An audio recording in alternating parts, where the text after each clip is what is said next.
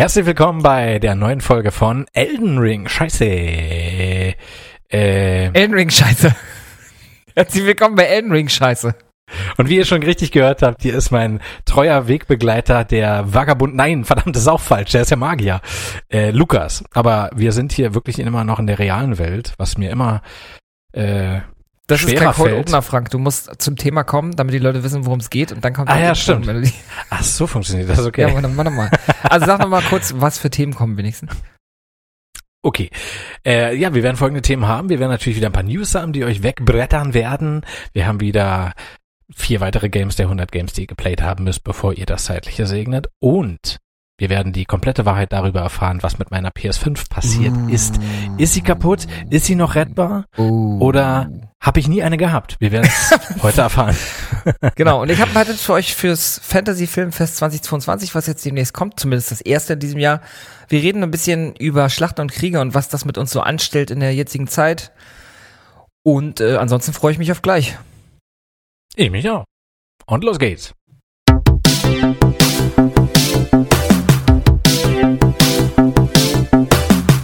Nerdline, der Podcast von Nerds für Nerds. Präsentiert von Frank und Lukas.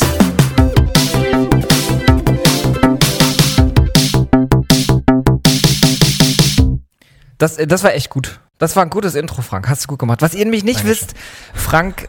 Ah, nee, Quatsch, ich hab's, glaube ich, 4-mal versucht oder 5-mal. Ich hab's einfach nicht hinbekommen. Heute ist nicht mein Tag und hast du gut gemacht, Frank, hast du gut gemacht. Bis auf den Anfang, ja, aber. Wenn man mich dann wirklich um Hilfe bittet, dann muss es wirklich schlecht gelaufen sein.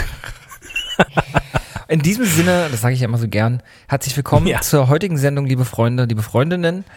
Wir sind wie immer da, um euch mit Elden Ring Scheiße, wie ja bereits erwähnt, am Montag zu versorgen. Oder wann auch immer ihr das hört, Dienstag, Mittwoch, Donnerstag, Freitag, Samstag, Sonntag, egal. Auf jeden Fall herzlich willkommen. Ja, herzlich willkommen, ihr Nerdlinge. Ich grüße euch auch.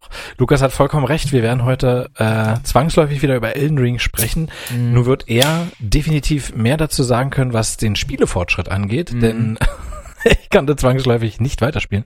Aber ich habe tatsächlich eine kleine statistische News zu Elden Ring, damit ich auch meinen Senf dazu geben kann. Auch wenn eher so passiv dann halt. Okay. Ich würde sagen, wir fangen, also immer wenn es schlechte Nachrichten gibt, dann fangen wir meistens die Sendung damit an und ich würde das heute auch gerne tun. Wir haben tatsächlich 2 Tode in dieser Woche gehabt. 2 für uns sehr wichtige Menschen sind verstorben. Wir haben einmal William Hurt, der von uns gegangen ist in der vergangenen Woche. Ja, leider. Ja. Der großartige William Hurt.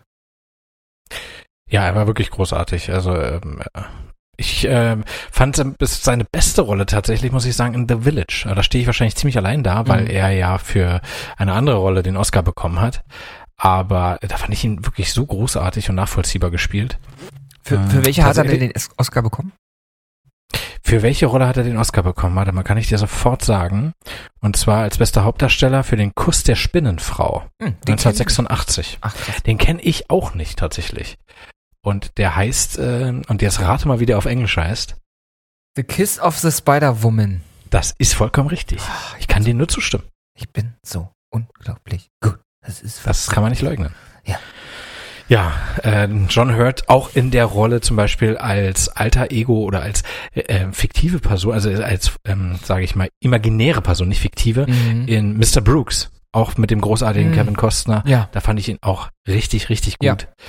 Er hat in so vielen Filmen mitgespielt, das für Science-Fiction-Fan Lost in Space war auch fantastisch. Ja, und immer mal wieder in Marvel-Filmen auch, ne? Damals im Hulk, Avengers. Genau. Der aktuellste Marvel-Film, in dem er mitgespielt hat, war dann tatsächlich Black Widow. Ja, er hat sogar in Avengers Endgame mitgespielt. Mhm. Und The King's Daughter war dann dieses Jahr sein letzter Film. Ja, auch zu erwähnen, was viele gar nicht wissen, er hat tatsächlich sogar in einer Folge von King of Queens damals mitgespielt. Ach was, das wusste ich nicht. Mhm. Wow. Und in der, darüber haben wir schon mal gesprochen, der Wüstenplanet-TV-Serie. Natürlich, da hat er den Herzog Leto Atreides gespielt, so du hast völlig recht. So sieht's aus. Also vor allen Dingen, ich glaube in den 80ern und 90ern, seine umtriebigste Zeit, was so sein Lebenswerk angeht, da hat er am meisten gemacht und man kennt ihn irgendwie gefühlt aus allen möglichen Filmen. Und schade, dass er nicht mehr da ist. Ja, das ist wirklich schade, weil 71 Jahre, 72? Boah, das weiß ich jetzt nicht. Ja, ja. So eins von beiden auf jeden Fall. Es ist ja kein Alter, also wirklich nicht. Man hätte noch viel von ihm sehen können. Ich kann dir da in dem Zusammenhang auch wirklich die Serie Goliath ans Herz legen mit Billy Bob Thornton. Da hat er auch den Antagonisten gespielt. Wahnsinnig gut. Wahnsinnig gut.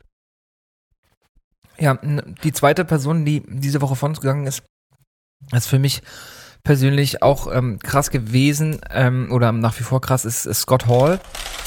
Eine, ja, Wrestling-Legende, einer der größten Wrestler unserer Zeit, der über verschiedene Generationen, also Fan-Generationen hinweg, das Wrestling-Business geprägt hat, damals als noch als Razor Ramon in der WWF. Viele, also es ist so in einer Generation mit Bret Hart und so gewesen. Viele erinnern sich immer noch an irgendwie das wahrscheinlich größte Match seiner Karriere bei WrestleMania 1994, als er gegen Shawn Michaels im Leitermatch stand. Das wird bis heute als eins der größten Matches in der Geschichte des Wrestling bezeichnet. Und natürlich dann später, 96 war das ungefähr, als er dann in der WCW zusammen mit Hulk Hogan und Kevin Nash die NWO gegründet hat. Sein Leben war geprägt von Alkoholkonsum und auch Drogen. Er hatte tatsächlich auch einmal mit einer Waffe jemanden erschossen, aus Notwehr, wie dann später auch das Gericht entschieden hat.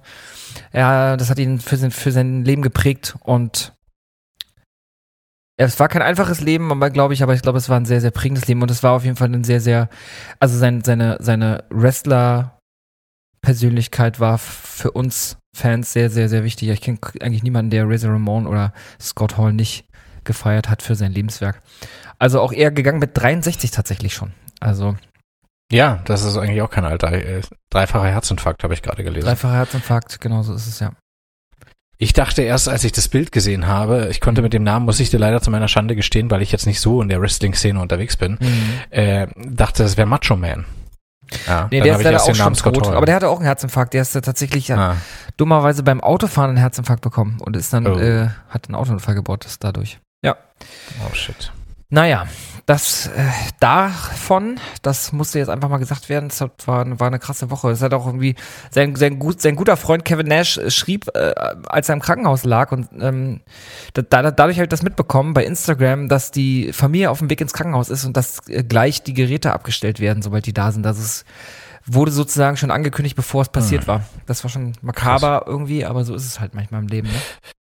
Würde ich jetzt vorschlagen, wir stoßen auf zwei Persönlichkeiten an, die unser Leben bereichert haben. Zwar waren wir nur passiv, aber durch ihr Talent. Cheers. Auf die beiden. Cheers.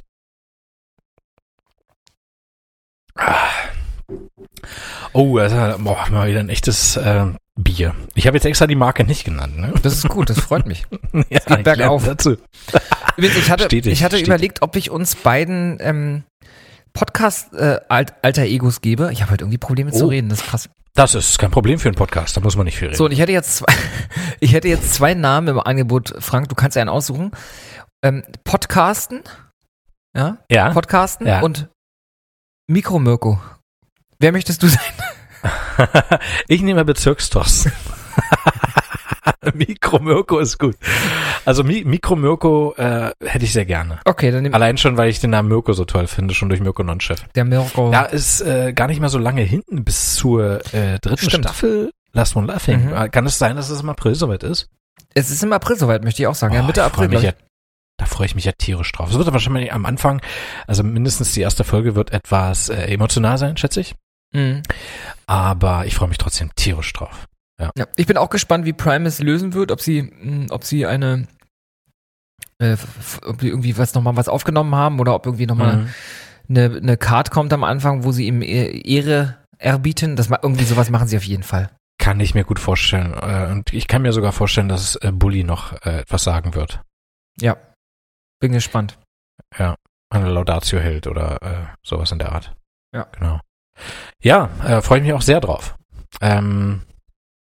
Ja, dann können wir jetzt so langsam einsteigen in die News, würde ich sagen. Ne? Da haben wir erstmal die, sage ich mal, die trockene Nachrichtensache hier abgehakt. Ja, trocken für uns, weil wir wussten das ja alle schon längst, weil für euch ist es natürlich jetzt nicht so trocken, weil für euch sind es ja wirklich News, aber wir haben das ja jetzt quasi, wir haben uns ja die ganze Woche mit nichts anderem beschäftigt als diesen News. Ich habe meinen Job schon aufgegeben. Ja, ich habe meinen Job schon gekündigt. Aber wir kommen halt nicht so richtig in den Drive rein, ne? Wir sind halt nicht so richtig schnell irgendwie, aber es ist halt irgendwie auch ein komischer Tag. Dann pass auf, dann habe ich jetzt eine News, die wird dir die Eier um 360 Grad drehen. Und warum sage ich Eier? Oh. Ich habe nämlich, das ist Nicolas Cage. Kommen wir auf den Punkt. Kommen wir direkt zur Sache. Mhm. Nicolas Cage hat getweetet. Ich nenn's mal so. Er würde gerne in dem neuen Batman mitspielen. Also in dem nächsten Batman, sage ich mal. Nicht in dem neuen, den gibt's ja schon. Den nächsten, wo wir bereits wissen, dass Robert Pattinson dann auch wieder am Start sein wird, was wir nicht wissen. Und wenn ihr fleißige Zuhörer seid, dann habt ihr vielleicht unsere letzte Late-Nerds-Folge auch gehört vom Donnerstag. Nur zur Info, während ihr sie hört, nehmen wir gerade auf. Heute ist nämlich Donnerstag. Ja, für uns schon, ja, das stimmt. Für uns schon. Und da haben wir ja dieses Rätsel gelöst, beziehungsweise nicht wir, sondern andere haben es gelöst und wir haben es mit deren Lorbeeren geschmückt, indem wir es euch präsentiert haben. Richtig. Und da war dann quasi des Rätsels Lösung, dass, ja, was war es eigentlich? Ach so, Two-Face wahrscheinlich im nächsten Batman mitspielen könnte. Ja, das war eine der Lösungen. Es gab ja wohl mehrere Lösungen dann, ne? Genau. Und Matt Reeves, der Regisseur, hat schon mal angedeutet, dass er gern einen Mr. Freeze drin hätte. So, und jetzt kommt Nick Cage. Und Nick Cage, wir wissen es, ist nicht nur schauspielerisch für Überraschung gut, sondern auch menschlich. Privat. Und der ist so cool. Der ist so unglaublich cool. Ich finde ihn einfach großartig. Ja, ich finde ihn großartig. Und der kramt doch einfach mal einen Villain raus, ja, den keine Sau kennt. Den kannte ich auch nicht. Auch, ich meine, ich habe ja auch diese Arkham-Spiele gespielt und da kriegst du ja auch viel Hintergrundwissen über gewisse. Ach, er hat auch angeboten, wen er spielen würde und damit hat er. Ach, das ist geil, okay. Genau, er hat angeboten, wen er spielen würde, angelehnt an eine Rolle, die bereits der fantastische, legendäre Vincent Price gespielt hat. Und zwar in der Batman-Serie damals aus den 66er Jahren. Oder aus den 60er Jahren. Und zwar geht's um, und jetzt halte ich fest. Ich halte mich fest. Egghead. Ja, okay, das ist lustig. Es geht um Egghead. Nicolas Cage hat Folgendes gesagt. Warte mal, das ist cool. Ich habe es hier. Scheiße, wo ist es? Okay, das wäre lustig. Ja, es ist weg, Lukas. So, nee, hier steht, sorry. I think I can make him absolutely terrifying. Das hat er gesagt. Ja, das ist voll cool, weil das wäre auch mal was anderes. Sind ja immer dieselben Bösewichte. Eben. Und Bösewichtinnen. Und von daher wäre es ja mal cool. Finde ich cool, ist eine coole Idee, warum nicht? Kann ich mir ihn auch gut vorstellen drin, muss ich sagen. Du kannst dir ja mal Bilder angucken von Egghead, also in der Rolle von Vincent Price. Das sieht schon ziemlich verstörend aus. Sieht aus ein bisschen wie ein Conehead, nur läuft der Kopf nicht so spitz zu. Er hat aber eine sehr hohe Stirn. Sehr hoch. Das ist richtig, aber man, also mal wenn man die Bilder aus der Serie sieht sozusagen, dann siehst du auf jeden Fall auch, wo es ist schlecht überschminkt, der weißt du, diese Naht, genau. Aber ist egal, genau. Ist geil. Das ist egal. Das wäre auch einem Nicolas Cage egal. Ja, total. Also, vielleicht machen wir mit Absicht so. Ich sehe gerade, es gibt sogar eine Lego-Figur von Eggman. Egghead. Eggman war von Sonic. Das ist korrekt. Ja, also Egghead, ja, ich kannte ihn vorher nicht, ne? Nicht zu verwechseln mit Eckhardt. Egghead! Guck mal, wenn die Russen kommen, würde ja passen, Alter. Ja, die sind jetzt schon da, ne? Ja, stimmt. Ja, was soll man dazu noch sagen? Ich kann dir weder sagen, was Egghead so kann. Also er sieht aus wie so ein typischer Dr. Evil, so ein bisschen. Ja, ich glaube, er ist so ein Super-Genie, so ein Super-Bösewicht-Genie. Genau. Also er wird jetzt keine Superkräfte haben. Außer, dass er, wenn ich so richtig sehe, mehrere Eier zwischen die Finger stecken kann. Das ist sehr beeindruckend. Das ist wirklich cool. Wow. Kannst du auch mal zu Hause probieren, Frank. Naja, ist doch logisch, warum er das macht. Er wird, Batman hat eine Eierphobie. Das ist sein Kryptonit sozusagen. Das ist sein Kryptonit und er würde nicht zuschlagen, weil er auch Angst hat, die Eier gehen kaputt. Ja. Ja, ist auch krass, wenn man nach Egghead sucht, dass überall jetzt schon direkt die News kommen, dass Cage das geschrieben hat. Das ist so genial von ihm gewesen eigentlich. Er hat noch geschrieben, and I have a concept for Egghead. So let them know over at Warner Brothers, I'm down for Egghead. Das ist cool. Also er steht bereit, er ist dafür bereit. Ich find's cool. Das ist doch mal eine News, oder? Ja, das ist super. Das ist richtig gut. Vor allem, das ist wirklich jemand, der filmisch, von all den Filmen, die wir bisher von Batman haben, ja, überhaupt nie. Ich hätte jetzt noch gedacht, Calendar Man ist zum Beispiel noch einer, ja, der ziemlich cool ist. Also, was heißt cool, aber er tötet halt Leute vorwiegend an Feiertagen oder an bestimmten Tagen, die im Kalender eine bestimmte Bedeutung haben. Wirklich? Ja, den Kalenderman. Den gibt's auch noch. Ja, also es gibt ganz viele Bösewichte bei Batman und das habe ich tatsächlich durch die Arkham-Reihe dann gelernt, weil du ja da auch Hintergrundwissen, wenn du die Riddler-Rätsel löst und so, kriegst du ja immer noch ein bisschen für dein Glossar, nenne ich es jetzt mal, dann immer noch ein bisschen Hintergrundwissen und da war einiges und sehr interessant. Ich meine auch White Shark ist auch ein Bösewicht, ja. Das ist ein Typ, der sieht aus wie ein Hai. Okay, kannst du bitte zu nächster Woche die 3 abgefahrensten Batman-Bösewichte mitbringen? Das kann ich gerne machen. Das macht mir echt Spaß. Ja, mach das mal bitte. Das interessiert mich. Das sind auch Sachen, mit denen man sich einfach beschäftigen muss. Ja, ja, auf jeden Fall. Das bringe ich dir mit, versprochen. Mikro Mirko bringt euch nächste Woche einen Bösewicht aus Batman mit. Genau, an den Podcasten. Und der Podcasten wird darauf reagieren, in Echtzeit. Wo wir gerade bei Dialekten sind, was ist das eigentlich? Was ist denn der Unterschied zwischen Akzent und Dialekt? Alter, ich kann nicht reden heute. Kann ich dir sagen. Ja.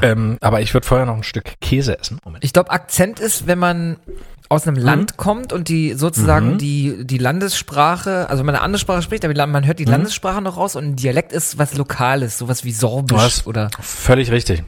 Der Florentin von Rocket Beans hat das sehr, sehr gut, sehr, sehr gut auf den Punkt gebracht. Der hat es die Färbung einer Sprache genannt. Mhm. Und zwar unterscheidet man die Färbung einer Sprache an der quasi, Farbe. Im Inland, ja, also das ist dann der Dialekt tatsächlich, wie du schon richtig gesagt hast. Ja. Sächsisch ist ein Dialekt, Bayerisch ist ein Dialekt, genau. Aber die Sprache ist ja dieselbe. Ja. Doch. Die Grundsprache ist dieselbe, aber teilweise gibt es auch völlig andere Wörter mit derselben Bedeutung. Und ein Akzent unterscheidet sich dann dadurch, dass jemand aus dem Ausland versucht, diese Sprache zu sprechen, aber mit seiner angeborenen Muttersprache entsprechend. Und da werden die Wörter nicht ausgetauscht. Also es wird schon versucht, Deutsch zu sprechen. Ja. Aber du merkst halt, da kommt jemand aus Spanien oder Frankreich. Mhm. Genau, das ist der Akzent. Der Akzent, genau. Ja. Und der Akzent-Cirkonflex wiederum, das ist eine ganz sinnlose Scheiße, die sich nur die Franzosen ausdenken, um uns zu quälen. Den findet man, und das Problem ist, ich weiß immer nicht, wie ich Pokémon schreiben soll, denn auf dem E ist auch so ein scheiß Akzent. Degu oder Grave, und ich weiß mal nicht. Ja, das ist ein Akzent Grave Degu, glaube ich. Grave Dracula. Ja, genau, wollte ich auch gerade sagen. Du, ich weiß jetzt mal einen richtig saftigen Knacker jetzt mal hier. Ja, wo wir bei Akzent. Ich halte mal an der Kamera, guck dir das mal an. Mm. Widerlich. Wo wir gerade bei Dialekt sind, habe ich eine Frage an dich. Mhm. Magst du fotzen? Ja, schon. Magst du fotzen? Ah, schön. Das ist nämlich, habe ich die Woche gelernt, ist bayerisch für willst du einen Kuss. Fotzen ist der Kuss. Und meine Theorie ist, dass Fotzen ursprünglich immer Kuss hieß oder Mund hieß. Mund soll das wohl heißen in Bayerisch. Ach so. Und dass das entfremdet wurde für das weibliche Genital. Das ist magst du fotzen. Das ist ein sehr alter bayerischer. Das macht aber keinen Sinn. Wie? Macht keinen Sinn. Ja, man kann doch damit nicht essen. Naja, also Alexa Flexi behauptet was anderes. Aber stimmt, ja, Mox, da ist das ein oder andere Fallobst schon verschwunden. Ne? Entschuldigung. Falls du irgendwann mal mit Bayerisch glänzen willst, dich richtig beliebt machen willst, dann geh doch mal irgendwo um die Ecke und sprich mal Leute an mit Mox da fotzen. Mhm. Da freuen sie sich. Ja, aber jetzt nicht zu Corona-Zeiten. Nee, nicht zu groß. So, nächstes Thema. Aber ganz kurz. Hm? Ich habe gerade in eine Frikadelle gebissen und die ist gefüllt mit Spreewaldgurken. Ich kann dir nur sagen, der Abend kann nicht besser werden. Widerlich.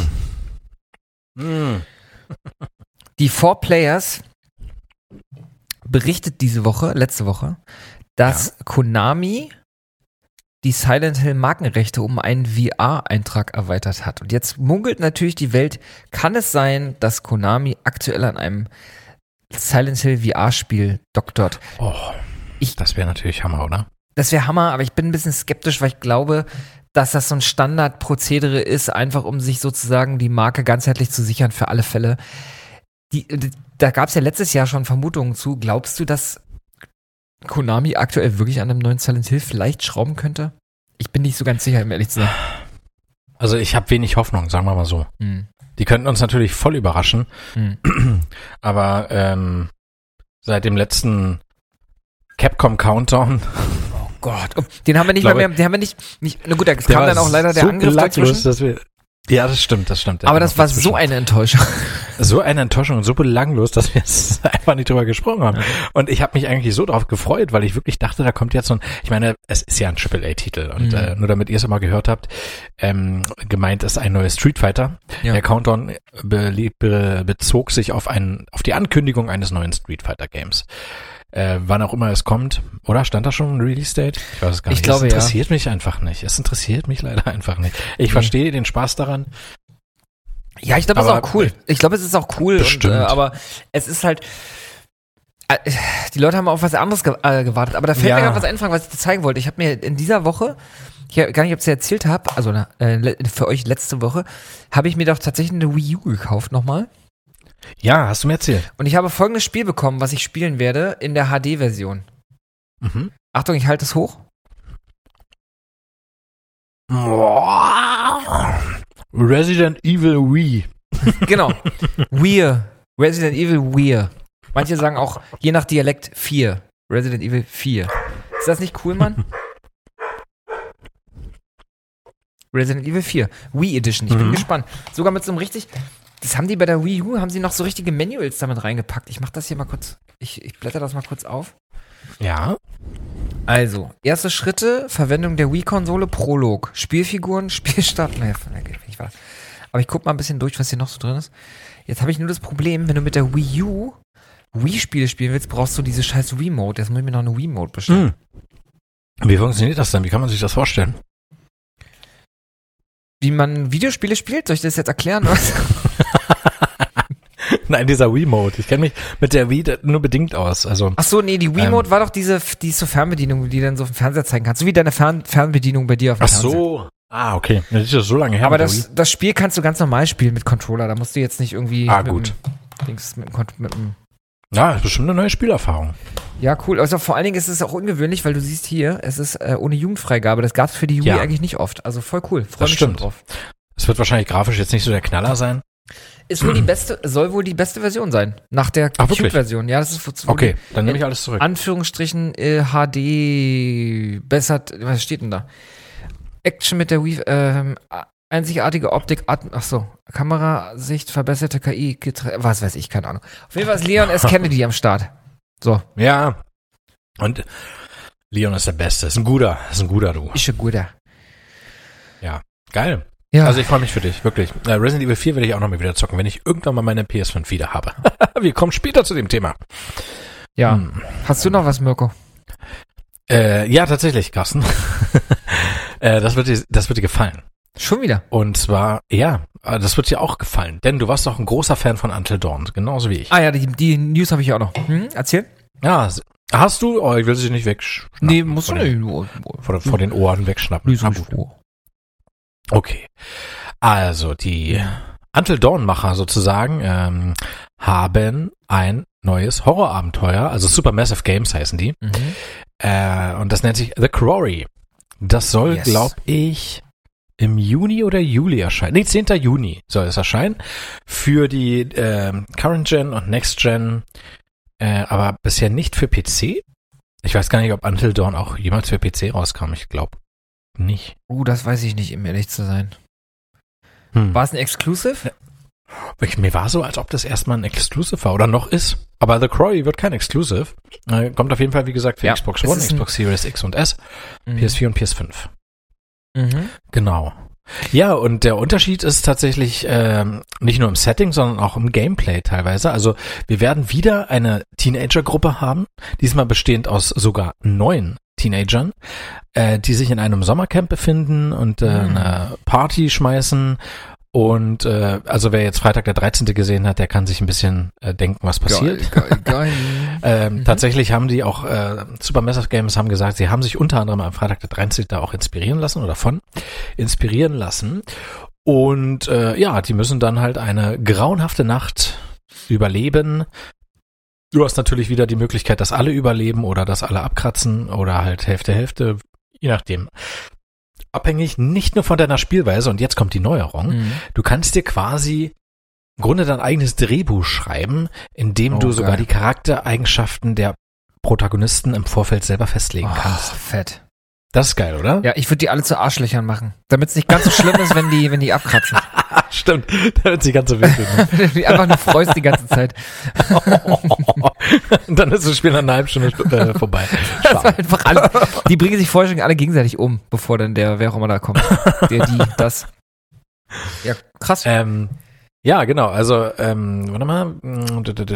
Hier ist nämlich noch ein Tweet von Supermassive Games, der besagt, ihr könnt dann entscheiden, welchen Stil dieser Film hat. Ihr könnt ihn sehr brutal, sehr blutig machen, ihn so gestalten, dass alle sterben oder überleben und sogar über die Charakterzüge der neuen spielbaren Figuren entscheiden.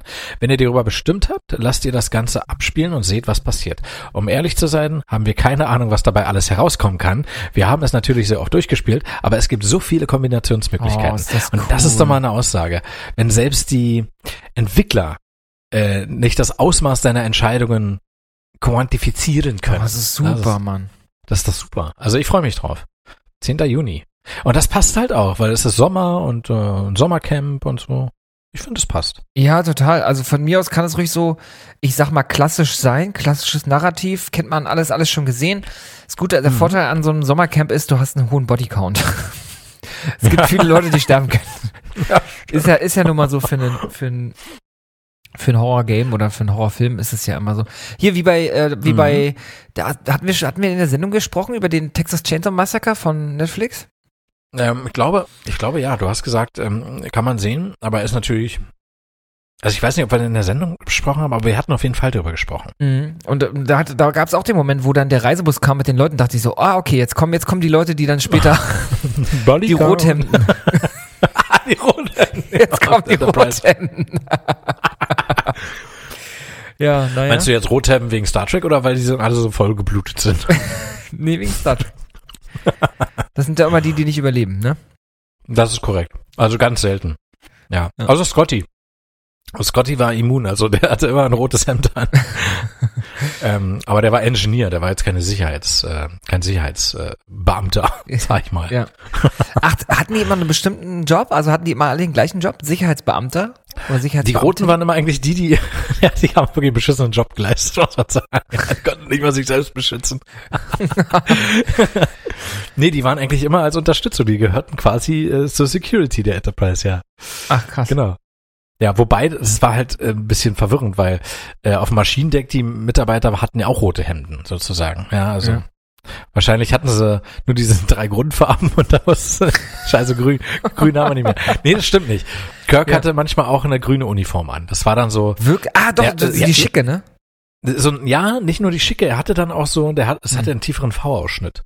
Oh ja, er war ja auch einfach, Alter, die Enterprise war auch einfach geil, muss man einfach mal sagen. Wirklich, war super. War super. War echt großartig. Die ganzen, wie sie das Studio eingerichtet haben und die ganzen Planeten, die sie besucht haben, es war einfach so cool. Mhm. Das hat mir echt wirklich Spaß gemacht. So 60er Zukunft, richtig gut. Mhm. Ja, auch sieht man diese Nahaufnahmen, weißt du? Diese dramatischen Nahaufnahmen. Ja. Oh Mann, super. Oh. Ja, richtig gut. Übrigens kommt nicht einmal in dieser Serie der Satz Beam Me Up, Scotty. Ach so. Nicht einmal. Sagt er das in irgendeinem Film mal, oder? Nein, auch nicht. Warum? Ja, das haben sich Leute ausgedacht, also keine Ahnung. Naja, im Grunde war es manchmal auch so, dass Montgomery Scott den Transporter betätigt hat, aber das haben auch andere gemacht. Also Scott war ja im Maschinenraum selber, der hat zu viel zu tun gehabt, als dass er den ganzen Tag im Transporterraum steht und wartet, bis sich einer irgendwo hinbieben lässt. Ja genau, vor allen Dingen mit der Zukunftstechnik hätten sie auch einfach anrufen können auf dem Handy oder sowas. Oder stimmt, warte, ich komm runter oder hoch, ich weiß es nicht. Ehrlich gesagt kann ich dir nicht sagen, ob der Transporterraum oberhalb oder unterhalb des Maschinenraums war. Weiß man das? Wissen Nerds das? 100%. Ja, ne? 100%. Es gibt ja auch Querschnitte der Enterprise. Sowohl der Original Enterprise NCC 1701 als auch der Nachfolger Enterprise A bis E. Ja. Die E war, soweit ich weiß, die letzte mit Captain Picard an Bord. Mhm. Die Sovereign-Klasse. Ein wunderschönes Schiff. Ja. Ich war damals in der C.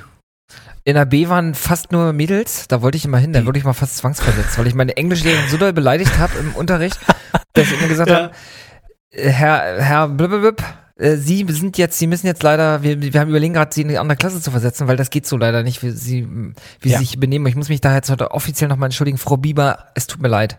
Ich habe das nie so gemeint. Aber wir haben auch ein gutes Verhältnis zueinander.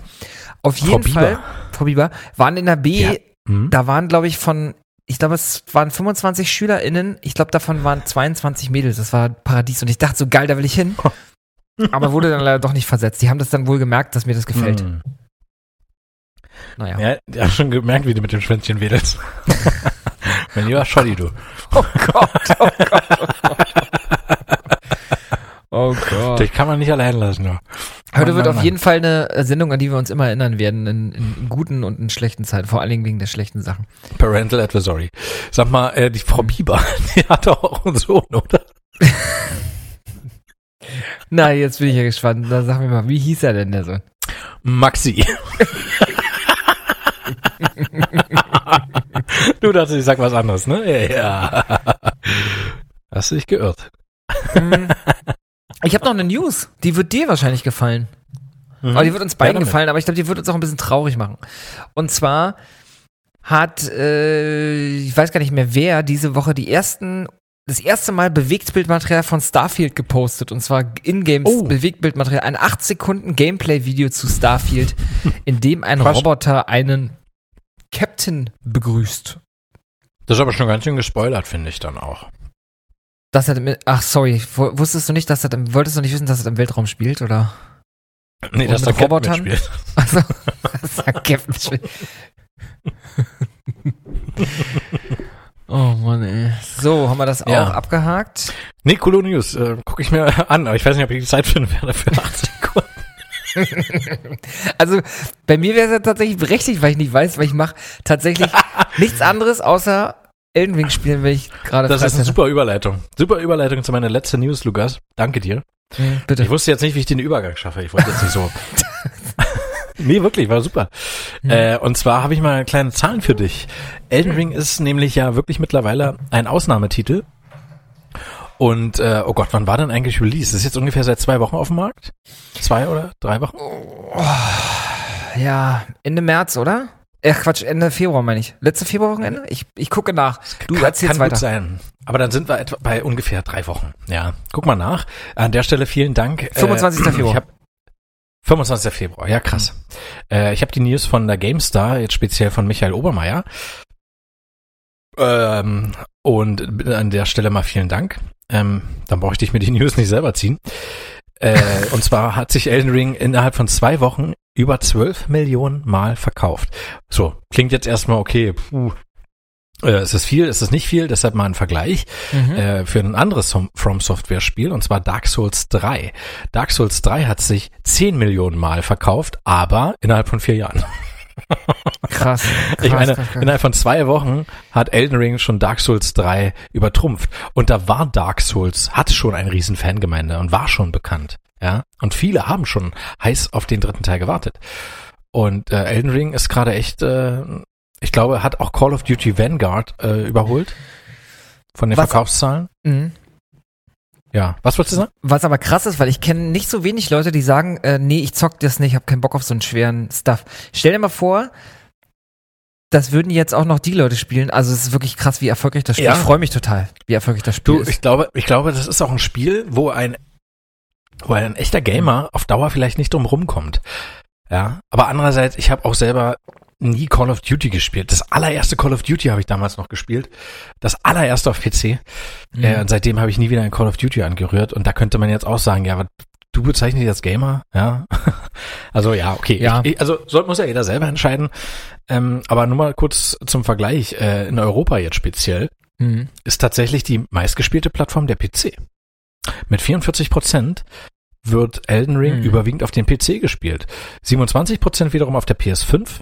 16% bevorzugen Microsoft und die restlichen 12% oder 13%, ich kann es nicht mehr lesen, aber jetzt rechnet ja Gott sei Dank eh keiner nach, sind auf der PS4. Also ja, genau. Krass, dass es so viele mehr Leute auf der PS5 spielen als auf der PS4. Mit Microsoft meintest du Xbox wahrscheinlich, ne? Xbox Series, also die Xbox Series X und S und auch Xbox One. Das ist zusammengefasst mit den 16%. Ah, genau. Okay. Ich meinte die Current und die Next Gen sozusagen von Microsoft. Ja. Aber krass, dass es mehr Leute auf der PS5 spielen als auf der PS4, weil es ja wesentlich weniger Leute, die eine PS5 haben, überhaupt gibt. Aber cool, freut mich. Ja, krass, ne? Stimmt. Und wie wir gleich erfahren werden, oder vielleicht auch nicht, gehörst du zu der ein oder anderen Gruppe dieser Menschen. Durch mich sind jetzt 27% oder 26% gefragt. Aber wir können ja gleich mal ein bisschen über Elden Ring sprechen, wenn wir eh schon mal dabei sind, mal wieder. Ja, gerne. Immer rein in die Wunde. Hm? Nee, sprich über ein Spiel, was ich gerne spielen würde, was ich auch nicht kann. Aber du hast aber schon noch mal gespielt, seitdem wir das letzte Mal aufgenommen haben, oder? Nee, tatsächlich nicht, muss ich zu meiner Schande gestehen.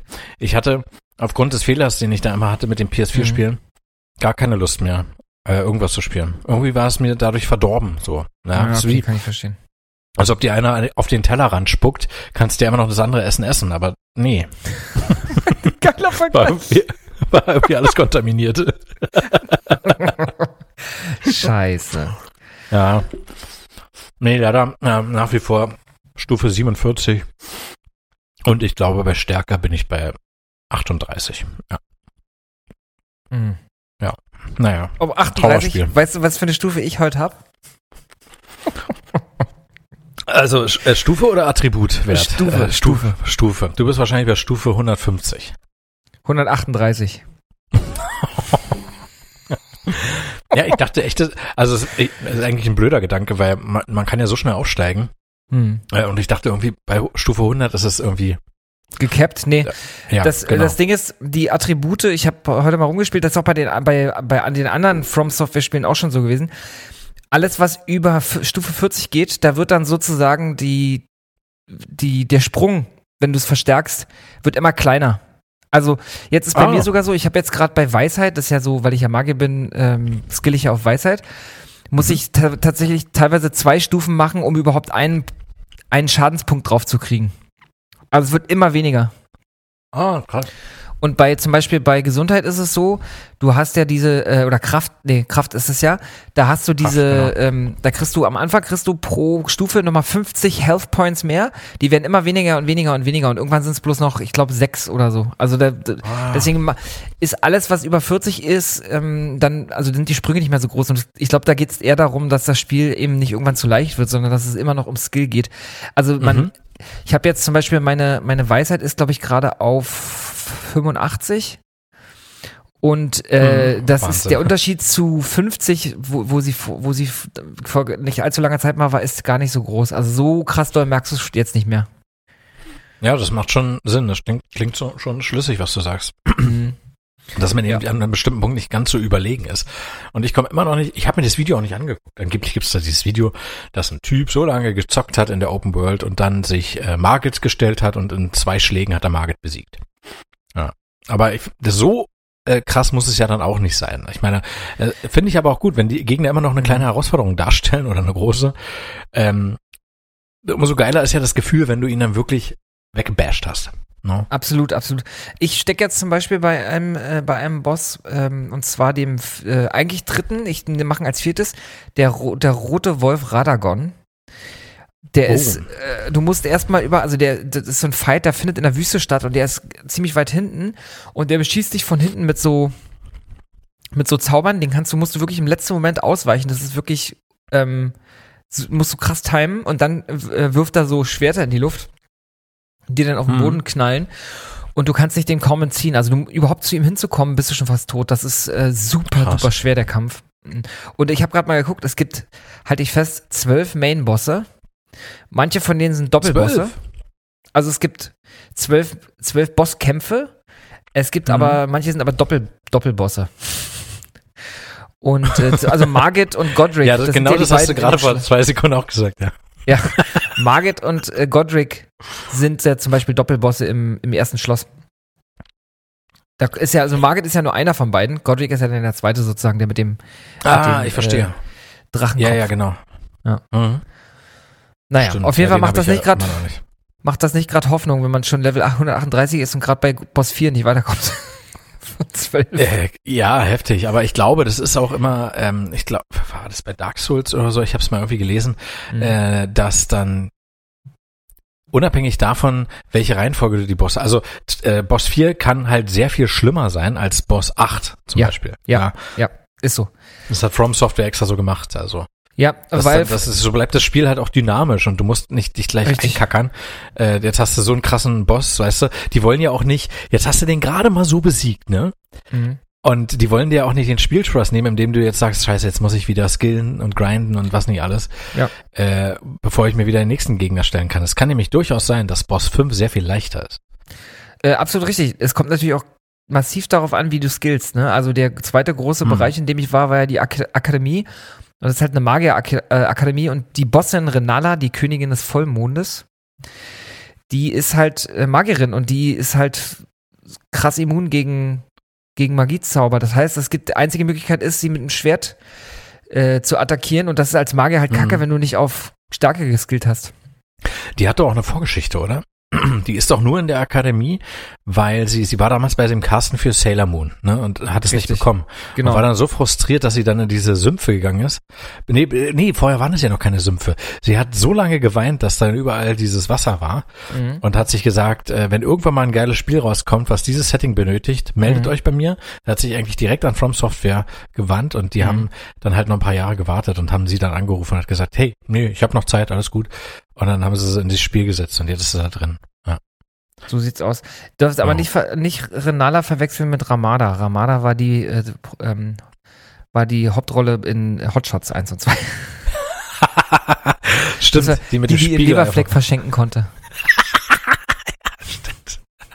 Die mit dem tiefen Bauchnabel. Blub. Ja, richtig, genau. Blub. Der mit dem Blub. Ja, sehr gut. Ja. Was habe ich noch zu erzählen? Es gibt schon die Möglichkeit, massiv Schaden anzurichten. Du kannst bestimmte Effekte stacken, ne? Also du kannst natürlich dir so einen Talisman holen. Es gibt verschiedene Talismane, die den Zauber verstärken. Da gibt es so Magietränke, wo man auf Zauber machen kann, auf Zauber optimieren kann. Und dann gibt es halt auch ein paar richtig krasse Zaubersprüche. Also es geht schon, du kannst schon so richtig, richtig gefährlich werden für Bossgegner, aber es ist halt immer, es kommt halt wirklich immer darauf an, wenn die schnell sind und so, hast du als Zauberer auch echt schlechte Karten, weil Zauber braucht halt immer eine Weile, eher losgeht und die weichen dann halt immer aus und so. Naja. Ah, verstehe, okay. Naja, ich merke schon, du willst darüber heute nicht reden. Nee, da gibt's schon Parallelen zum Nahkampf. Wenn ich jetzt zum Beispiel einen harten Schlag ausführen will, also mit Asche, dann braucht es ja auch eine gewisse, nicht Aufladezeit, aber der Move ist halt auch ein bisschen länger. Das ist ja genauso. Und das hat vielleicht bei Gegnern, die eher auf Fernkampf setzen, einen Vorteil, weil sie dann versuchen, Abstand zu gewinnen. Aber bisher hatte ich hauptsächlich, was die Bosse zumindest angeht, immer Nahkämpfer und aber das geht eigentlich. Also ich spiele lieber so, ich weiche lieber aus, blocke auch mal und mache dann einen schönen Konter. So bleibt der Kampf für mich, ist einfach geiler. Aber der Reiz natürlich, dass man oder zwischendurch einfach mal den Gegner aus der Ferne zu behaken, ist natürlich auch groß, aber dafür sind meine Skills nicht groß genug. Also zaubern kann ich gar nicht. Und ich habe FPs, ja. Wenn ich jetzt quasi einen Asche-Move mache mit meinem Claymore, dann geht da auch ein bisschen FP drauf. Ja. Oder ich benutze die Glocke, hol die Geister. Ist natürlich auch der Balken leer bei mir. Aber Fernkampf ist bei mir genauso wenig hochskaliert. Also weiß ich noch nicht. Also ich wollte mich wirklich jetzt eher auf Kraft und auf Stärke konzentrieren und dann wirklich dabei bleiben auch. Aber wenn du sagst, ab Level 40 ist ja der Abstand nicht mehr so groß, dann könnte ich doch auch mich auf andere Attribute konzentrieren. Denn da werden doch die Abstände trotzdem noch groß sein, oder? Genau. Es gilt sozusagen für jedes Attribut. Wenn ich mache jetzt zum Beispiel gerade skill ich dafür dann mehr in Kraft und Kondition und Geist, also LP, FP und eben Ausdauer. Und da versuche ich jetzt auch bis 40 jeweils einfach hoch, bis man sozusagen danach keine riesengroßen Sprünge mehr macht. Und man darf ja auch nicht vergessen, egal was man skillt, die Abwehrwerte steigen trotzdem mit gleichmäßig über was auch immer du skillst. Also du skillst dann zwar auf Kraft oder auf Weisheit oder was auch immer, aber die Abwehrwerte gegen körperlichen Schaden oder Magieschaden steigen ja trotzdem mit, immer egal wo du skillst, also deine Abwehr steigt nach und nach mit jedem Level so oder so. Mhm. Was ja auch nicht verkehrt ist. Es gibt auf jeden Fall so einen Boss in dem, im Sturmschleier, den habe ich bis heute noch nicht geschafft, der im Keller, so ein doofer, weiß nicht, so ein Kackwurm, so ein Kotzewurm oder was auch immer das sein soll. Und den werde ich jetzt mal versuchen anzugehen. Ich habe jetzt auch nur so viele Level. Ich habe tatsächlich einen Spot gefunden, der ist, wenn du das hören willst, kann ich dir kurz erklären, wie es funktioniert. Also es gibt einen NPC, den man ganz am Anfang trifft, wenn man rauskommt aus dieser Kapelle. Weißt du, wenn das Spiel losgeht, ist da so ein NPC. Und der ist dann, wenn du ein bisschen weiter bist im Spiel, ist er irgendwann weg und der taucht in der Rosenkirche auf. Und dann sagt er zu dir, ey, gehe und besorge mir das Blut einer Jungfrau. Okay. Und vorher musst du noch ein paar andere Quest-Conditions schaffen. Du musst, glaube ich, noch irgendeinen Intruder besiegen und dann musst du ihm Blut oder Jungfrau organisieren. Und wenn du das organisiert hast, schneidet er dir entweder deinen Finger ab oder du bekommst einen Finger geschenkt. Und mit diesem Finger kannst du dann im Multiplayer-Game sozusagen andere Leute attackieren. Du kannst in deren Game reinkommen und die dann einfach attackieren. Dann müssen die nicht kämpfen. Das musst du 3-mal machen, dann gehst du zu dem Typen und dann schenkt er dir ein Medaillon. Und mit diesem Medaillon kommst du in eine Gegend, in die kommst du normalerweise sonst nicht. Okay. Beziehungsweise es gibt noch einen Teleport, wo du auch dahin kommst, aber ich weiß nicht, wie ich zu diesem Teleport komme, deswegen mache ich das mit diesem Medaillon. Da sind extrem starke Gegner und da gibt's aber eine Stelle an so einer Schlucht, da ist ein Vogel, den kannst du mit einem Bogen beschießen von weiter weg. Und wenn du den beschießt, läuft er auf dich zu und stürzt von der Klippe und gibt dir 11.000 Runen. Okay. Und direkt daneben ist aber eine Gnade, das heißt, du kannst sozusagen zur Gnade, gehst hin, beschießt den, er fällt runter, kriegst 11.000 Punkte, machst du weiter. Du kannst innerhalb von, ich glaube, 15 Sekunden 11.000 Runen machen. Das habe ich einfach gemacht und ich hatte vorhin 3.400.000 Runen oder so und dafür habe ich dann halt 38 Level gemacht nach Level 100 nochmal. Ja. Aber kann man das unendlich weitermachen? Also kannst du unendlich weitermachen. Ja. Boah, krass. Und wenn du dann noch es gibt ja noch so eine goldene Kralle und es gibt ein Skarabäus-Medaillon. Da kannst du sogar bis zu 17.000 bekommen, wenn du das Vieh besiegst. Und das kannst du halt, nimm dir einfach eine Stunde Zeit und du hast 4-5 Millionen Runen und dann kannst du halt unglaublich geil skillen. Also ich sehe das auch nicht als irgendwie bescheißen, sondern das ist einfach ein intelligenter Grind. Und ich finde das fantastisch. Die Möglichkeit hat dir ja From Software gegeben. Ich glaube auch nicht, dass das ein Bug ist. Also das ist kein Bug, die haben das Spiel in Ordnung. Eben, genau. Also das haben die so, die haben das, die Möglichkeit dir gegeben und wie du es nutzt, ist ja dir überlassen. Genau. Übrigens, wo wir gerade vom Bug sprechen, das könnte dir gefallen. Es gab jetzt, wirst du ja wahrscheinlich auch mitbekommen haben, den neuen Patch 1.03 für Elden Ring. Mhm, habe ich mitbekommen, ja. Ich habe noch nicht installiert, aber soll gut sein. Ah, ne? Okay. Ja, mach das, weil du wirst dann auf der Maps einige Vorzüge haben. Du wirst dann Questgeber finden. Die werden dir dann angezeigt. Auf der Map? Auf der Map, genau. Sofern du sie, glaube ich, du musst sie natürlich erst getroffen haben. Vorher werden sie nicht angezeigt, soweit ich weiß. Okay. Und es gibt neue Questschritte für folgende NPCs, nämlich für Dialos, Nefeli Luxlu, Kenneth Haight und Gatekeeper Gostock, falls die was sagen. Also Kenneth Haight sagt mir noch was, aber die anderen drei nicht. Mhm. Sehr da gibt geil. Es wohl erweiterte Quest-Schritte, ja, genau. Ich habe auch gesehen, dass unter anderem, also es gibt ja noch sonst ein paar Balancing-Änderungen. Schmiedesteine sind häufiger bei NPCs zu finden und eine höhere Drop-Chance, Effektivität von Schilden erhöht, offensive Crafting-Items verbessert, einige Zauber machen mehr Schaden und verbrauchen weniger FP und so weiter und so fort. Und das beste Schwert des Spiels, zumindest glaube ich für mich, das Schwert der Nacht und der Flamme wurde gebufft. Ist ein bisschen schwächer jetzt leider. Ah, okay. Ja. Aber trotzdem noch geil. Sieht auch einfach geil aus.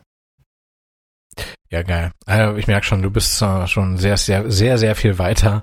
Und lange nachdem du es dann wahrscheinlich durchgespielt hast, ich meine, das wird jetzt auch nicht heute auf morgen passieren. Nee, leider nicht. Aber ich wünschte, weil ich will endlich wieder Freizeit. Ja, und ich habe so den großen Wunsch, mal wieder The Last of Us 2 zu spielen, und das war mir einfach nicht möglich. Ja. Ja. Und deshalb hatte ich irgendwie keine Lust mehr auf irgendwas an der PlayStation und bin dann eher auf PC umgeschwenkt. Von mir aus können wir auch gleich drüber reden. Dann kann ich ja, bitte, das ist ein guter Switch einfach zu diesem Thema. Genau, ich habe mich jetzt die Woche zu dem Schritt entschlossen, die PlayStation einzusenden an Sony und sie reparieren zu lassen oder halt austauschen zu lassen, sollte es nötig sein. An der Stelle muss ich mich ganz herzlich bei dem Sony-Service bedanken, bei dem Support. Das sind super nette Leute am Telefon, die haben auch totales Verständnis, die sagen halt, das tut uns leid und wir machen ganz schnell, damit du das schnell wieder hast, ohne dass ich irgendwas gesagt habe oder wehleidig klang, weißt du, aber die können das halt super mitfühlen und man fühlt sich da total verstanden dann auch. Und klar, das ist ja nun mal kein Weltuntergang, ja, wenn sie jetzt nur richtig kaputt wäre und ich hätte keine Garantie mehr drauf und dann haben wir noch die Tatsache, dass es verdammt schwer ist, gerade an eine PS5 ranzukommen, das wäre schon ein kleiner Weltuntergang in meiner Welt, Aber so ist das alles erträglich, ja. Also es dauert jetzt maximal 15 Tage. Sie haben mir dann im Anschluss, also ich habe das nochmal alles erklärt und der meinte dann auch, ja krass, also er kennt diesen Fehler, ja, und wie der Fehler heißt, das wissen nur die Nerdline-Profis, die unsere letzte Folge gehört haben, denn der Fehler steckt im Titel. Und ja, dieser Fehler in Verbindung mit allen PS4-Spielen auf der PS5 kennt er auch noch nicht. Und was er auch sehr merkwürdig fand, ich habe ja dann die Sache mit dem USB-Stick versucht, ne?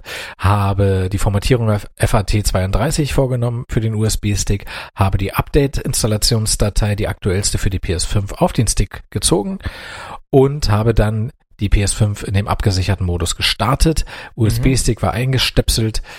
Gamepad war angestöpselt, ich konnte also dann im abgesicherten Modus mit dem Menü interagieren. Nimm Punkt 7, ja, Punkt 7 ist ja quasi, dass er dann die Update-Datei direkt von dem USB-Stick zieht und gibt mir eine Fehlermeldung, die ich auch noch nicht hatte und sagt mir, die Datei ist beschädigt. Oh, shit. Und ich habe wirklich ich habe es mehrmals gemacht, ich habe sie wieder runtergehauen. Ich habe nochmal auf FAT32 formatiert, habe gegoogelt, habe ich irgendwas falsch gemacht bei der Formatierung? Ja. Nein. Und der Typ am Telefon hat mir dann auch gesagt, der hieß Robert übrigens, also wirklich ein sehr netter Typ an der Stelle, nochmal vielen Dank, der hat dann auch gesagt, dass dieser Fehler in Verbindung mit diesem Update keinen Sinn macht, weil zu dem Zeitpunkt, wo ich den Prozess initiiere, löscht er erstmal das alte Update. Also er löscht die Firmware erstmal komplett, bevor er sie vom Stick zieht. Das ist Grundvoraussetzung, meinte er. Das läuft im Hintergrund, das kriege ich nicht mit. Aber dass er das am Anfang schon sagt, dass die Datei beschädigt ist, macht keinen Sinn, weil eine funktionale Systemsoftware ist ja installiert. Ja, sie funktioniert ja. Das heißt, die Datei kann gar nicht beschädigt sein. Also von daher weiß er auch nicht, hatte diesen Fehler in der Verbindung auch noch nicht und hat dann halt mir nahegelegt, schick sie mal ein, ich schick dir dann den Retourschein. Hatte ihn dann auch in Echtzeit sozusagen per E-Mail. Was ich nur besorgen musste, war halt für mich ein Kartönchen, ne, wo ich die reinpacke. Hab mir dann noch so, wie nennt man dieses Bläschenpapier, wo man schön die Blasen zerdrückt. Ja, Knallerbsenpapier, keine Ahnung. Ja. Ich nenne es jetzt mal so, ein Knallerbsenpapier, so nennen wir die Folge. Ja, das ist gut. Finde ich gut. Knallerbsenpapier. Weil das war doch wirklich eine Knallerbsenfolge. Ich bin so demotiviert heute. Es ist unglaublich. Es ist wirklich. Ja, merkt man gar nicht. Ich bin total müde auch. Ich weiß auch nicht. Ja, du bist halt in dieser Welt. Also es strengt ja auch an, ne? Ich meine, das ist ja nicht nur einfach ein Plinky-Planky-Geplänkel. Oh, das war gut. Sondern es ist halt ein From-Software-Spiel. Ja, das fordert dich halt auch. Ach so, du redest von Elden Ring, ja. Nee, okay, erzähl ich weiter von der PlayStation. Bei mir hat er übrigens angezeigt, als ich meinen White Pulse of Death hatte, hatte ich eine Weile lang eine Fehlermeldung, die Datei konnte nicht gefunden werden, was halt Quatsch ist, weil ich hatte die in diesem PS5-Ordner, dann in diesem PS5-Ordner, den Update-Ordner und da war die Datei und der sagte immer wieder, er kann die nicht finden und ich habe nicht verstanden, warum. Und irgendwann ging es auf einmal. Das kann er ja eigentlich nur sagen, so wird es zumindest in der Beschreibung gesagt, wenn du Update nicht in Großbuchstaben schreibst. Jedenfalls nicht komplett. Habe ich aber alles. Ja, habe ich auch alles gemacht. PS5, Update in Großbuchstaben. Und gut, bei mir hat er auch nicht gesagt, er kann sie nicht finden, sondern die Datei wäre beschädigt. Also, naja. Sagt man eigentlich er oder sagt man sie, wenn die PlayStation dir einen Fehler gibt? Die PlayStation, oder? Die PlayStation, genau. glaube ja, würde ich auch als weiblich ansehen. Jedenfalls habe ich das dann eingewickelt bis zum geht nicht mehr, ja, hab's gestopft mit Papier und so weiter in den Karton, hab, glaube ich, so viel Klebeband drum gemacht, wie ich in meinem ganzen Leben noch nicht verwendet habe. Habe den Retourschein draufgeklebt, habe noch geschrieben, zerbrechlich und fragile. Um sicher zu gehen. Und habe es dann zur Post gebracht. Heute hatte ich aber die E-Mail, dass es angekommen ist und da bin ich fein raus, weißt du, jetzt ist der Gefahrenübergang vonstatten gegangen, weil die haben extra auch geschrieben, sollte eine beschädigte PS5 bei Ihnen ankommen, können Sie nichts machen, wenn sie beim Transport beschädigt worden wäre. Denn dabei ist mein Verschulden, dass sie beschädigt ankommt. Jetzt ist sie aber angekommen und sie wird entweder repariert oder ausgetauscht, das steht dann so in der E-Mail. Ich habe da irgendwie so eine Reparatur, Nummer bekommen, falls es jetzt länger als 15 Tage dauert, was aber nicht so lange dauern wird. Also wie gesagt, man hat mir zugesagt, die maximale Zeit sind 15 Tage. In der Regel dauert das nicht so lange. Ja. Ist halt nur die Frage, ob man im Falle eines Austauschs überhaupt eine PS5 auf Lager hat. Ach, die haben bestimmt so eine bestimmte Anzahl PS5s für Kunden, die schon eine haben zum Tausch, oder? Denke ich mal. Ich denke mal auch. Davon muss ich jetzt einfach mal ausgehen. Ja. Ansonsten schicken sie dir einfach eine PS4. Das ist auch scheißegal. Nee, sie schicken eine PS4 und eine PS1. Mach ja, PS5 zusammen. Dann aber lieber eine PS2 und eine PS3. Das wäre geiler. Das ist ja auch geil. Ja. Stimmt, eine PS3 habe ich ja noch. Ja. Da ist übrigens auch so ein Ding, ne? Da habe ich auch ein Problem. Wo wir gerade dabei sind. Was ist da? Ja, ich nutze die PS3 nutzen wir gerade als DVD-Player. Mhm. Und die Controller funktionieren nur angeschlossen. Also mit Kabel. Mhm. Ja. Sobald du das Kabel löst, sind die aus. Ja. Akku im Arsch voll geladen. Nee, ja, wahrscheinlich, genau. Reset-Knopf reagiert, aber auch nur, wenn sie angeschlossen sind, nicht, wenn sie nicht angeschlossen sind. Ja, Akku im Eimer. Dann sind die Akkus wahrscheinlich im Eimer. Ja, naja. Aber so eine PS3-Controller kosten jetzt auch nicht die Welt. Nee, also ich meine, wie lange hast du die jetzt schon, oder wie lange ist die PS3 schon draußen? Guck mal, wie alt die schon ist. Die habe ich jetzt über 10 Jahre habe ich die. Ja, siehst du. Mhm. Ja. Ja, so viel dazu. Also ich bin zuversichtlich, weil ich bin beruhigt, sie ist da, ich weiß, dass sie angekommen ist und freut mich.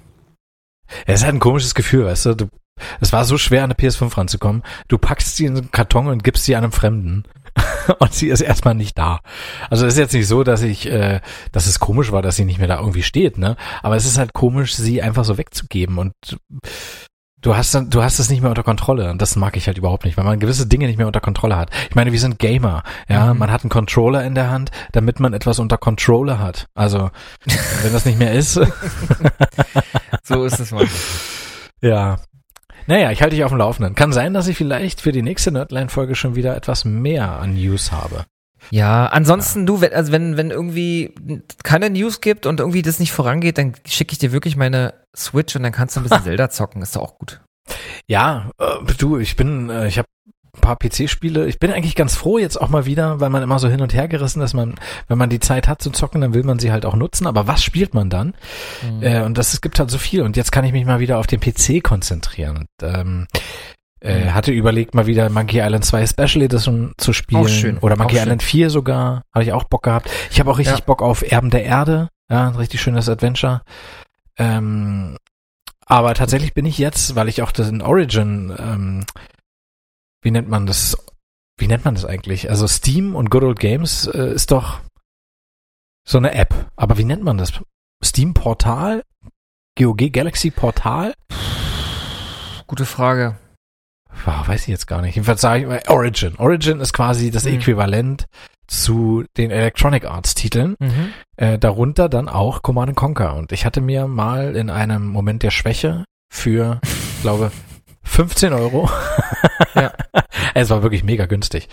Die Command & Conquer Version geholt mit 17 Command & Conquer Titeln. Das ist quasi die ultimative Command & Conquer Edition. Ach, und das ist dann alles, was jemals Command & Conquer mäßig rauskam, komplett mit drin, oder was? Ach, das ist ja krass. Inklusive Command & Conquer 4, der letzte Teil der Tiberium-Saga. Ach, genau, das ist ja komplett schön. Und was spielst du gerade davon? Tatsächlich bin ich jetzt bei Tiberium Wars, der dritte Command & Conquer, was ja der richtig dritte Command & Conquer ist, was die Tiberium-Sage angeht. Ja. Nicht zu verwechseln mit Command & Conquer Tiberian Sun, der damals, als er rauskam, Command & Conquer Teil 3 Tiberian Sun hieß. Ja, das stimmt. Das war falsch. Ja. Weil Command & Conquer Red Alert ist nicht Command & Conquer 2. Ja, das ist ein eigenes Command & Conquer, eine eigene Reihe. Ja. Deshalb gibt es nämlich Command & Conquer Alarmstufe Rot 2 und Command & Conquer Alarmstufe Rot 3. Ja. Genau, richtig, genau, ja, halt die Fresse. So. Kannst du auch ein anderes Wort sagen, wir haben ja ein Codewort. Nee, aber in dem Zusammenhang will ich dir noch ganz kurz sagen, ganz kurz noch, bei Tiberian Wars bin ich jetzt hängen geblieben, weil es ist einfach auch großartig von der Inszenierung her, aber ich habe jetzt auch das Remastered nochmal angefangen, das habe ich wiederum bei Steam. Mhm. Da wird man ja bekloppt, weißt du, weil du ständig switchen musst. Aber das Command & Conquer Remastered ist wirklich eine dufte Nummer. Ich hatte es in irgendeiner Folge mal kurz angepriesen, so. Aber eben noch nicht lange angespielt. Ungefähr 15 bis 20 Minuten. Jetzt habe ich mich schon mehrere Stunden damit beschäftigt die Woche und bin absolut begeistert. Wirklich, da ist so viel Liebe reingesteckt worden. Man hat leider nicht mehr die ursprünglichen Videos zur Verfügung gehabt, weil als Westwood so quasi dann, gelöscht wurde, haben sich auch die Videos gelöscht. Mhm. Man hat sie quasi mit einer KI hochskaliert. Ja, das sieht man vor allem in den Rendersequenzen. Ja. Bei den Schauspielern, bei den Filmsequenzen mit echten Schauspielern geht es einigermaßen.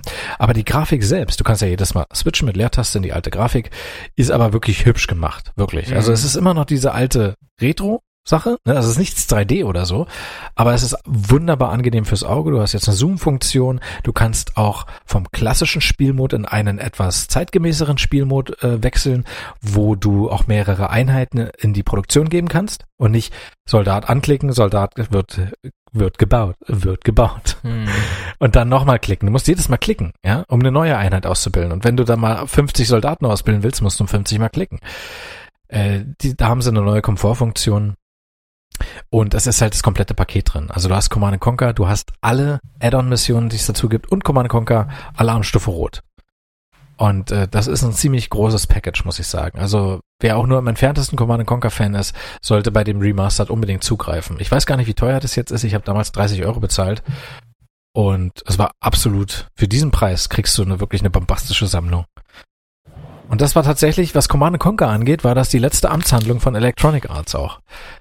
Aber man hofft ja, dass irgendwann mal wieder ein neues Command & Conquer in der Tiberium-Welt rauskommt.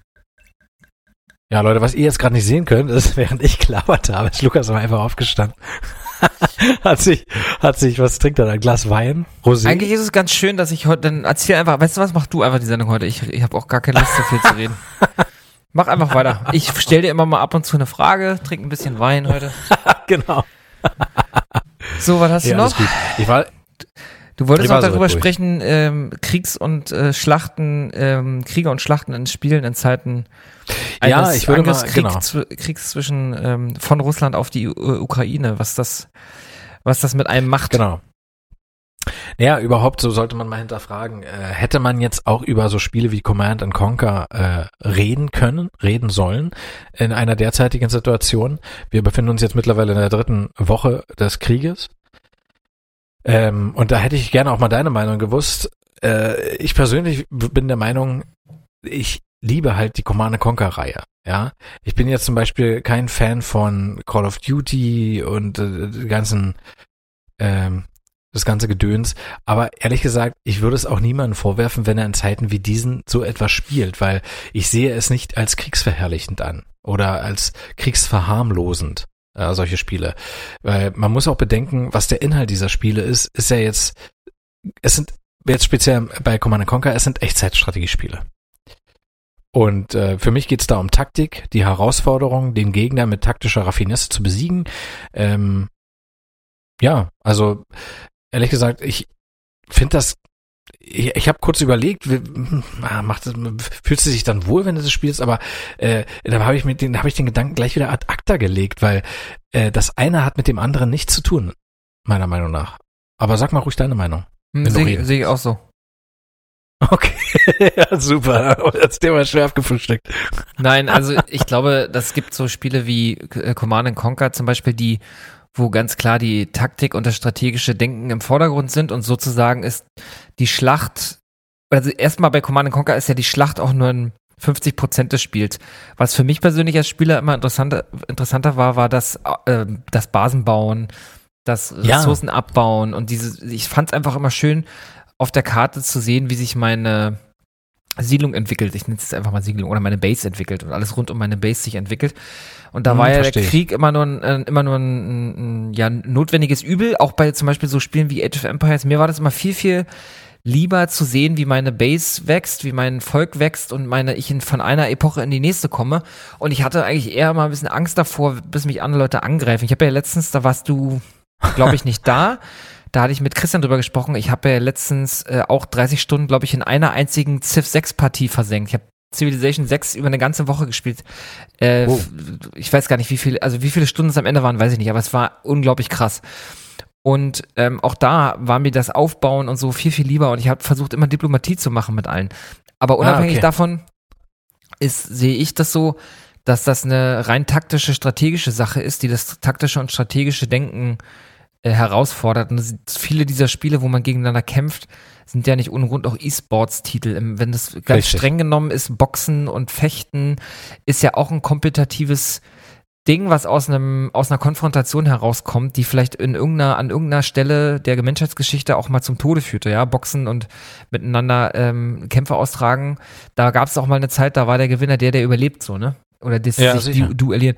Das aber direkt irgendwie auf eine Kriegssituation zu beziehen, ist, finde ich, ein bisschen weit hergeholt. Ich glaube, dass man das ganz streng voneinander trennen muss, weil es ist am Ende des Tages eine, zum Glück endlich auch anerkannte Kunst, ein Computerspiel, ein Videospiel.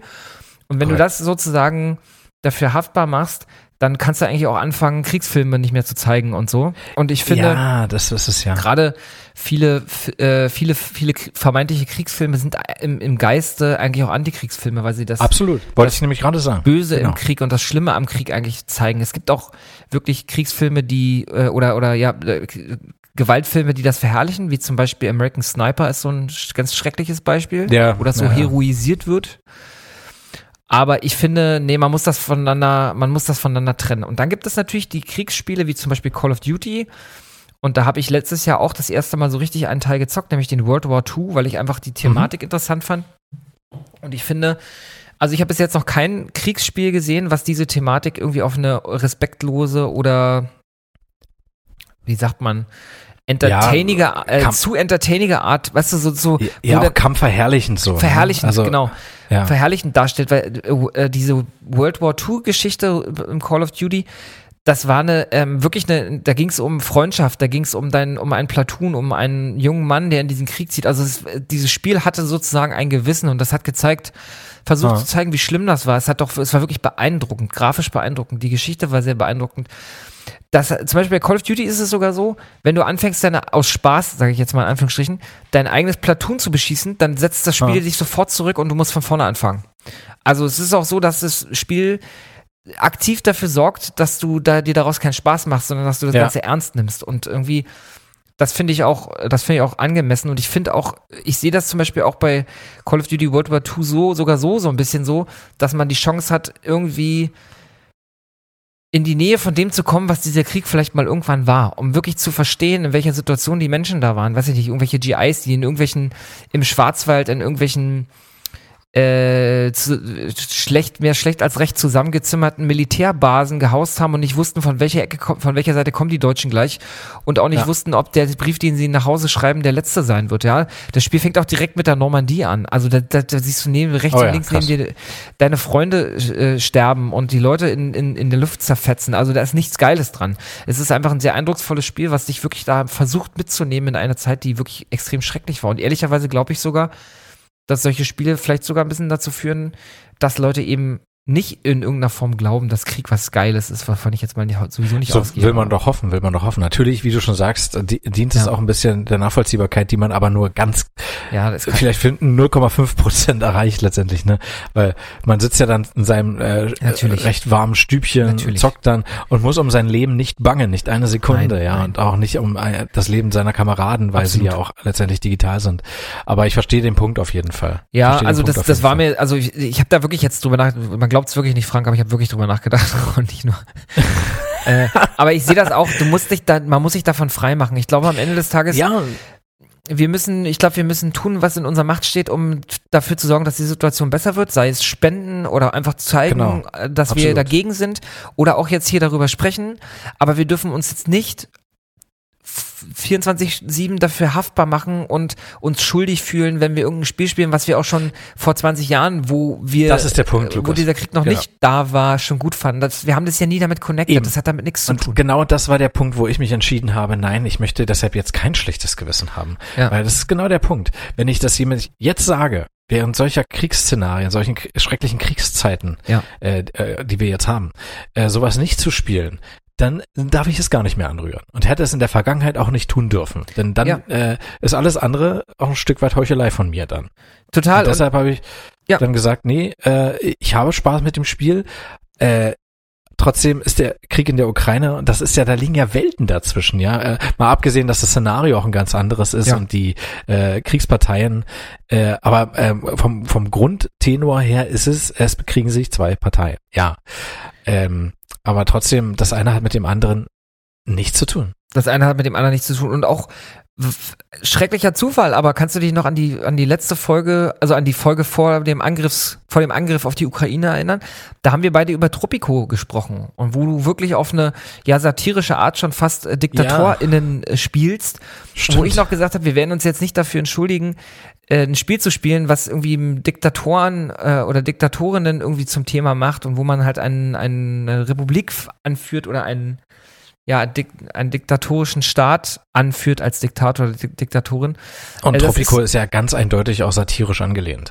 Genau, aber ich finde, man muss immer Kunst davon irgendwie freimachen. Ich bin auch nicht dafür, immer alles damit zu entschuldigen, aber ich finde, wenn jetzt nicht irgendwie Putin ein Videospiel veröffentlicht, womit er versucht, die Leute in irgendeiner Form zu indoktrinieren und zu lenken, das wäre, also was gab's ja auch schon mal, ne? Also jetzt nicht unbedingt von Putin, aber weil Diktatoren versuchen ja über alle möglichen Medien ihr Volk irgendwie zu steuern, dann ist das okay. Also ich finde, gerade die Call of Duty-Reihe hat bewiesen, dass man sich dem ganzen Thema auch auf eine anständige Art nähern kann. Das mögen jetzt nicht alle so glauben. Es gibt doch genug Leute, die sagen, Ballerspiele, wie immer so schön sagen, sind scheiße, und ich glaube das nicht. Ich auch nicht. Am Ende des Tages ist es auch immer so ein bisschen der Mensch, der davor sitzt, ne? Also das ist ja auch etwas, was mich immer so stört, dieses, ich glaube, das habe ich auch schon mehrmals hier gesagt, dieses sich selbst aus der Verantwortung nehmen. Ich muss mich mit dem, was ich da konsumiere, auseinandersetzen, und wenn ich nicht dazu in der Lage bin, das zu unterscheiden, ja, oder wenn ich nicht dazu in der Lage bin zu verstehen, dass die Bild-Zeitung zu 90% Scheiße schreibt, dann sollte ich sie nicht lesen. Aber ich sollte 96,8.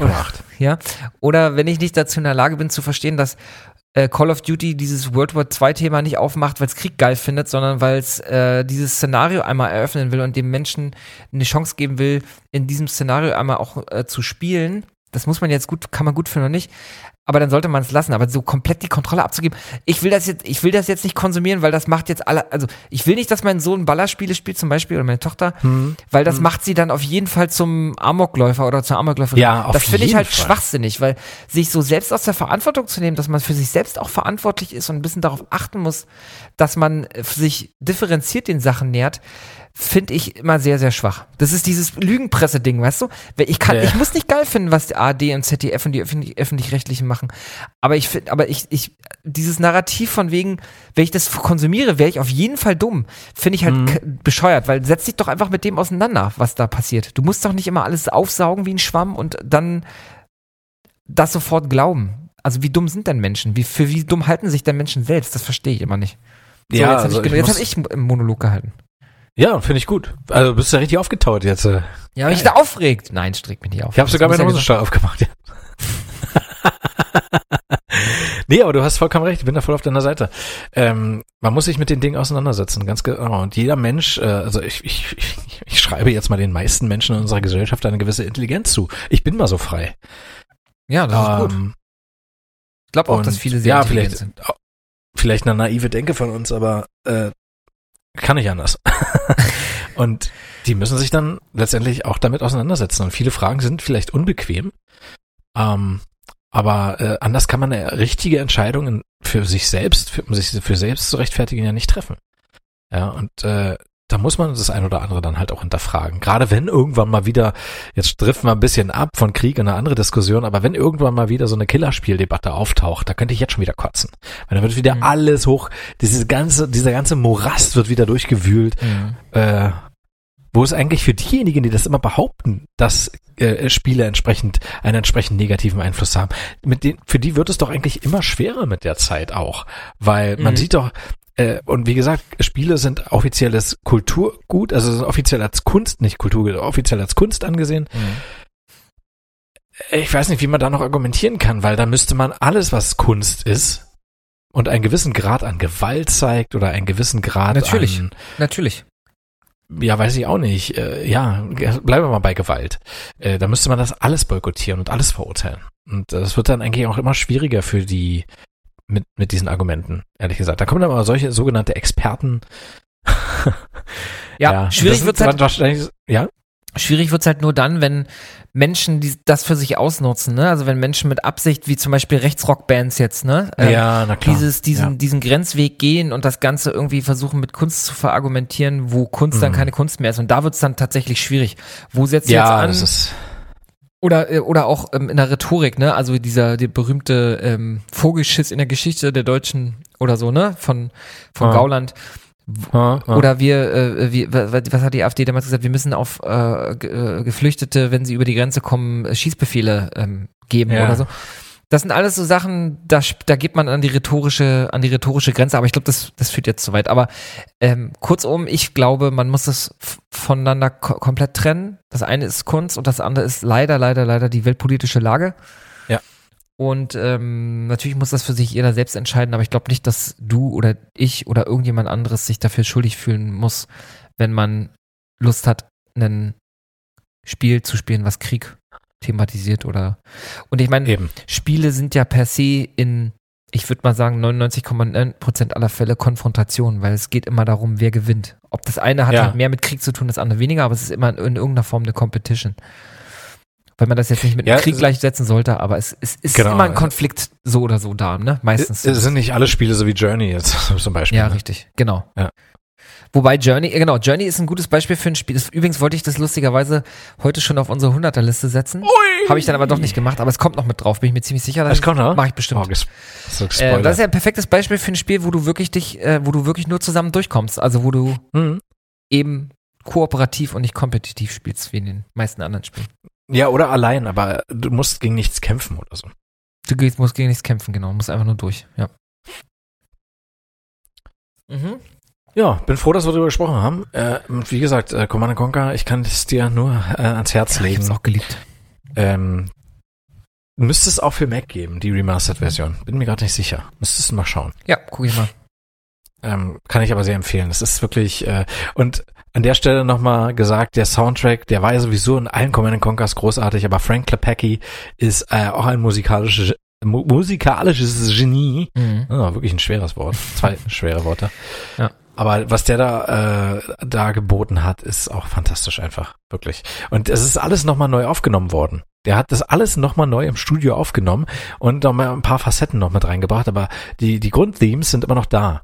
Sind also nicht nur digital aufgearbeitet worden, sondern gänzlich neu aufgenommen worden. Das hört man voll raus. Man kann auch die ursprünglichen Sachen hören, wenn man will. Man hat dann so eine Jukebox im Spiel.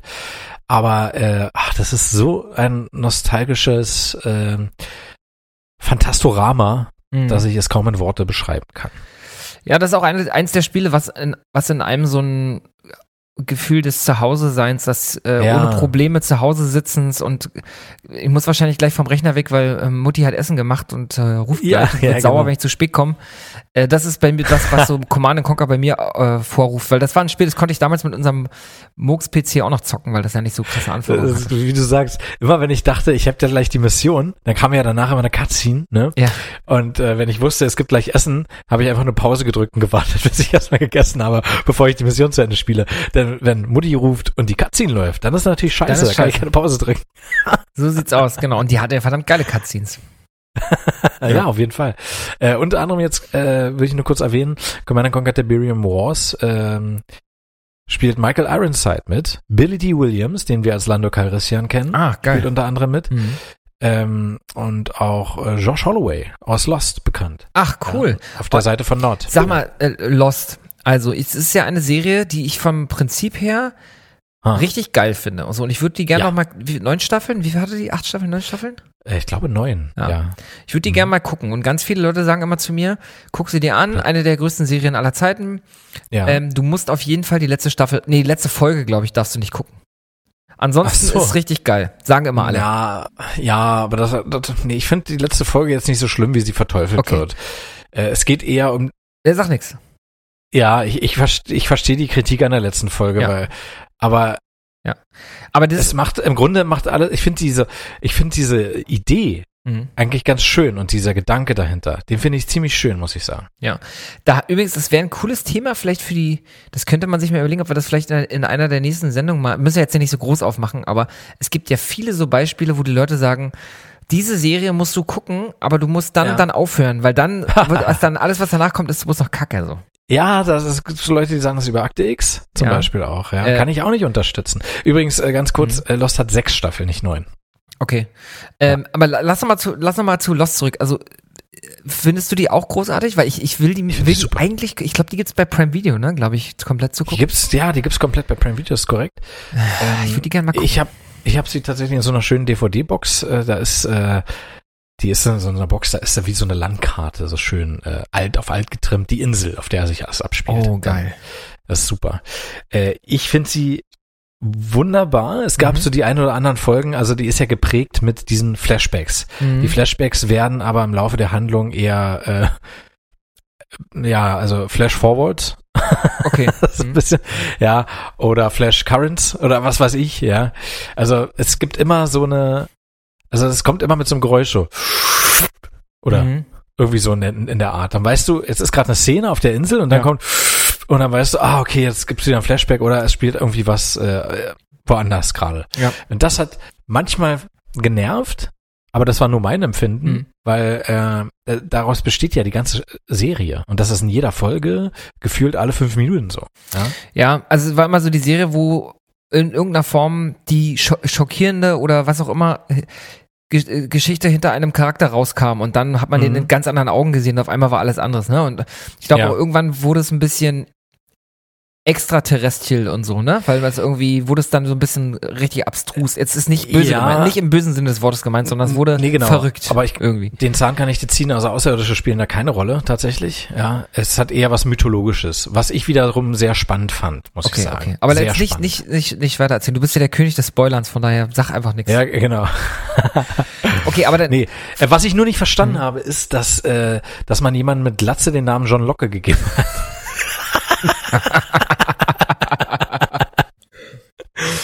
Nein, John Locke heißt er natürlich. Kann jede Tür aufschließen. John Lockpick.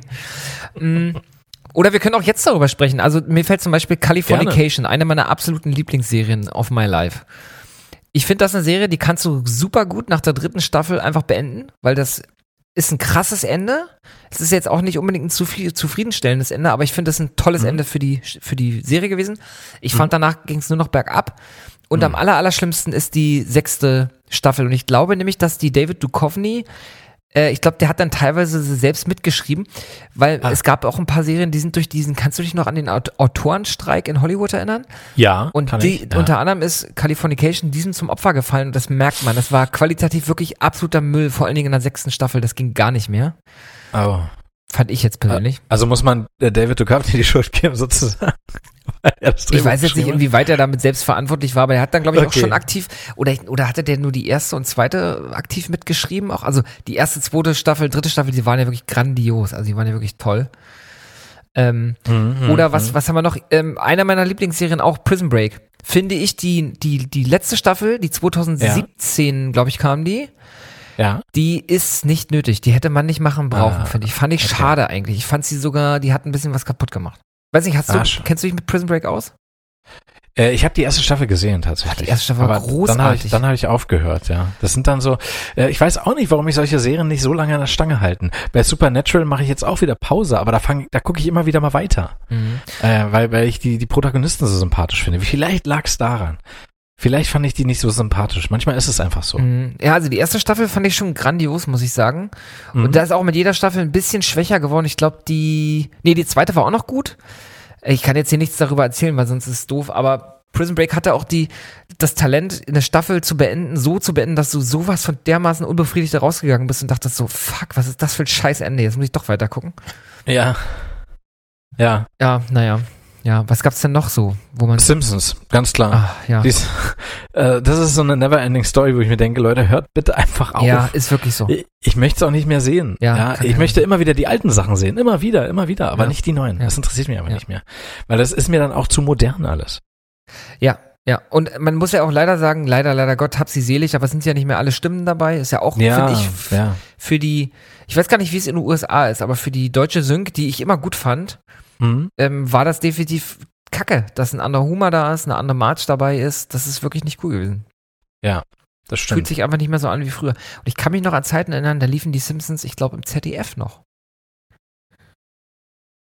Das war ganz früher, ja, Anfang der 90er. Krass. Mhm. Okay, krass. Ich habe auch zum Beispiel Michael Jacksons Thriller lief damals im ZDF-Vorabendprogramm. Mhm. Da habe ich das zum ersten Mal gesehen.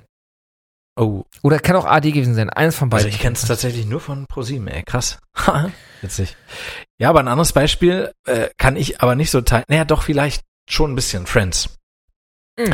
Oh, ja, aber jetzt bezogen auf die jetzt kam, die Staffel? Jetzt war eine Folge, nee. Das war ja so eine Reunion, wo sie einfach nur auf dem Sofa sitzen und über die besten Sachen quatschen. Habe ich bisher noch nicht gesehen, also kann auch sein, dass ich völlig falsch liege, aber es war keine neue Folge im eigentlichen Sinne. Ah, ja. Okay. Mhm. Das war eher so, wir treffen uns und reden über die alten Zeiten. Nee, bei Friends ist, also es passt ja irgendwie, Friends ging 10 Jahre, es sind 10 Staffeln, es sind in der Summe fast 240 Episoden, 236. Mhm. Aber ich weiß nicht, das war für mich immer so, die ganze letzte Staffel war geprägt von irgendwelchen, alle gehen irgendwie so ein bisschen auseinander, weil so das echte Leben kommt, der Spaß am Leben ist vorbei, weil sie alle eine Familie gründen. Das ist irgendwie so die Botschaft, die bei mir ankommt. Und das fand ich irgendwie ein bisschen reichlich deprimierend, weil eigentlich soll ja Freundschaft für immer halten. Ja, erstens das und zweitens sollte das andere ja, also sie haben es wahrscheinlich nicht mit Absicht gemacht, aber die Tatsache, dass die anderen so halt, ich meine, es hat sich ja über die Staffeln davor auch schon hingezogen, Friends und Rachel, Ross und Rachel hatten ja schon aber ja, und dann Chandler und Monica wollen halt auch Eltern werden und so und ja. Das ist ja der normale Werdegang irgendwann, ne? Wenn man sich liebt, man möchte auch eine Familie gründen, alles schön und gut. Aber irgendwie war dann so, dann geht hier der Handlungsstrang vorbei und ich mag das irgendwie nicht, weil dafür war die Serie zu locker flockig, weißt du, hat sich mit den echten, nicht echten Problemen der Welt beschäftigt und das fand ich halt so geil und dieser Kontrast, der hat mir einfach nicht gefallen. Das ist so mein Empfinden, was Friends angeht. Trotzdem fand ich den Abschluss sehr schön gemacht, ja. Aber andererseits, wie will man da auch einen Cut machen? Ja, sagt man einfach, okay, jetzt ist wirklich Cut. Ja. Und macht gar keinen Abschied oder so, ne? Und dann gibt die Botschaft drüber, das wird ewig halten, aber ihr müsst halt wieder von vorne anfangen. Der Serie. Ja, ist halt schwer, ne? Ja. Also das ist einfach auch dem Plot geschuldet, dass man da irgendwie auch ein Ende finden muss und das wird nicht jedem gefallen. Und mir hat's halt leider nicht gefallen, aufgrund der Tatsache, dass sie da halt ein bisschen auseinandergehen. Aber nicht aufgrund der Art, wie es gemacht wurde. Ja, anderes Beispiel, wo es einen komplett anderen Case gibt, und zwar My Name is Earl, einer meiner absolut liebsten Comedy-Serien. Ich weiß nicht, ob du die Serie kennst, ganz großartige Serie. Geht um so einen nicht gesehen, aber kenne ich. Geht um so einen kleinen Kriminellen namens Earl Hickey und der wird irgendwann von einem, also er geht irgendwo in so eine Tankstelle und holt sich einen Rubbel los und gewinnt da $100.000 und wird dann vom Auto überfahren oder angefahren.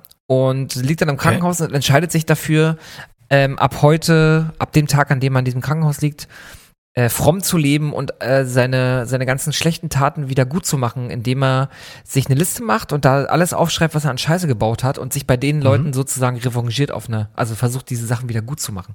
Weil er glaubt, dass das am Ende dann das Karma dafür sorgt, dass er ein gutes Leben haben wird.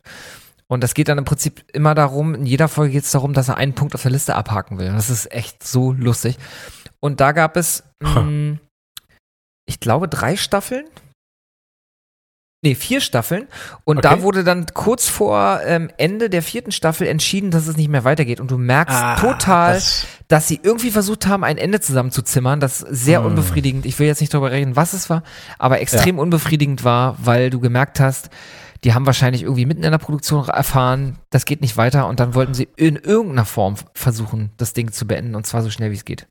Das ist blöd. Voll kacke. Da kann ich dir noch ein positives Beispiel geben, wo es auch nicht so viele Staffeln gibt, was aber von Anfang an klar war. Und genau aus dem Grund, man wollte nämlich einen perfekten Abschluss schaffen. Mhm. Man hat von Anfang gesagt, wir haben diesen Handlungsrahmen und den frühstücken wir innerhalb von 5 Staffeln ab. Und zwar ist die Rede von dem großartigen Mafia-Drama Boardwalk Empire. Oh, so großartig. Was ist das für eine geile Serie, eine oder? Tolle Serie. Und ja, da war es von Anfang an klar und die 5. Staffel war auch so angekündigt, war die letzte Staffel. Ja.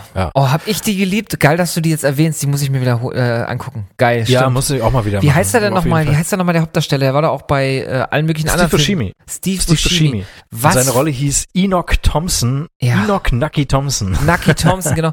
Oh, geil, Alter. Da war auch, das haben sie so toll gemacht. Ich werde nie diese eine Szene vergessen, wo sie in Chicago sind und dann ist dieser eine Typ der Fahrer von einem dieser Gangsterbosse und da kommt irgendwie raus, wie ist sein Name? Ja, mein Name ist Al Capone. Und du merkst ja so geil, das ist die Zeit, an der Al Capone noch nur ein Handlanger war. Oh, Hammer. Richtig. Ah, so gut. Und Michael Shannon spielt doch erstmal diesen Prohibitionsbeauftragten da irgendwie. Ja. Er hat auch so eine geile Rolle da. Ey. Der entwickelt sich auch so krass in dieser Serie. So eine geile Serie. Es ist wirklich, Und auch der Aufstieg, sag ich mal, der langsame Aufstieg von Al Capone. Ja. Übel, wirklich übel. Genau, es gibt ja Parallelhandlungen, einmal in Atlantic City, wo ja eigentlich die Haupthandlung stattfindet. Genau, richtig. Und Chicago spielt auch eine Rolle, absolut. Und ich meine, es gibt noch eine andere, die kam auf Netflix dann, ich weiß gar nicht, ob das es war keine originale Netflix-Serie, sie wurde auch von Showtime produziert. Mhm. Also Showtime und Sky, tatsächlich. Die Rede ist von Penny Dreadful. Kenne ich, aber noch nicht gesehen. Ja, angelehnt an diesen, also Penny Dreadful heißt ja eigentlich nur sowas wie Groschenroman. Ja. Genau. Und dementsprechend sind, diese ganzen Groschenromane des 19. Jahrhunderts, die haben ja immer auch so Gruselgeschichten gehabt. Und da sind dann auch, Bram Stoker, ich weiß nicht, ob der sich an einem Groschenroman orientiert hat, aber so kann man die ganzen Charaktere, die sich ein Bram Stoker oder eine Mary Shelley oder ein Robert Louis Stevenson sogar, Dr. Jekyll, Mr. Hyde, Robert Louis Stevenson, ich habe sogar das Buch hier, was die sich so ausgedacht haben an Charakteren, das ist so ein typischer Groschenroman-Stuff. Ja. Und das behandelt die Serie mit einem fantastischen Josh Hartnett, mit einer wirklich angsteinflößenden Evergreen. Ja, also auch wahnsinnig gute Schauspieler. Rory Kinnear spielt Frankensteins Monster. Das kann ich auch sehr empfehlen. Ach, geil. Und Timothy Dalton spielt auch mit. Sehr geil. Andere Serie, er spielt... Nee, erzähl ruhig weiter. Er spielt Sir Malcolm Murray und Murray müsste einem Kenner von Dracula was sagen.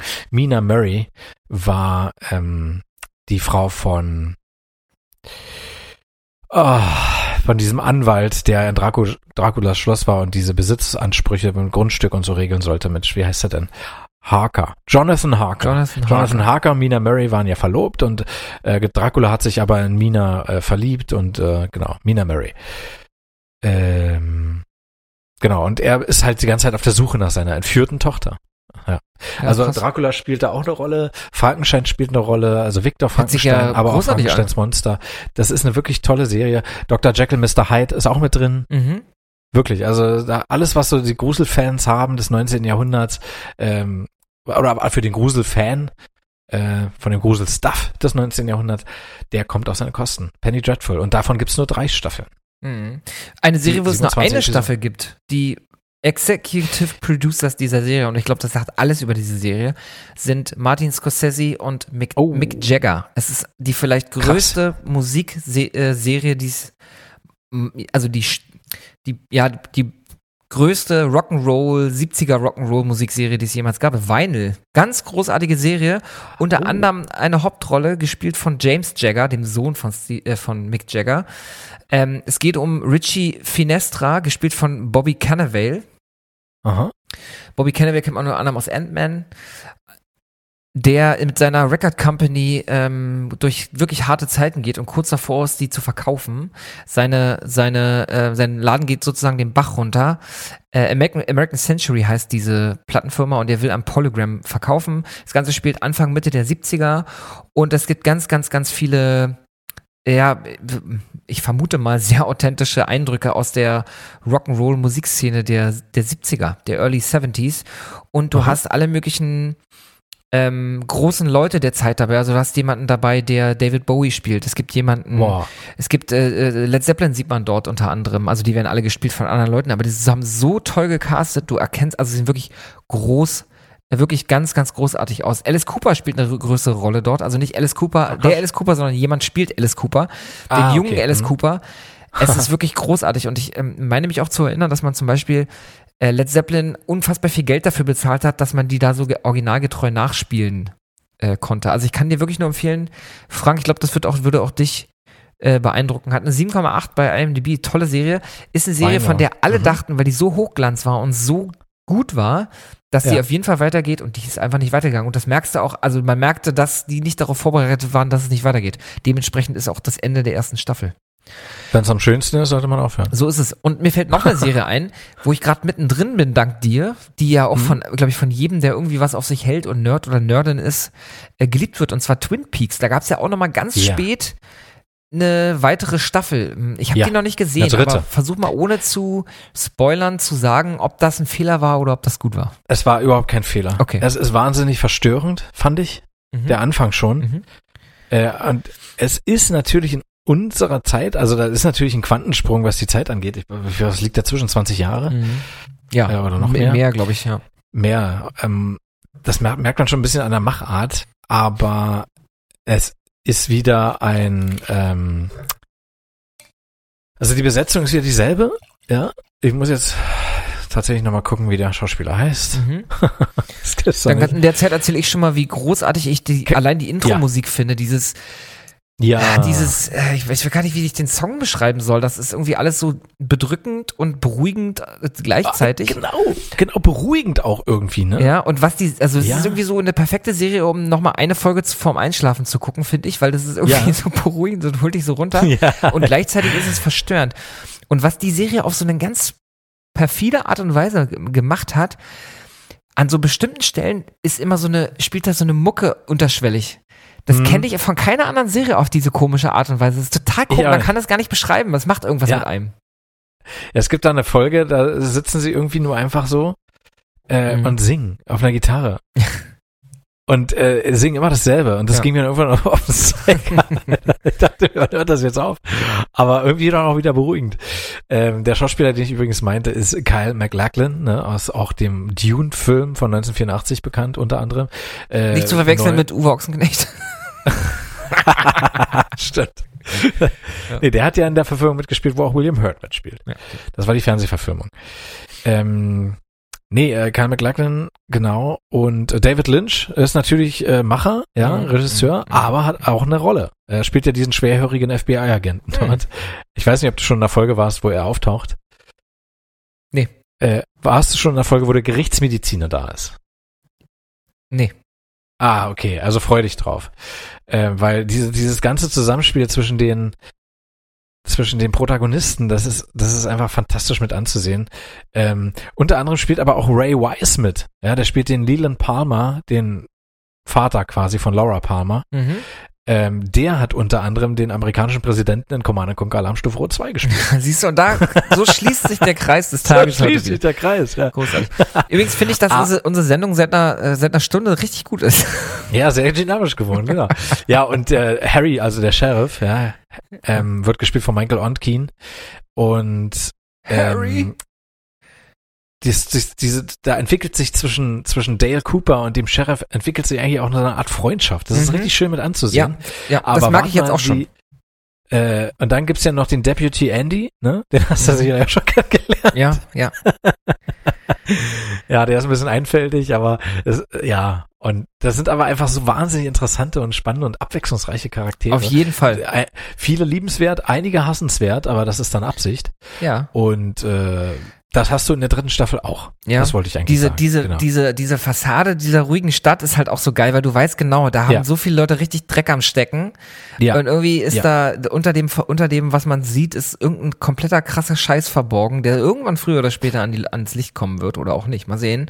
Es wird dann später noch richtig lynchig, sag ich mal. Ja, also wirklich so ein bisschen surreal, gruselig, Und zu spoilern, es gibt dann gewisse Traumsequenzen einfach, die dich so nicht mehr loslassen werden. Und es wird im Laufe der zweiten und zu damaligem Zeitpunkt der letzten Staffel auch immer düsterer auch. Mhm. Und genauso düster ist die dritte Staffel. Das passt aber. Ja, was am Anfang noch beruhigend ist, die Musik zieht sich durch, das kann ich dir schon mal sagen, das ist jetzt auch kein Spoiler, trotzdem wird die Bedrohung größer und die Musik macht das aber nicht kaputt und das ist, also diese Serie ist wirklich eine Ausnahmeserie, ich habe so eine Serie in der Form auch nie wieder gesehen. Ja. Also einfach eine ganz, ganz krasse eigene Machart und sie ist auch nicht so, dass sie irgendwie übertreibt, also sie triggert jetzt nicht irgendwie, sie hat keine Jumpscares, sie triggert jetzt nicht irgendwas in dir. Also sie zieht sich so richtig fies, zieht sich das Ganze so durch. Du leidest so ein bisschen, aber eigentlich bist du auch entspannt, aber irgendwie leidest du die ganze Zeit. Man kann es nicht beschreiben. Und die Serie war ja auch wirklich ein Vorbild für so viele andere audiovisuelle Erzeugnisse, die da kamen. Da gibt ja etliche Spiele, die sich darauf beziehen, zum Beispiel, ne? Das ist absolut, wirklich krass. Weil es ist einfach Kult. Thimbleweed Park zum Beispiel, das Spiel bezieht sich total auf diese Serie. Und eine Sache muss ich dir leider noch mitgeben, das ist, kann Spoiler sein, muss es aber nicht, aber das schließt den Kreis. Wir haben über David Duchovny gesprochen und auch er hat eine Rolle in dieser Serie. Oh, geil. Und die ist, ich glaube, sogar seine beste Rolle. Oh Gott. Das ist nicht Hank Moody, das ist nicht Fox Mulder. Ja.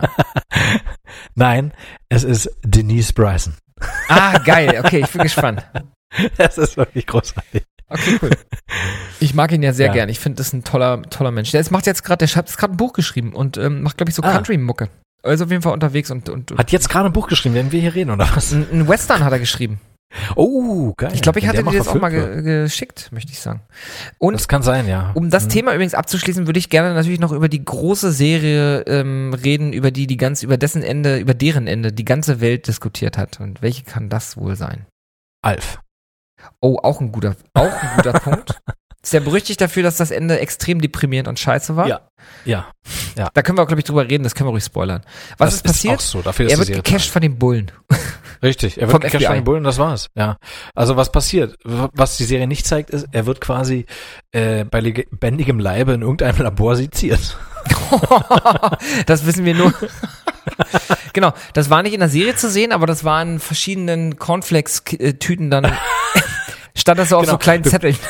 Richtig, du konntest dir die Eingeweide selber zusammenbasteln und selber nochmal sezieren dann. Zusammenbauen, auseinandernehmen, Genau. Erste Hälfte war 5 Euro und danach, die Woche, danach jede weitere Ausgabe ein Zehner. Die wollten dich bloß cashen damit. Ja. Nee, aber das ist ja wirklich ein massiv unbefriedigendes Ende gewesen, ne? Also wirklich schlimm. Traurig. Nicht nur unbefriedigend, sondern traurig und ein bisschen traumatisch auch, ne? Also, ich meine, das war nun mal eine Serie, die haben auch Kinder geguckt und was soll ein Kind mit so einem Ende anfangen, ehrlich gesagt? Wer hat sich denn so einen Scheiß ausgedacht? Ey, ganz ehrlich, schieß den Vogel ab. Aber ich bin mal gespannt, was du meinst. Der, komme ich aber gleich drauf. Okay. Aber Alf wäre ja zum Beispiel eine Serie, die kannst du ja super easy, kannst du dir nochmal eine Staffel geben und irgendwie das Ganze irgendwie ins Positive verkehren, weil du hast ja einen Alf, der wird ja sozusagen logischerweise nicht älter. Gut, jetzt hast du natürlich hier Willi Tanner, ich weiß gar nicht, ob der Schauspieler, ich glaube, er lebt noch, ne? Aber er ist, glaube ich, massiv auf die schiefe Bahn geraten damals. Der ist schon vor einer Weile gestorben. Okay, dann war er gestorben. Ich glaube, das haben wir sogar hier im Podcast auch besprochen. Das kann sein. Also ich weiß nicht, was mit den Kids ist, vielleicht Lynn und wie hieß der Kleine nochmal? Linny? Brian und Lynn. Brian, natürlich. Lynn und Linny. Brian und Lynn, die könnten vielleicht auch nochmal mitspielen. Ich hätte da Bock drauf, muss ich sagen. Huh? Nee. Max Wright, wie hieß der Schauspieler? Genau, Max Wright ist verstorben 2019. Ja, dann haben wir es nicht hier thematisiert, aber ja. Er hat auch bei Friends mitgespielt, wo sich wieder ein gewisser Kreis schließt. Siehst du? Ja. Und wir beide sind ja auch Friends, von daher schließe ich ja den Kreis auch wieder. Stimmt, boah, krass. Krass, echt. Das alles so zusammenhängt. Professor Shit, ey, Quantenphysik-Scheiß. Shit. Das ist auch ein guter Name für die Folge. Aber ich finde Knallerbsenpapier schon noch besser. Aber jetzt die große Serie, über deren Ende alle diskutiert haben und die meisten waren unzufrieden. Na? Du wirklich, ich sitze gerade echt auf dem Schlauch. Okay. Ich nenne sie jetzt einfach mal, ja? Mhm. Game of Thrones. Ach was, wirklich? Ja, die Leute waren alle sehr unzufrieden. Oh, ey, kannst die echt nicht alle zufriedenstellen, oder? Ich meine, wir kriegen da so eine hochkarätige Serie, die von Staffel zu Staffel besser wird. Ja. Und dann gefällt den Leuten das Ende nicht. Das Erzähltempo war, glaube ich, das große Problem der Leute. Das Weil du hast ja sein, gemerkt, die beiden, ich weiß gar nicht mehr, wer die Directors waren, die sind ja dann weiter und haben Star Wars gemacht, angefangen. Ja, die mussten ganz schnell auf Toilette, deshalb mussten sie das abklären. Genau. Ich glaube, Star Wars haben sie gemacht dann, oder? Machen sie jetzt gerade sozusagen. Ah, das kann sein, du. Und deswegen haben sie auch nicht ausgeschlossen, dass sie noch eine Staffel machen. Und dann haben sie, glaube ich, gesagt gehabt, gut, wir müssen jetzt alles, was noch aussteht, in diese Staffel packen, und dadurch waren halt diese, ich meine, das klassische Beispiel ist ja immer, ja, in Staffel 3 ist einer von A nach B gereist und das hat die ganze Staffel gedauert, und in der, wievielte war es? 8-2, ne? War die letzte Staffel. Die 8. wurde, glaube ich, in 2 Teile geteilt, war das nicht so? Waren das 8 Staffeln? Ja, das kann gut 8, sein. 8-1 und 8-2, möchte ich sagen. Warte mal, ich guck mal schnell. Ja. Ich hab das nicht mehr im Auge. Und da war das so, dass irgendjemand an Folge 1 irgendwo hin ist und am Ende von Folge 1 schon da war. So. Und das war so das große Problem der Leute, dass alles viel zu schnell auf einmal ging. Du hast recht, 8 Staffeln. Ja, das sicherlich. Unter dem Gesichtspunkt verstehe ich das, ja. Aber es ist ja nirgendwo geschrieben, dass wenn du an einem bestimmten Punkt, auch in den Büchern, ein bestimmtes Erzähltempo an den Tag legst, dass ein Nachfolgebuch oder eine andere Staffel genau das gleiche Erzähltempo haben muss. Das ist doch nirgendwo festgelegt. Und ich, ehrlich gesagt, ich weiß nur noch, wie mich das alles mitgenommen hat, gefesselt hat, tierisch spannend. Die Staffel war vorbei und ich saß erstmal da und musste durchatmen, aber nicht, weil es so schlecht war, sondern weil es mich so einfach entertained hat, und dafür bin ich dankbar, ja, und da möchte ich mich jetzt nicht irgendwelchen Leuten anschließen, die einfach den Hals nicht vollkriegen können. Wir haben da wirklich, also sicherlich, jeder kann ja seine Meinung haben, aber ich find's halt schade, dass man das nicht so wertschätzt, dass man da was wirklich ganz, ganz Tolles geliefert bekommen hat. Und Ende ist Ende, das kann nicht jedem gefallen. Ich sag ja selber, wie es bei Friends ist, ja, das hat mir auch nicht gefallen. Trotzdem sage ich ja nicht, dass es schlecht gemacht ist. Und ich finde auch nicht, dass bei Game of Thrones das Ende schlecht gemacht ist. Das Erzähltempo kann dem einen oder anderen sicherlich etwas zu schnell gewesen sein, das sehe ich ein, das Argument. War bei mir nicht so, aber ich verstehe den Kritikpunkt. Aber deshalb kann man nicht gleich das ganze Ende oder die gesamte Staffel, die letzte, verteufeln, meiner Meinung nach. Auf jeden Fall sehe ich auch so. Ich glaube, jeder hat seine eigene Meinung dazu, zur Schnelligkeit der Erzählung und was am Ende sozusagen auch die Conclusion ist. Ich fand es jetzt auch okay. Also wir haben wirklich eine extrem mitreißende Serie erlebt, und jetzt kommt bald mit House of the Dragon, heißt das, glaube ich, ne? Die erste Spin-off-Serie. House of the Dragon, genau. Das muss ein ziemlich großes Haus sein. Muss ein ziemlich großes Haus sein, wenn der Dragon da wohnt. Muss immer schön warm dann auch da drin. Das Problem hast du. An der Stelle möchte ich dir kurz ein YouTube-Video empfehlen. Das wollte ich tatsächlich heute auch machen, ganz kurz. Ich habe mir ein Let's Play angeguckt von den beiden Jungs Nils und Florentin von Rocket Beans. Da spielen sie Dark Souls 3. Ich weiß nicht genau, welcher. Ich glaube, das war dann irgendwie Episode 32 oder so. Also sie spielen das schon sehr lange. Und da kämpfen sie gegen einen Drachen. Und Nils ist angesehener Drachologe und sie reden dann über Drachen. Und das ist einfach, ich habe mich so weggeworfen. Es ist einfach nur lustig. Das muss man sich angucken. Das sind zwei mega sympathische Typen. Ja. Kann ich an der Stelle einfach nicht leugnen. Muss man sich anschauen. Absolut. Also auch pures Entertainment. Pures Entertainment. Wer sie nicht kennt, Florentin kennt man unter anderem noch aus dem Neo-Magazin Royal. Und Nils hat damals schon bei Nickelodeon dieses, ich weiß nicht, Art Attack war es nicht, aber so eine Bastelserie gemacht. Damit hat er damals angefangen, Anfang der 2000er. Ach krass. Und die beiden. Florentin wusste ich, aber bei Nils das nicht. Die beiden, also ich diese Dark Souls 3, lustig, dass du sagst, die gucke ich auch. Habe heute Folge 33 geguckt. Ich gucke die komplett auch immer nebenbei beim Arbeiten. Genau, ich meistens zum Essen. Und ist super funny, weil die beiden super lustig sind. Und dieses mit dem, es gibt ein Thema und dann erzählen die irgendeine Scheiße dazu. Die haben einen Podcast. Den kann ich euch wirklich empfehlen. Der heißt Multiversum, und der funktioniert so, dass sie ein Thema reingeben, jede Folge, und dann bauen die Freestyle in dieser Sendung, reden die so über dieses Thema, als ob sie das komplett ernst nehmen. Es gibt zum Beispiel eine Folge da tun sie so, als ob sie Teppichverkäufer sind und erzählen die übelste Scheiße. Das ist so geil, ich liebe es. Darüber, wo Teppiche herkommen, wie das Geschäft ist und so. Es ist so bescheuert. Genauso ist das mit der Drachologie. Der Florentin fragt ihn dann einfach, ob es auch Eier bei Drachen gibt, wo dann 2 Drachen drin sind. Ja. Und da meinte Nils, ja, das geht, aber es darf halt kein Feuer- und Eisdrache sein. Es müssen halt entweder 2 oder 2 Eisdrachen sein. Ja. So auf jeden Fall. Das ist eine Serie, die sehr gut ist und wo wir noch nicht wissen, wann die endet, weil sie haben gerade rausgefunden in Folge 33, dass sie ungefähr ein Fünftel des Spiels haben und Florentin kotzt massiv ab, dass sie einfach nicht vorankommen damit. Der wirkt auch immer ständig übermüdet. Ja. Aber finde ich auch gut, finde ich auch richtig gut. Also es ist wirklich die beiden. Jetzt kann man nur hoffen, dass die beiden uns auch mal so empfehlen, wie wir es getan haben. Ja, hört euch das an. Botschaft angekommen. Ja, richtig. Genau. Was ich aber noch zum Abschluss sagen will, es gibt natürlich auch Serien, die haben diese Problematik mit diesem Ende ja nicht, weil sie so, ich weiß nicht, ob man sie dann Monster of the Week Serien nennen kann, weil Monster of the Week ist ja immer, wenn jede Folge für sich steht, aber ich rede von Serien, wo jede Staffel für sich steht. Da gibt's ein paar richtig, richtig gute. Ich glaube, die erste richtig, richtig große Serie, die in dem Bezug darauf alles richtig gemacht hat, war True Detective. Die erste Staffel ist grandios. Das ist korrekt. Woody Harrelson und Matthew McConaughey. Ich fand die zweite Staffel auch sehr gut. Im Vergleich zur ersten sie kommt auf keinen Fall an die erste ran, aber sie hat ihren eigenen Stil und ich fand sie auch sehr, sehr gut. Was ich aber sagen muss, die dritte kam nochmal sehr an die erste ran, fand ich. Ja, die war super mit Mahershala Ali. Ja, ganz genau. Ganz genau. Auch wieder 3 Zeitebenen, glaube ich. Ja. 3 oder 2. Ja. Es hatte schon wieder diesen Flair, ja. Fand ich auch. Diese Zeitebenen, die sind ja, das war ja auch bei vielen der große Kritikpunkt, die sind ja dann in der zweiten komplett weggefallen. Es gab so ein paar Flashbacks, aber ganz wenige. Und eine andere Serie, die genauso funktioniert mit abgeschlossenen Handlungen, wobei aber, das ist ein neues, auch ein interessantes Konzept. Warte, aber ich sag dir gleich, ob ich glaube, ob ich jetzt schon weiß, was du sagen wirst. Sag mal ruhig. Okay, du kannst ja die Serie dann sagen, wenn du denkst, dass du denkst. Und zwar, bevor du den Namen sagst, zählen wir runter und sagen ihn dann gleichzeitig. Aber erzähl erstmal weiter. Okay, also genau, es ist pro Staffel eine abgeschlossene Handlung, aber es sind meistens immer dieselben Schauspieler. Es ist ein Grundcast, der immer wieder mitspielt in den anderen Staffeln, aber eine völlig andere Rolle übernimmt. Super toll. Ja. Ich glaube, ich habe die erste und zweite gesehen und habe jetzt eine Staffel angefangen. Das ist, glaube ich, die aktuellste, wenn ich mich recht erinnere, mit Cuba Gooding Jr. Wer hätte gedacht, dass er noch aktiv ist? Ist nicht die aktuellste, aber es gibt mittlerweile schon eine neue, aber auf jeden Fall auch eine sehr geile Staffel.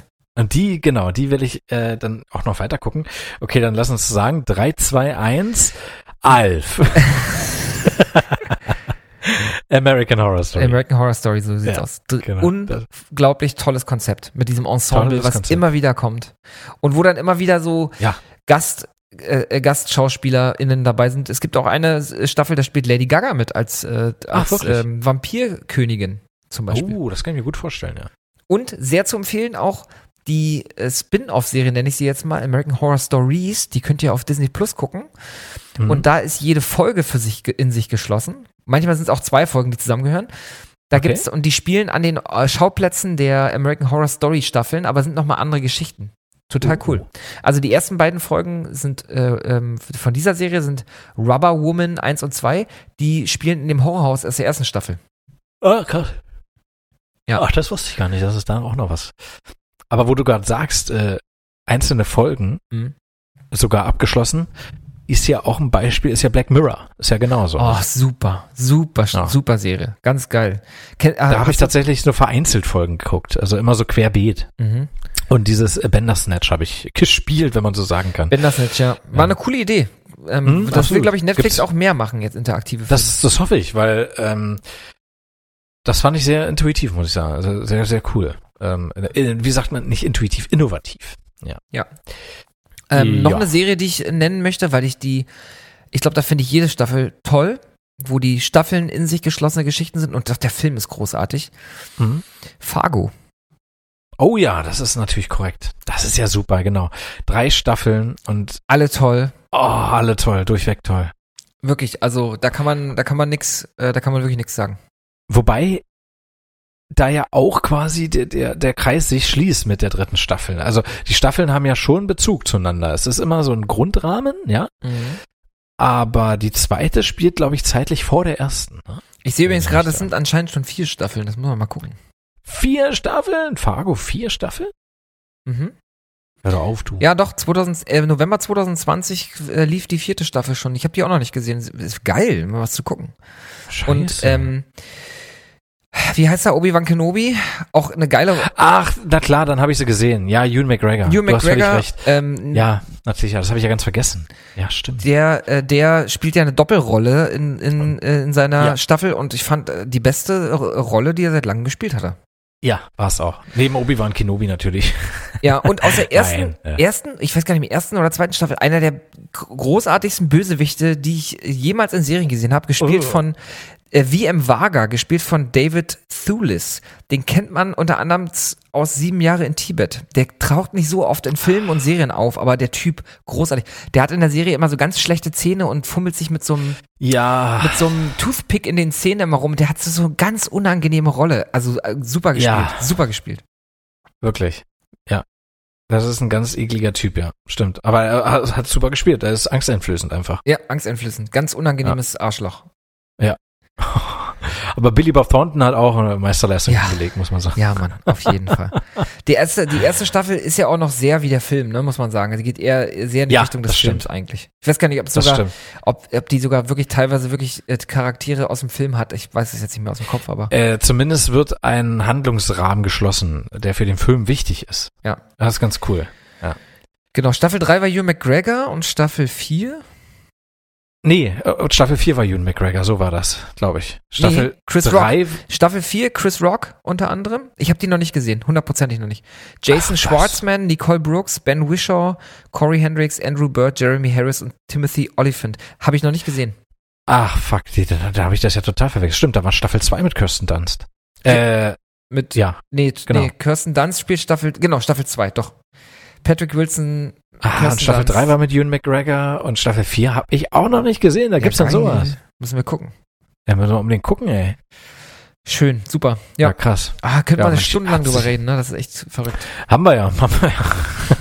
Na, eine Stunde vielleicht, ja. Ja, krass. Da hat sich die Folge doch nochmal hier verkehrt. Verkehrt ins Positive. Ist auch, man muss ehrlicherweise sagen, es ist auch einfach nicht so eine geile Zeit gerade. Eine Sache wollte ich noch machen. Erzähl mal ein bisschen was. Das habe ich mir vorgenommen. Ich soll was erzählen. Erzähl mal irgendwas, ich muss hier mal kurz was suchen. Muss mal kurz was googeln. Ja, ein Problem gerade. Ich habe mein Bier alle und das jetzt schon seit geraumen 30 Minuten gefühlt. Dann hol dir doch kurz noch eins. Aber dann sagt ja keiner was. Das ist natürlich... lass uns mal darüber diskutieren, während du jetzt irgendwas hier machst, was wir tun könnten, um die Bierzeit zu überbrücken. Okay. Die Bierleerzeit, sag ich mal. Die Bierleerzeit. Ich habe nämlich, ich hab's auch gleich. Ich wollte nämlich ja eigentlich euch was vorlesen. Und zwar habe ich, das ist mir nämlich wichtig, weil irgendwie das in der jetzigen, in der aktuellen Zeit irgendwie auch irgendwie was Gutes, möchte ich fast behaupten, ist.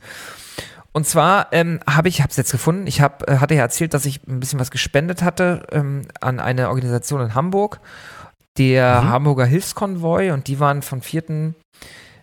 bis 6. März in Polen und haben dort unter anderem mit Hilfe der Spenden, die ich und viele, viele andere wahrscheinlich getätigt haben, da Unterstützung geleistet.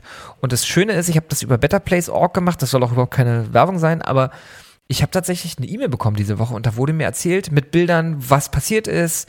Es wurden Bilder gezeigt mit Kartons und wie Menschen LKWs B- und entladen, die aus Hamburg kommen. Und da haben sie ein bisschen was geschrieben darüber, was sie gemacht haben. Und ich möchte das einmal gerne vorlesen, weil ich das eigentlich ganz toll und inspirierend finde, was dieser, in dem Fall der Hamburger Hilfskonvoi da geleistet hat. Und in der Zeit kannst du dir gerne ein Bier holen. Ich will es ja auch hören. Okay. Hamburg, 11.03.2022. Nachdem wir am vergangenen Donnerstag eine sehr kurzfristig ins Leben gerufene Sammelaktion durchgeführt hatten, sind wir mit insgesamt ca. 8 Tonnen Lebensmitteln, Wasser, Hygieneartikeln und ein paar Kuscheltieren verteilt auf 2 LKW und begleitet von einem PKW am Freitagmorgen nach Polen gefahren. Ziel war Swibocin, ca. 80 Kilometer hinter der deutsch-polnischen Grenze. Dort nutzt die Kirchengemeinde des Ortes ein leerstehendes Schloss als Flüchtlingsunterkunft, die dringend Unterstützung braucht. Denn fast täglich kommen dort Geflüchtete aus der Ukraine an. Als wir abends um 18:30 Uhr dort ankamen, wurden wir von unserer Kontaktperson Joanna, dem Pastor der Gemeinde und rund 20 Männern erwartet. Sie warteten im Eingang des Lagers auf uns, ein ehemaliger Pferdestall oder ähnlich, dessen Boden notdürftig mit Holzplatten abgedeckt war, um Unebenheiten auszugleichen. Ausgeleuchtet wurde das Ganze mit einem Deckenfluter. Jetzt haben wir hier Bilder von Leuten, die LKWs entladen. 3/4 unserer Ladung wurde auf abenteuerliche Art und Weise im Lager verstaut. Die 20 Männer, hochmotiviert und voller Tatendrang, vergaßen manchmal, wie schwer Kisten mit Konserven sind, wussten nicht, wie leicht 500 Kilogramm schwere Paletten in Schieflage geraten, wenn sie einmal in Bewegung sind, und dass die Ladung leicht auseinanderfallen kann, wenn einmal die Stretchfolie entfernt wird. Sie stellten sich aber heldenhaft jeder Schieflage und jedem Karton, der herabzufallen drohte, in den Weg. Am Ende war alles verstaut, niemand verletzt, und wir blickten in eine Runde sehr glücklicher und berührend dankbarer Gesichter. Später erfuhren wir, dass die Männer alle wohnungslos und in der Gemeinde untergebracht sind. Die Nacht verbrachten wir nach einem guten Essen und ein paar Bierchen in einem Motel an der Landstraße. Am nächsten Morgen sind wir weiter zu einem Lager gefahren, das von einem unserer Kooperationspartner betrieben wird und von wo aus die Hilfsgüter in die Ukraine transportiert werden. Wir fuhren nach Glogow, und diesmal war schon die Fahrt abenteuerlich. Während 4 von uns im PKW geschmeidig die Stadt passierten, landeten 2 von uns mit dem LKW 1,5 Kilometer vor unserem Ziel im Stau. Nichts ging mehr. Im Schritttempo erreichte der LKW nach 1,5 Stunden im Stau sein Ziel. Ein ehemaliges Militärgelände. Das Bild, das sich uns bot, war dem des Vorabends sehr ähnlich. Eine junge Frau, Natalia, ein Pastor, ein ehemaliger Luftschutzbunker und 10 Männer. Und auch sie packten an und luden weitere 2 Tonnen Lebensmittel ab. Alle waren wahnsinnig freundlich und herzlich, und um auf unserer Weiterfahrt nicht wieder im Stadtverkehr zu landen, fuhr der Pastor voraus und wies uns den richtigen Weg. Von Joanna hatten wir mittlerweile die Nachricht erhalten, dass dringend noch 30 Matratzen und Milch benötigt wurden. Wir wollten also einfach zum nächsten Möbelhaus fahren und Matratzen kaufen. So schwer konnte das doch nicht sein, aber wir irrten uns. Einkaufen, wenn niemand die Landessprache, die Verkäuferin und auch kein Englisch spricht und nicht glauben kann, dass wir die Matratzen nicht geliefert bekommen möchten, sondern dass wir sie direkt mitnehmen wollen, ist nicht einfach. Nach vielen Erklärungsversuchen mit Hilfe von Handys und einem Übersetzungsprogramm und nachdem bemühte Lagerarbeiter zumindest 20 Matratzen mühsam zusammensuchten, hatten wir nach 2 Stunden unser vorläufiges Ziel erreicht. 20 Matratzen im LKW. Fehlte nur noch die Milch. Wir fuhren also zum nächsten Supermarkt, schnappten uns, weil es uns einfacher erschien, 5 Einkaufswagen und verließen die kurze Zeit später mit rund 250 Liter Milch das Geschäft. Das war tatsächlich einfach. Gegen 19:30 erreichten wir die Gemeinde Swibozin wieder und fuhren diesmal aber nicht zum Schloss, sondern zu einem der Gemeindehäuser. Dort leben Geflüchtete und werden von Gemeindemitgliedern versorgt. Das Haus ist groß und geräumig, das Dachgeschoss ausgebaut und bietet viel Platz zum Schlafen. Da sollten also die Matratzen hin. Wieder kamen alle schnell zusammen. Johanna, der Pastor und ein paar Männer. Alle packten und luden aus, und diesmal ging alles schnell. Stolz wurden uns die Räumlichkeiten gezeigt. Viele Zimmer, in denen Frauen und Kinder schliefen. Mehrere Badezimmer, eine Küche, ein Speisesaal, Spielecken, Kickertisch und. Einer der Männer sprach ein wenig Deutsch. Seine Mutter sei Deutsche, erzählte er, und er wolle gern mehr erzählen. Wir wurden zum Abendessen eingeladen und blieben natürlich gern. Ein anstrengender Tag nahm ein gemütliches Ende. Mit polnischer Gastfreundschaft und dem Gefühl, am Anfang von etwas zu stehen. Denn das, was wir erleben durften, war nicht lediglich Flüchtlingshilfe, wie wir sie kennen, das war die Nachbarschaftshilfe und das Versprechen, sich in dieser schwierigen Zeit beizustehen. Wir kommen bestimmt wieder. Und ich muss ehrlicherweise sagen, ich bin richtig gerührt, wenn ich das hier so vorlese. Ah, krass. Wie geht es jetzt weiter? Wir haben Kontakt zu weiteren Unterkünften in Polen aufgenommen, um Bedarfe abzufragen. Aktuell bereiten wir mit großer Unterstützung von Hanseatic Help bedarfsgerechte Lieferungen vor. An erster Stelle stehen weiterhin Lebensmittel und Hygieneprodukte, aber auch Feldbetten, Schlafsäcke, Decken und neue Unterwäsche sind sehr gefragt. Viele Gemeinden räumen ihre Gemeindehäuser, um Platz für all die Geflüchteten zu schaffen, die nicht privat untergekommen sind. Die Hilfsbereitschaft ist grenzenlos, selbst wenn die Helfenden selber nur wenig haben. Geben Sie gerne ab und unterstützen, wo Sie können. Viele Grüße, Christian Großeholz, Flüchtlingshilfe Ukraine. Ich bin einfach nur beeindruckt und gerührt, was die Menschen da tun, um die Situation der Geflüchteten zu verbessern, muss ich ehrlicherweise sagen. Ganz großartig. Ja, das ist schön zu hören auf jeden Fall, dass in so Zeiten dann auch viele Leute einfach auch zusammenhalten und so solidarisch und geprägt durch Nächstenliebe so handeln auch. Ja. Schöne Sache. Ja, also wenn ihr nicht wisst, wo ihr hinspenden sollt, dann tut das gern an den Hamburger Hilfskonvoi. Wenn ihr danach im Netz sucht, werdet ihr es finden. Ihr könnt das über Better Place machen, und ich denke mal, dass sie auch weiterhin die Leute, die sie unterstützen, auf dem Laufenden halten werden, was so vor Ort passiert. Ja, das ist auch gut, weil es ist auch gut, dass du es gesagt hast, weil ich kann mir vorstellen, dass viele auch ein bisschen spenden wollen, aber vielleicht auch Angst haben, dass die Spenden niemals ankommen, diese Gewissheit nicht haben. Aber ich denke, ich wüsste nicht, warum die nicht ankommen sollen. Ja. Ja, es ist heutzutage wirklich teilweise manchmal wirklich undurchsichtig, wo Geld wie, in welcher Form hinfließt. Das kann ich schon verstehen, aber ja, also ich glaube, viele Organisationen machen das mittlerweile sehr transparent, was mit dem Geld passiert. Und das ist auch wichtig.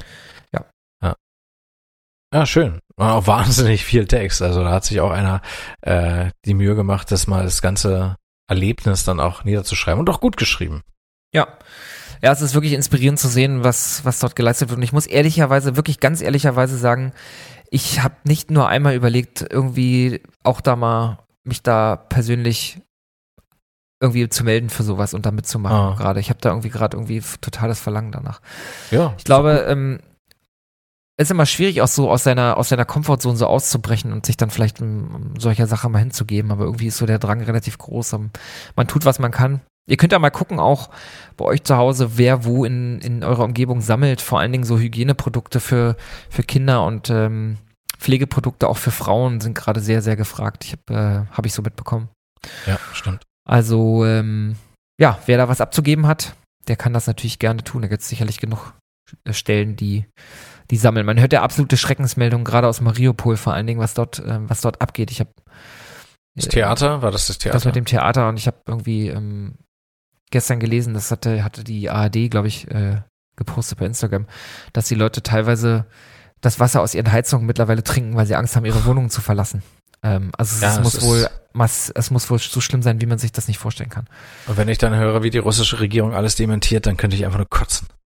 Ja. Es ist halt auch alles ein Infokrieg gerade, ne? Es ist wirklich gerade alles sehr, sehr, sehr undurchsichtig. Aber dass da Leute gerade den Bach, ganz, ganz krass den Bach runtergehen, steht natürlich außer Frage.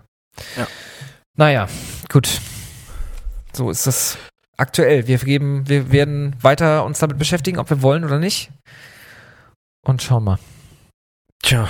Naja, ein bisschen Hoffnung sollte es uns geben, dass die Gesprächsbereitschaft immer stärker wird, dass sogar ein Psychopath wie Lavrov gesagt hat, dass er dem etwas positiver gegenübersteht, also vorsichtig optimistisch, wie es immer so schön heißt. Was ich davon halten soll, weiß ich nicht, aber es klingt auf jeden Fall besser als das, was er vor einer Woche gesagt hat. Ja, der Spiegel hatte heute am 17. März geschrieben, dass wohl, was auch immer das am Ende heißt, Fortschritte in den Verhandlungen gebe. Und man gerade aktuell Papiere ausarbeite, die ein Treffen zwischen Zelensky und Putin möglich machen sollen. Da bin ich jetzt sehr gespannt. Bin ich auch gespannt. Ja. Mal gucken. Ja, das Krasse ist, das Doofe ist halt, wenn ihr das hört, hat sich die Welt 4 Tage lang weitergedreht und da kann schon was ganz anderes wieder aktuell sein, von daher. Das stimmt. Hoffentlich was Positiveres. Was aber aktuell bleibt, ist deine Spendenbereitschaft, deine Tatsache, dass du gespendet hast und die Tatsache, dass es gut angekommen ist und du hast auch das Resultat vorgelesen. Das ist unumkehrbar.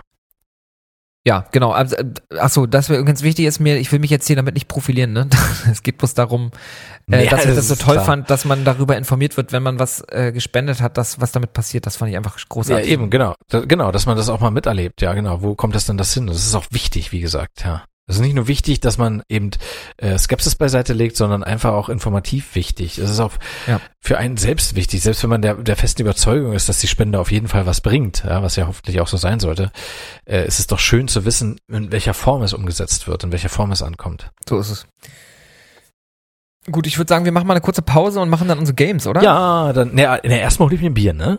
Naja, in der Pause dann, oder? Nee, genau, und dann machen wir die Games. Ja, meine ich ja. Okay.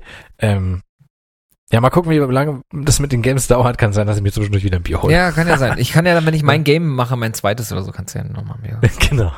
Wer fängt denn an diesmal? Ich. Ah, hast du nicht schon letztes Mal angefangen? Nee, du hast letztes Mal angefangen. Ah, verdammt. Okay. Ach, wie die Zeit vergeht. Ja, dann würde ich sagen, wir hören uns gleich wieder. Einen kleinen Jingle, Jingle-Dingly. Ja, Jingle ab. 100 Games, die du geplayt haben musst, bevor du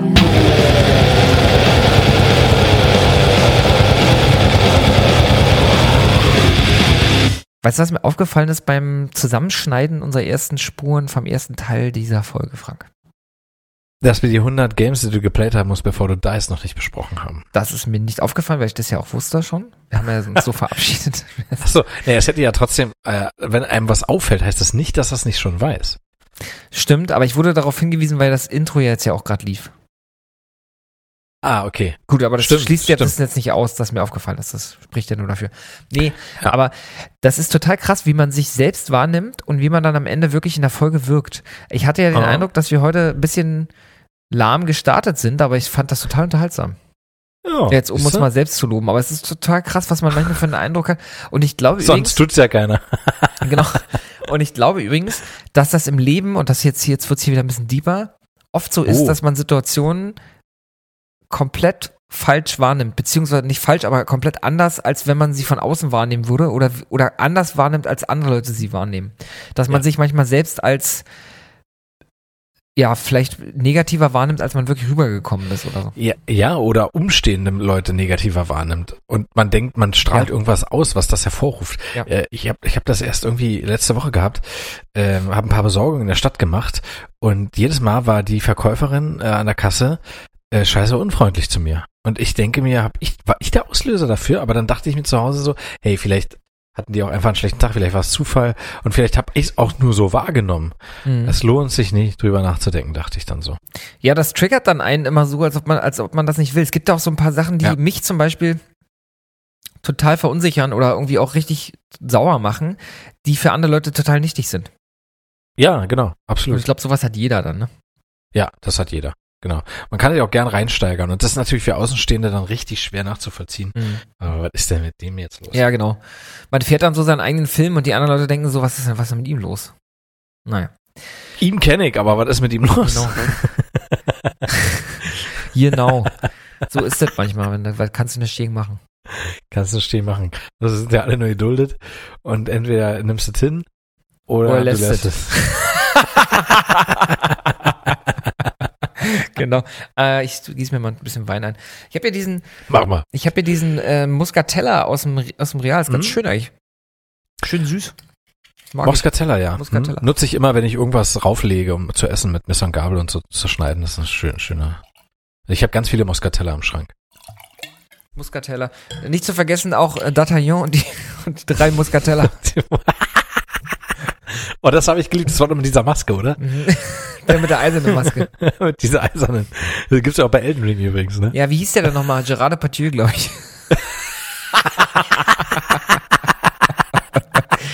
Cyrano de Bergerac.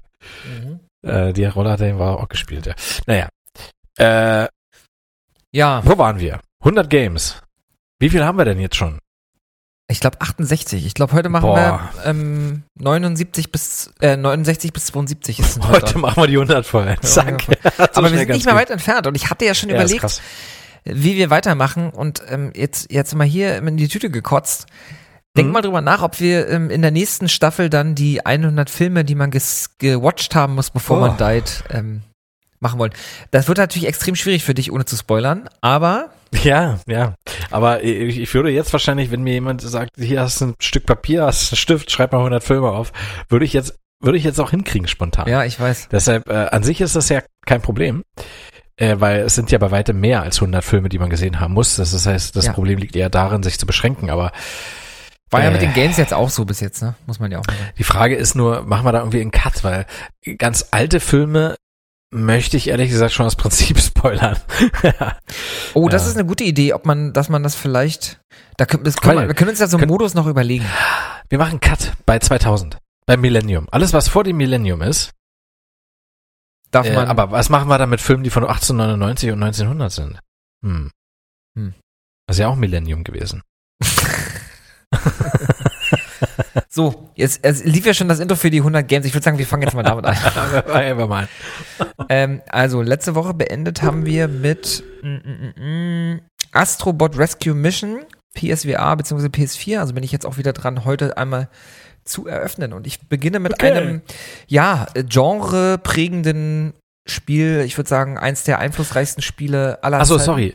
Diesmal ist es übrigens so, liebe Nerdlinge, sorry, dass ich unterbreche, aber das ist vielleicht ganz witzig, weil ich weiß jetzt nicht, was du für Spiele nimmst. Ne? Du hast es mir nicht erzählt und so sind wir letztes Mal auch vorgegangen, nur umgekehrt. Genau, und machen wir ab jetzt auch weiter so. Dass in der nächsten Woche wieder ich dir meine sage, aber du mir deine nicht.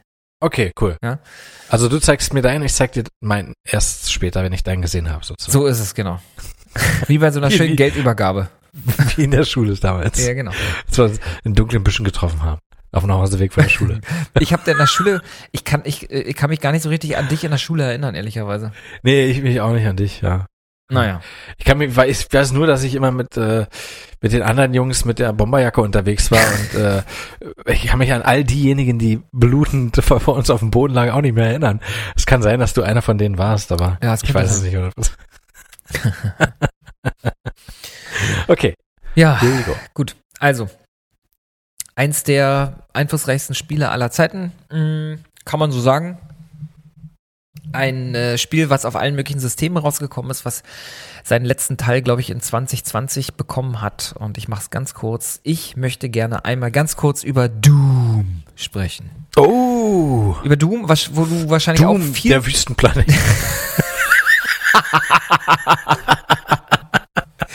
Doom, welcome to the Doom. Das war auch bei diesem einen, ich habe das Spiel, ich habe den Namen vergessen. Altered Beast.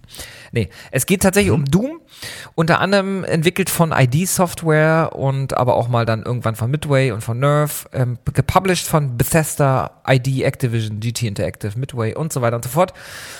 Ich beschränke mich auf den ersten Teil. Wir haben ja immer gesagt, wir nehmen einen Teil jeder Serie und für mich, ich nehme natürlich den ersten, weil der der prägendste von allen war. 1993 erschienen, unter anderem für DOS, Windows, NX, Step, IRIX, Mac OS, Solaris, Linux, RISC PC, Atari Jaguar, Sega 32X, PlayStation, SNES, 3DO, Sega Saturn, Nintendo 64, Game Boy Advance, Xbox 360, PlayStation 3, TapWave, Apple iOS, Nintendo Switch, PlayStation 4, Xbox One und so weiter und so fort. Ich habe es auf mehreren Systemen gespielt, ursprünglich aber auf dem PC und ich würde behaupten, die beste Doom-Version, wenn ihr sie heute nochmal spielen wollt, wird's teuer, weil die kam auf dem Atari Jaguar raus.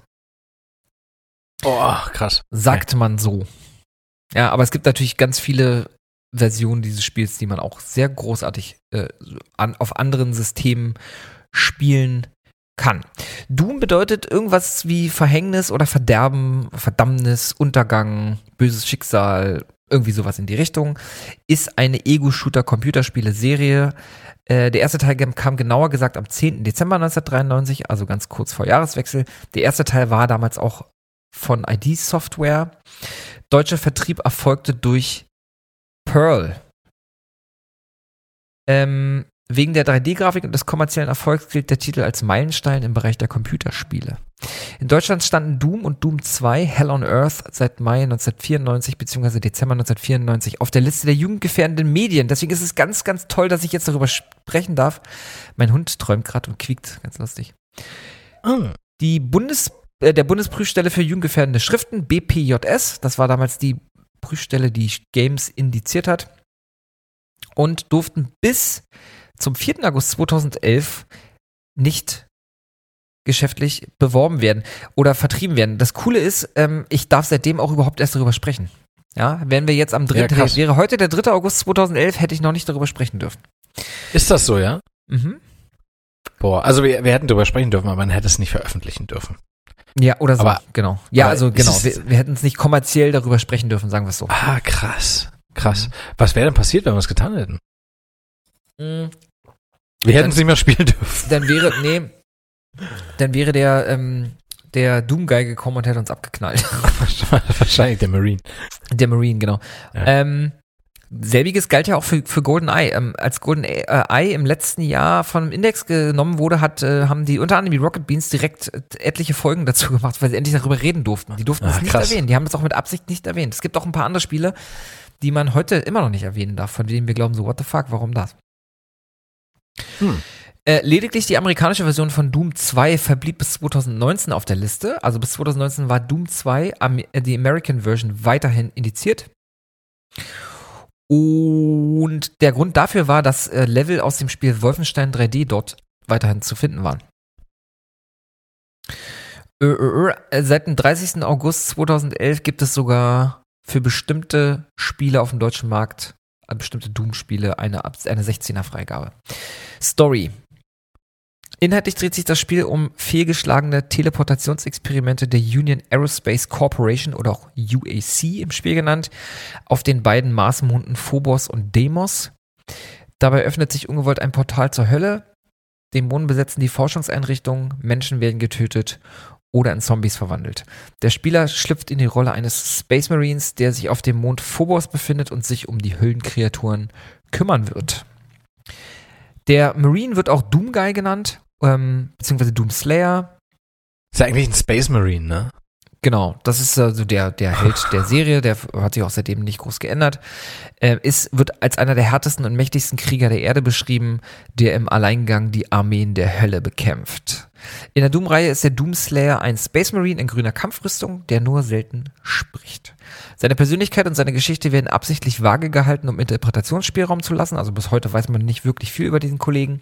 Laut John Romero hat der Doomguy keinen richtigen Namen, damit sich Spieler besser mit ihm identifizieren können.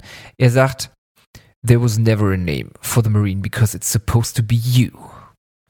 Oh. Nur in der chinesischen Version wird er speziell Doom Warrior oder Doom Fighter genannt. Beziehungsweise Pinjin Huimi Sanchi, was auch der eigentliche Name des Spiels in China ist, by the way. Ah, okay.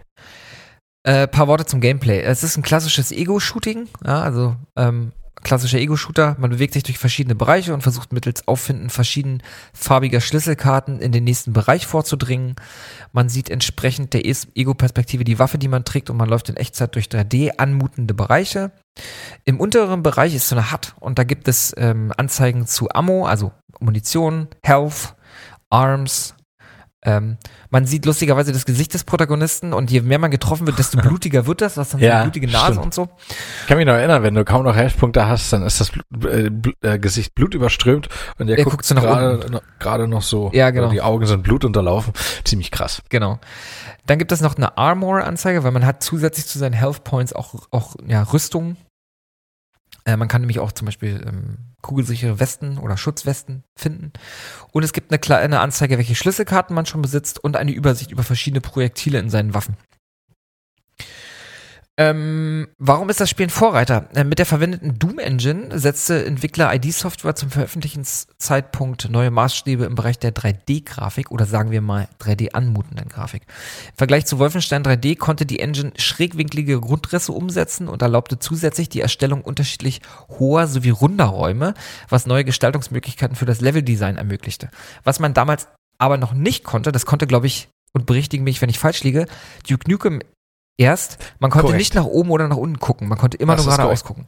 Das ist bei Doom nicht möglich. Wenn du also geschossen hast und du hast auf einen Gegner geschossen, der irgendwie eine Etage über dir war, den du aber sehen konntest, du hast zwar geradeaus geschossen, konntest den Gegner aber trotzdem treffen. Du hast sozusagen... Genau, so eine Art Auto-Aiming war da schon implementiert, ja. Genau. Du hast auch kein Fadenkreuz oder so. Genau. Man hat keine Polygone verwendet, sondern setzte zum Erzeugen des dreidimensionalen Eindrucks auf das sogenannte Raycasting. Raycasting sind Techniken zur schnellen Darstellung, zum Rendern einer dreidimensionalen Szene. Es ist kein echtes oder richtiges 3D. Populäre Raycasting-Games sind zum Beispiel Catacomb, Wolfenstein 3D, Doom, Heretic, Duke Nukem 3D und so weiter und so fort. Der Vorteil an dieser Engine war, dass es keine krasse Berechnungszeiten hatte. Man konnte also sich relativ ruckelfrei in Echtzeit da bewegen. Texturen, Gegenstände und Gegner basierten auf zweidimensionalen Grafiken, unter anderem auch die Sprites. Mit dem Binary Space Partitioning, dem BSP, war es möglich, große Levels auch für 386er PCs flüssig darzustellen. Und ein weiteres populäres Feature von Doom war der Mehrspieler-Modus mit bis zu 3 weiteren Spielern über ein Netzwerk. Haben wir damals auf Netzwerkpartys auch, oder damals in LAN-Partys auch gezockt. Habe ich nie gemacht. Also Multiplayer habe ich nie gespielt, aber ich hatte einen 486er und muss schon sagen, dass Doom manchmal doch schon ein bisschen geruckelt hat bei mir. Was auch Doom war auch immer ein Community-Game. 1997 hat man offiziell den Quelltext des Spiels freigegeben und seit der Freigabe haben sich verschiedene Projekte des Programms angenommen und haben beispielsweise auf andere Betriebssysteme portiert oder auch Bugs gefixt und die Engine teilweise verändert oder entfernt. Und es gibt ganz, ganz viele Doom-Klone, es gibt verschiedene Doom-Sequels, nenne ich es jetzt mal, oder Homebrews. Viele Leute haben sich diesem Spiel angenommen und das weiter entwickelt. Paar Facts noch. Was das Lustigste mit an diesem Spiel ist, wenn man das so sagen kann, sind die Difficulty Levels. Also wenn man am Anfang auswählt, wie hart das Spiel sein soll, hast du ja normalerweise Easy, Medium oder Hard Mode. Und bei Doom gibt es folgende Schwierigkeitsstufen. I'm too young to die. Dann gibt es Hey, not too rough. Dann gibt es Hurt me plenty. Dann gibt es Ultra Violence und dann gibt es den Nightmare Mode. Ich habe immer Hurt Me Plenty genommen. Und das war schon ziemlich hart teilweise. Gerade bei den Endbossen. Ja, ich muss sagen, ich habe entweder I'm Too Young to Die genommen oder Hey, Not Too Rough, da war ich zu. Ja, als Kind habe ich das auch genommen, aber wenn ich es jetzt spiele, nehme ich Hurt Me Plenty. Okay. Killing Me Softly. Und ja, der Doomguy kommt, das haben wir in einer anderen Folge mal besprochen, kommt in einem Duke Nukem-Spiel. Ich glaube, es war Duke Nukem Forever, ich weiß gar nicht mehr. Da wo ich eine Platin-Trophy habe, kommt der vor, und zwar in einem geheimen Raum in einer kleinen Kapelle. Da liegt der tot und wird dann da aufgefunden. Oh. Und ja, Doom hat auf jeden Fall einen ganz, ganz krassen Impact, nicht nur in die Spieleszene, sondern ist auch multidimensional immer und immer weiterentwickelt und vermarktet worden. Es gibt Filme, unter anderem, glaube ich, mit The Rock, wenn ich richtig bin. Das ist richtig. Karl Urban spielt auch mit. Der Film ist aber scheiße. Genau, aber er hat eine unfassbar geile Szene. Ja, die Endszene, die dann aus der Ego-Perspektive stattfindet. Die Doom-Szene, ne? Sozusagen, die aussieht wie das Spiel. Das ist richtig eine Free-Flow-Szene sozusagen, ja. Also die läuft in einem Stück, das ist richtig gut, ja. Und komplett aus der Ego-Perspektive. Das war das einzig Gute an dem Film, das ist richtig. Ja. Ja. Es gibt Brettspiele, es gibt Comics, Romane und verschiedene Spiele, die auf Basis der Engine dann eben auch weiterentwickelt wurden. Ja. Ich gehe nochmal ganz kurz die Dooms durch, die es gab, also die es bis heute gibt. Doom, Doom 2, Hell on Earth, Doom 3. Von Doom 3 kam übrigens gerade eine VR-Version raus, die mir juckt's jedes Mal in den Fingern. Die kostet gerade nur einen Zehner im PlayStation Store. Ich will die eigentlich haben, weil es muss so geil sein, das in VR zu zocken. Doom 3 war wirklich gut, ja. Und dann gab es Doom von 2016. Das ist, ich habe das noch nicht gespielt, muss ich fairerweise sagen. Aber es gibt, ich glaube, das ist eine Weiterentwicklung vom ersten Doom, aber sehr auf Basis des ersten Teils, ne? Genau, dieses Doom und die Fortsetzung, die ihr daran knüpft, Doom Eternal, weil spielst du wirklich diesen sogenannten Doomslayer, die habe ich auch noch nicht gespielt, aber die waren wohl beide sehr, sehr gut. Doom Eternal war noch sehr viel besser als der Teil davor, haben sehr gute Kritiken bekommen und werden dem ursprünglichen Doom würdige, ich sag mal, Reboots, ich würde es mal Reboot nennen. Ja. These Reboots are made for shooting. Dann gab es noch Final Doom und ein sehr, sehr geiler Teil, wie ich finde, ist auch Doom 64. Habe ich vor nicht allzu langer Zeit durchgespielt. Dann gab es Doom RPG und, das habe ich auch gespielt, Doom VFR, Doom Virtual Fucking Reality. Und der Teil ist auch, der burnt richtig, Alter. Das ist auch krass, den kenne ich gar nicht. Wenn ich darf, würde ich noch ganz gern kurz die Waffen aufzählen, die es gab. Ja, bist du ja schon über der Zeit. Ich bin schon 3 Minuten über der Zeit, ich weiß. Es gab die BFG 9000, was heißt BFG, weißt du's? Big fucking Gun. Ja, Mann, Big fucking Gun.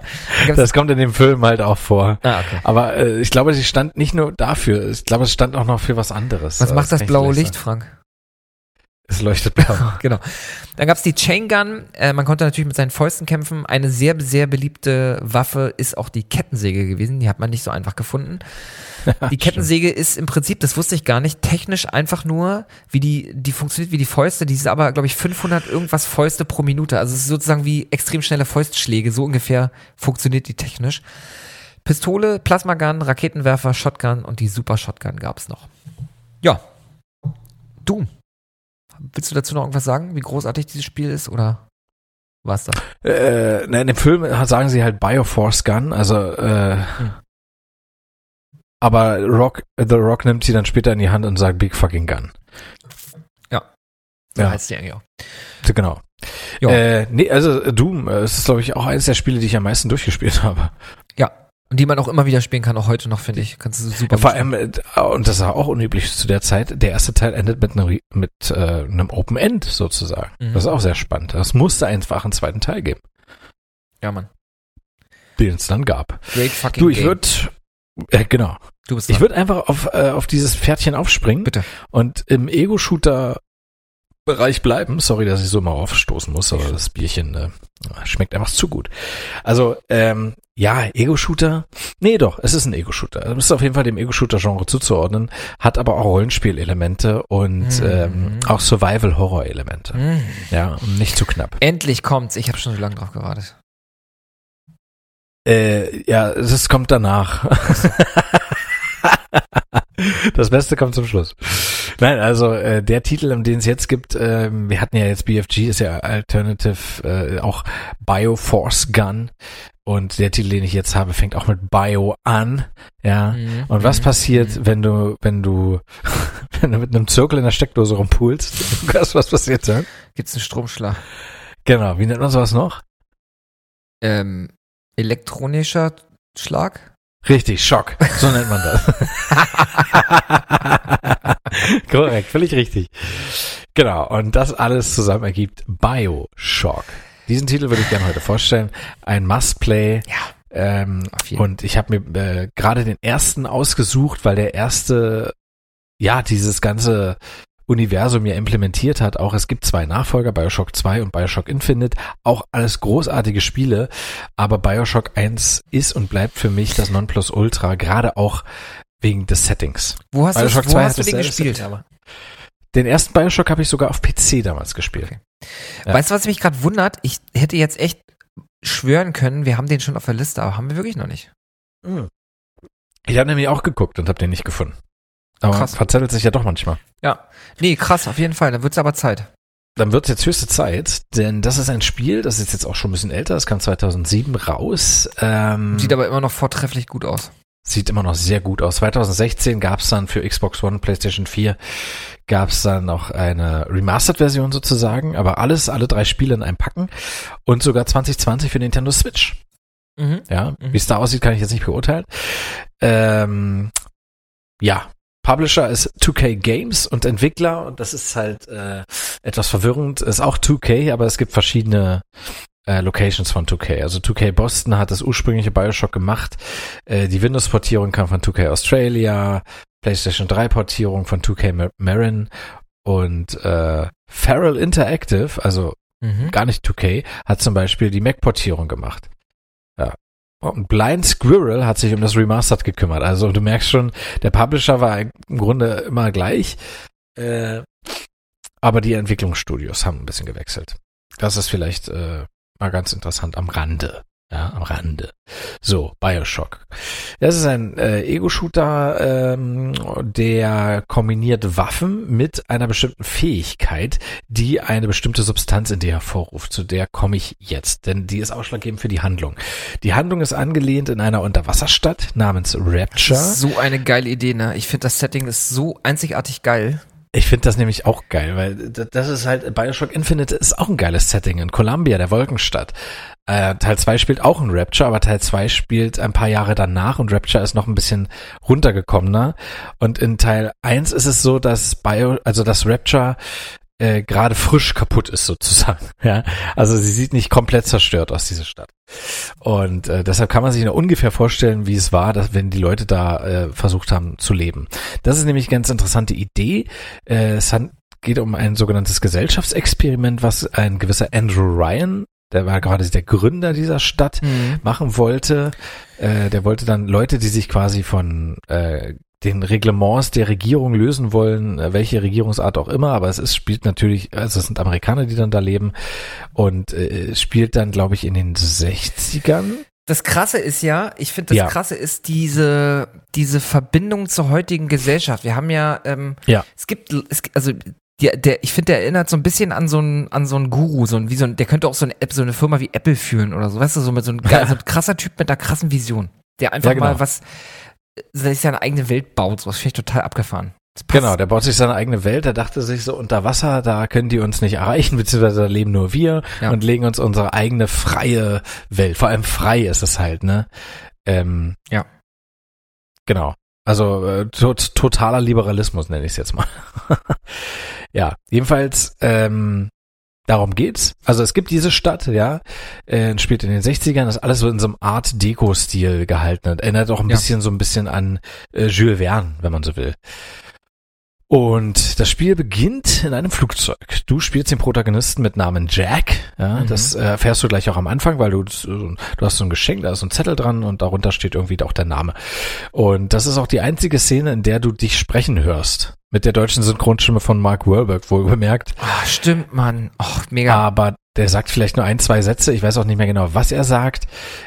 Und dann geht das Bild weg und du hörst nur noch einen Flugzeugabsturz. Also kannst du dir ungefähr vorstellen. Und dann geht das nächste Bild, da bist du unter Wasser und tauchst auf. Und das ist halt auch sehr, sehr eindrucksvoll, weil du bist dann an der Wasseroberfläche, mitten im Atlantik, nachts, der Mond scheint heller, als du blitzeschnell auftauchst. Und dann siehst du da das Feuer von dem Flugzeug, wie es dann auch langsam untergeht. Du kannst so lange im Wasser bleiben, bis das Flugzeug komplett versinkt. Das ist aber auch spielerisch nicht wichtig. Und dann siehst du da einen Leuchtturm, mitten im Wasser. Ja, da schwimmst du dahin, gehst eine Treppe hoch, gehst in den Leuchtturm rein, alles, wie gesagt, aus der Ego-Perspektive. Es gibt übrigens keinen Wechsel oder so, es bleibt alles in der Ego-Perspektive komplett im Spiel. Es gibt auch so gesehen keine richtigen Cutscenes, gibt es mal, ja, aber auch wieder alles aus der Ego-Perspektive. Ansonsten versucht das Spiel dir eher die Handlung durch Skriptsequenzen deutlich zu machen, die stattfinden und die du dann frei beobachten kannst. Jedenfalls bist du in dem Leuchtturm, gehst dann so rein, siehst so eine Art Taucherglocke, da gehst du dann rein, so eine Art U-Boot, so ein kleines. Ja. Auch alles in so Art Deko-Style, sehr, sehr stylisch, sehr geschmackvoll.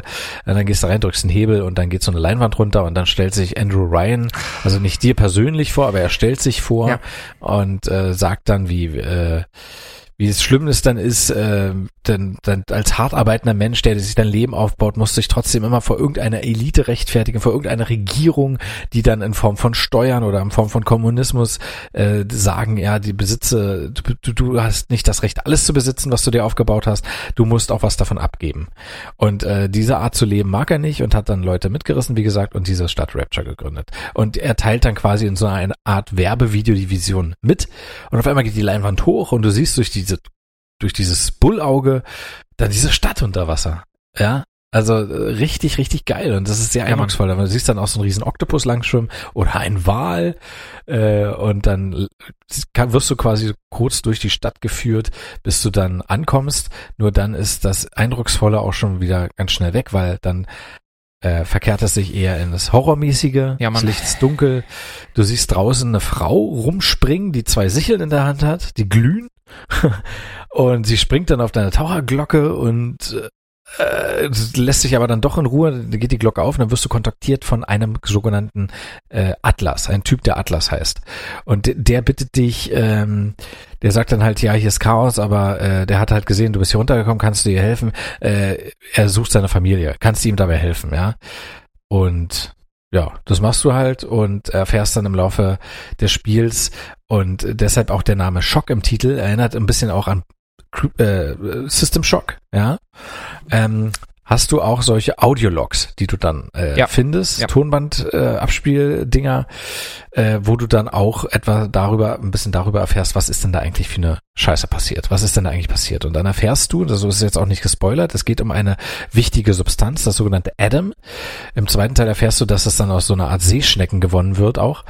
Da haben die Leute gemerkt, das kannst du genetisch beeinflussen, dieses Adam, und dir injizieren und hast dann Fähigkeiten in Form von Telekinese oder hast einen brennenden Finger und kannst Feuer werfen und so eine Sachen, ja. Das sind all die Eigenschaften, die ich anfangs erwähnte. Du hast nämlich nicht nur eine Waffe, sondern du hast auch die Fähigkeit, diese Sachen zu benutzen. Also das ist sehr cool. Ich glaube, im ersten Teil ist es noch so, dass du wechseln musst zwischen diesen Fähigkeiten und den Waffen. Im zweiten Teil kannst du, glaube ich, beides gleichzeitig verwenden. Da hast du in der linken Hand die Waffe und in der rechten dann die Fähigkeit. Genau. Und die Leute haben aber ein bisschen zu viel von diesem Adam genommen und sind wahnsinnig geworden. Die haben sich quasi genetisch total as usual. Die sind auch total abhängig dann davon geworden und drehen halt durch und töten sich dann gegenseitig, um dieses Adam zu bekommen, wollen auch immer stärker werden und dann führt eins zum anderen. Die Stadt, es war schon den Untergang geweiht, weil diese Gesellschaft mit ihrer Freiheit im Grunde gar nicht klarkam. Ja, und dem Adam halt auch. Genau. Und die nennen sich dann Splicer und davon gibt es auch verschiedene Arten. Und die sind halt auch sehr gruselig, was aber auch wirklich krass in diesem Spiel ist, ist halt, die lernst du auch relativ früh im Spiel kennen, sind die sogenannten Little Sisters. Die sind richtig gruselig, Mann. Die sind richtig gruselig und sie werden beschützt von den sogenannten Big Daddies. Die man ja kennt, also die sind auf dem Cover schon drauf, ne? Die sind auf dem Cover schon drauf, genau. Das sind halt, ja, es waren mal Menschen, die sind in so einen riesigen Taucheranzug gesteckt worden. Ja. Und es wird später im Spiel noch erklärt, was mit denen eigentlich gemacht wurde. Im zweiten Teil selber spielst du einen Big Daddy, das ist auch sehr reizvoll, die ganze Handlung über. Und die sind eigentlich einzig und allein dazu da, die Little Sisters zu beschützen. Die Little Sisters wiederum sind genetisch manipulierte kleine Mädchen, ja, die das Blut von den Leichen mit Hilfe von so einer Spritze absaugen, dann trinken sie es und sie können es dann in Adam umwandeln. Ja. Dafür sind sie aber für die Splicer sehr attraktiv. Attraktiv, genau, weil sie wollen sie dann töten und das Adam halt davon dann nehmen. Ja. Die Dr. Tannenbaum, die du dann später im Spiel kennenlernst, die hat diese Little Sisters quasi ja erschaffen, aber auch betreut und die sind ihr sehr ans Herz gewachsen und das ist auch ein ganz großer Punkt in dem Spiel. Du hast immer wieder die Möglichkeit, die Little Sisters entweder auszubeuten oder zu befreien. Stimmt, du kannst wählen, ob du Gnade mit denen hast oder nicht. Frage, genau, ohne zu spoilern, weil ich soweit auch noch nicht gekommen bin. Ah, okay. Hat das am Ende Konsequenzen? Hat es. Es gibt zwei unterschiedliche Enden und es gibt 21 Little Sisters, so viel kann ich schon mal sagen. Und also du kriegst mehr Adam, wenn du die Little Sisters ausbeutest. Ja. Also kurzfristig ein Boost sozusagen, ne? Der Summe dann. Also ich kann es dir ganz klar sagen, du würdest 3360 Adam in der Summe kriegen, wenn du die Little Sisters ausbeutest. Wenn du sie aber alle rettest, kriegst du 3080. Das heißt 280 Adam weniger. Das ist echt nicht viel. Und dafür hast du ein weitaus schöneres Ende als das andere. Also es ist schon klar, dass wenn du sie am Leben lässt, das bessere Ende bekommst. Genau, okay, genau. Ja. Und diese Fähigkeiten, von denen ich gesprochen habe, die nennen sich übrigens Plasmide. Ja. Davon lernst du dann später, du hast dann so, ja, Automaten, wo du dann das Adam investieren kannst, in genau diese Plasmide, aber auch in gewisse Upgrade-Funktionen, wo du zum Beispiel, du hast auch eine Hacking-Fähigkeit, du kannst Sachen hacken, wie Kameras zum Beispiel auch, ja, oder Türen, dass du da durchkommen kannst. Also das Hacking ist dann mitunter teilweise sehr schwierig, dann können dann diese Upgrades entsprechend helfen, aber auch die Plasmide, da hast du zum Beispiel so ein Elektroschock-Plasmid, das ist, glaube ich, das erste Plasmid, was du auch bekommst. Das ist halt geil, weil am Anfang hast du nur einen Schraubenschlüssel. Da kannst du, wie Atlas so schön sagt, Links-Rechts-Kombination. Machst du den erstmal, betäubst du einen Splicer und dann reicht ein Schlag und der ist weg. Ne? Weil die Plasmide unterstützen deine Feuerkraft mit den Waffen und somit kannst du auch entsprechend taktisch auch vorgehen. Du hast Plasmide die auf unterschiedlichste Art und Weise. Du hast so ein Bienenplasmid, da wirfst du Bienen auf einen Gegner, dann sind sie abgelenkt und teilweise verletzen sie sich dadurch auch, aber du kannst sie da nicht besiegen. Wenn dir aber quasi die Gegner zu viel werden, kannst du sie dir davon ein bisschen so vom Leib halten, weil sie dann mit sich selbst beschäftigt sind. Du kannst auch die Umwelt beeinflussen im Spiel, das ist auch sehr geil. Du wirst immer wieder mal kleine Öllachen finden, da bietet sich das Feuerplasmid an. Wenn dann ein Gegner in so einer Öllache steht, zünd doch einfach die Öllache an, der Gegner verbrennt. Ja. Explodierende Fässer gibt's auch, klar. Es gibt aber auch vereiste Türen oder kleine Eisberge, die du auch mit diesem Feuerplasmid einschmelzen kannst, damit du da durchkommst. Du hast ein Telekinesis-Plasmid, das finde ich sehr praktisch. Du hast zum Beispiel verrückte Splicer, die werfen Granaten auf dich. Ja, dann nimmst du das Telekinese-Plasmid, fängst die Granate in der Luft und wirfst sie dem Absender wieder zurück. Ist auch sehr reizvoll, macht auch sehr Spaß. Und wie du schon merkst, man kann dann entsprechend auch taktisch vorgehen. Auch die Waffen haben verschiedene Munitionsarten. Wenn ich da jetzt zum Beispiel an das Maschinengewehr denke oder an die normale Handfeuerwaffe, die haben zum Beispiel normale Munition, panzerbrechende Munition, gut für Geschütze oder Kameras. Aber auch die Big Daddies, die sind auch anfällig für die Art von Munition. Aber du hast auch was waren das? Splittermunition? Ich weiß es jetzt gar nicht. Jedenfalls für organische Gegner, wie die Splicer zum Beispiel, ist das auch sehr gut. Kopfschüsse sind natürlich auch immer besser, als wenn du auf den Körper schießt. Und ja, das Spiel ist recht, ich finde, doch sehr umfangreich. Du hast 2 Twists in diesem Spiel, wenn ich mich richtig erinnere. Also einen riesengroßen Twist, mehr gegen im letzten 2 Drittel und einen relativ am Anfang fast schon oder mehr in der Mitte des Spiels.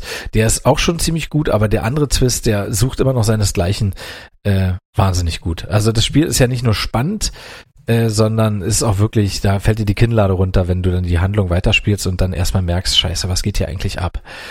Das hat mich damals echt geprägt, muss ich sagen. Also das muss ein Spiel erstmal schaffen. Ja, hat das nicht auch einen, ist es nicht sogar berüchtigt für seinen Twist, dass es eins der Spiele ist, was den krassesten Twist in der Videospielgeschichte hat? Der sogenannte Would You Kindly Twist, genau. Aber da will ich jetzt gar nicht näher drauf eingehen, für die es nicht kennen, weil man soll auch dieselbe Erfahrung machen. Ja. Auf jeden Fall. Ja. Im Deutschen ist es super vertont, ja. Man hat ein bisschen was rausgenommen, was die Brutalität angeht, ja. Also geringfügig, wo ich mir sage, okay, das kann man ruhig weglassen, dass quasi du noch bei verbrannten Gegnern irgendwie Fleischwunden anrichten konntest und so weiter. Das muss man auch nicht unbedingt haben. Ja. Haben sie dann im Deutschen etwas abgeschwächt. Tatsächlich ist es aber nie indiziert. Das hat dann eine USK 18 Freigabe bekommen, völlig zu Recht. Ja, und ein paar Sachen hat man halt, wie gesagt, geändert. Auch ein paar Cutscenes wurden weggelassen und die Herkunft von Dr. Tannenbaum ist ein bisschen anders, weil sie hatte früher mal in einem KZ gearbeitet, wie sich dann später herausstellt. Das erzählt sie, glaube ich, auf so einer Audiolog. In der englischen Version ist sie deutsche Abstammung, aber in der deutschen Version ist sie slawische Abstammung. Also interessant. Ja, sind so kleine Unterschiede. Ja, was kann man noch sagen? Also BioShock ist ein fantastisches, atmosphärisches, das ist ein ganz wichtiger Punkt, die Atmosphäre ist wunderbar. Es ist so krass, es ist so atmosphärisch, Mann.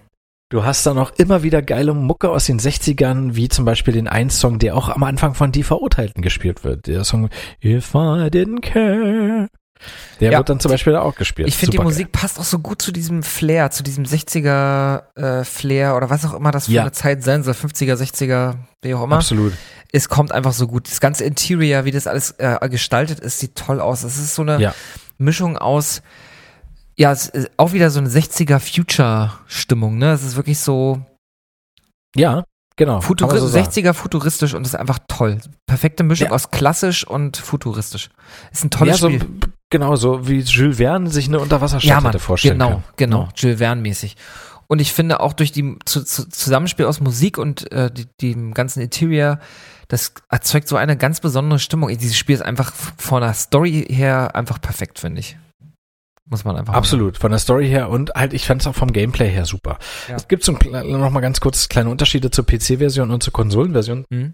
Bei Konsolen hast du auch so eine Art Auto-Aiming. Also das Zielen fällt dir da schon ein bisschen leichter, weil du hast natürlich als PC-Spieler durch Maus und Tastatur, weil du einfach auch schneller dich bewegen kannst mit der Maus, ein paar spielerische Vorteile.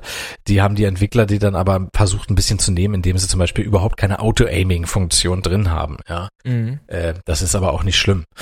Ich kenne jetzt Gott sei Dank beide Versionen. Also ich habe es ja dann nochmal auf PS3 gespielt und dann auch noch auf PS4, als die Remastered raus war. Und wenn meine PS5 irgendwann mal repariert ist, werde ich es auch wieder da spielen. Ich freue mich schon drauf.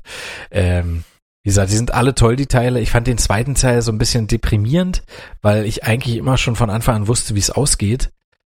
Beim ersten Teil wusste ich das nicht und beim dritten Teil, Infinite, gibt's auch nochmal einen richtig geilen Twist, wo ich mir sagen kann, hey, da haben sie sich an Teil 1 orientiert und sie sind dem würdig geblieben, was den Twist angeht. Ja. Der war genauso überraschend und unvorhersehbar.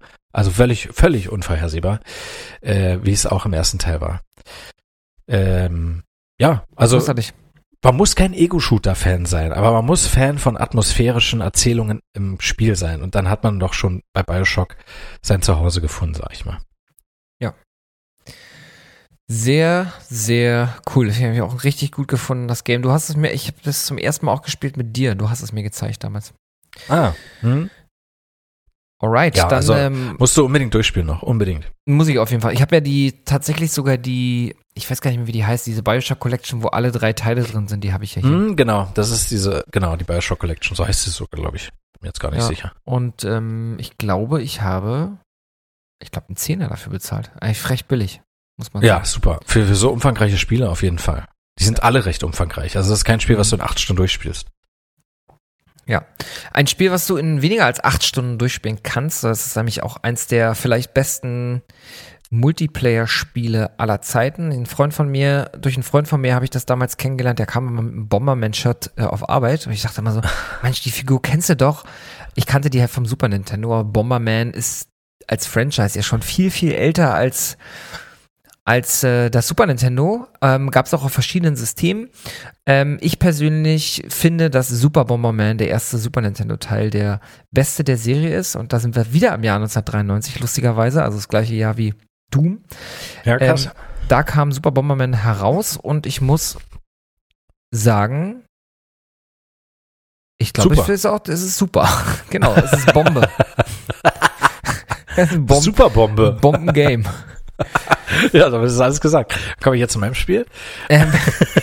Developed von Produce, in Europa von Sony Electronic Publishing veröffentlicht. Achtung, von Sony Electronic Publishing. Haha. Haha. Spätere, manche von euch werden es nicht wissen, Sony später dann für die PlayStation verantwortlich. Damals Super Nintendo. Nicht Super Nintendo exklusiv, da steht was mit J2ME. Ach ja, Java Platform Micro Edition. Okay, was auch immer. Irgendwo anders noch veröffentlicht, aber vor allen Dingen eigentlich exklusiv auf dem Super Nintendo. Director Mikio Uyama war dafür verantwortlich. 20. November 1993 erschienen. Super Bomberman ist ein Action- und Labyrinthspiel. Es ist nicht das erste aus der Serie. Es gab vorher schon andere Spiele. In Europa waren die aber bis dato nicht unter dem Namen Bomberman bekannt oder veröffentlicht worden. Die hießen nämlich in Europa Dino Blaster. Und wenn ihr uns aufmerksam hört, dann werdet ihr euch erinnern, ich habe das schon mal vorgestellt. Ich habe nämlich Dino Blaster mal in irgendeiner unserer 3x3-Folgen damals vorgestellt. Ah. Unter anderem unter Dino Blaster war eben diese Serie damals bekannt, auf dem NES auch. Oder unter dem Namen Eric and the Floaters. Und das kannte ich bis dato auch noch nicht. Das habe ich erst bei der Recherche für die heutige Folge rausbekommen, dass es diesen Namen auch gab. Wusste ich nicht.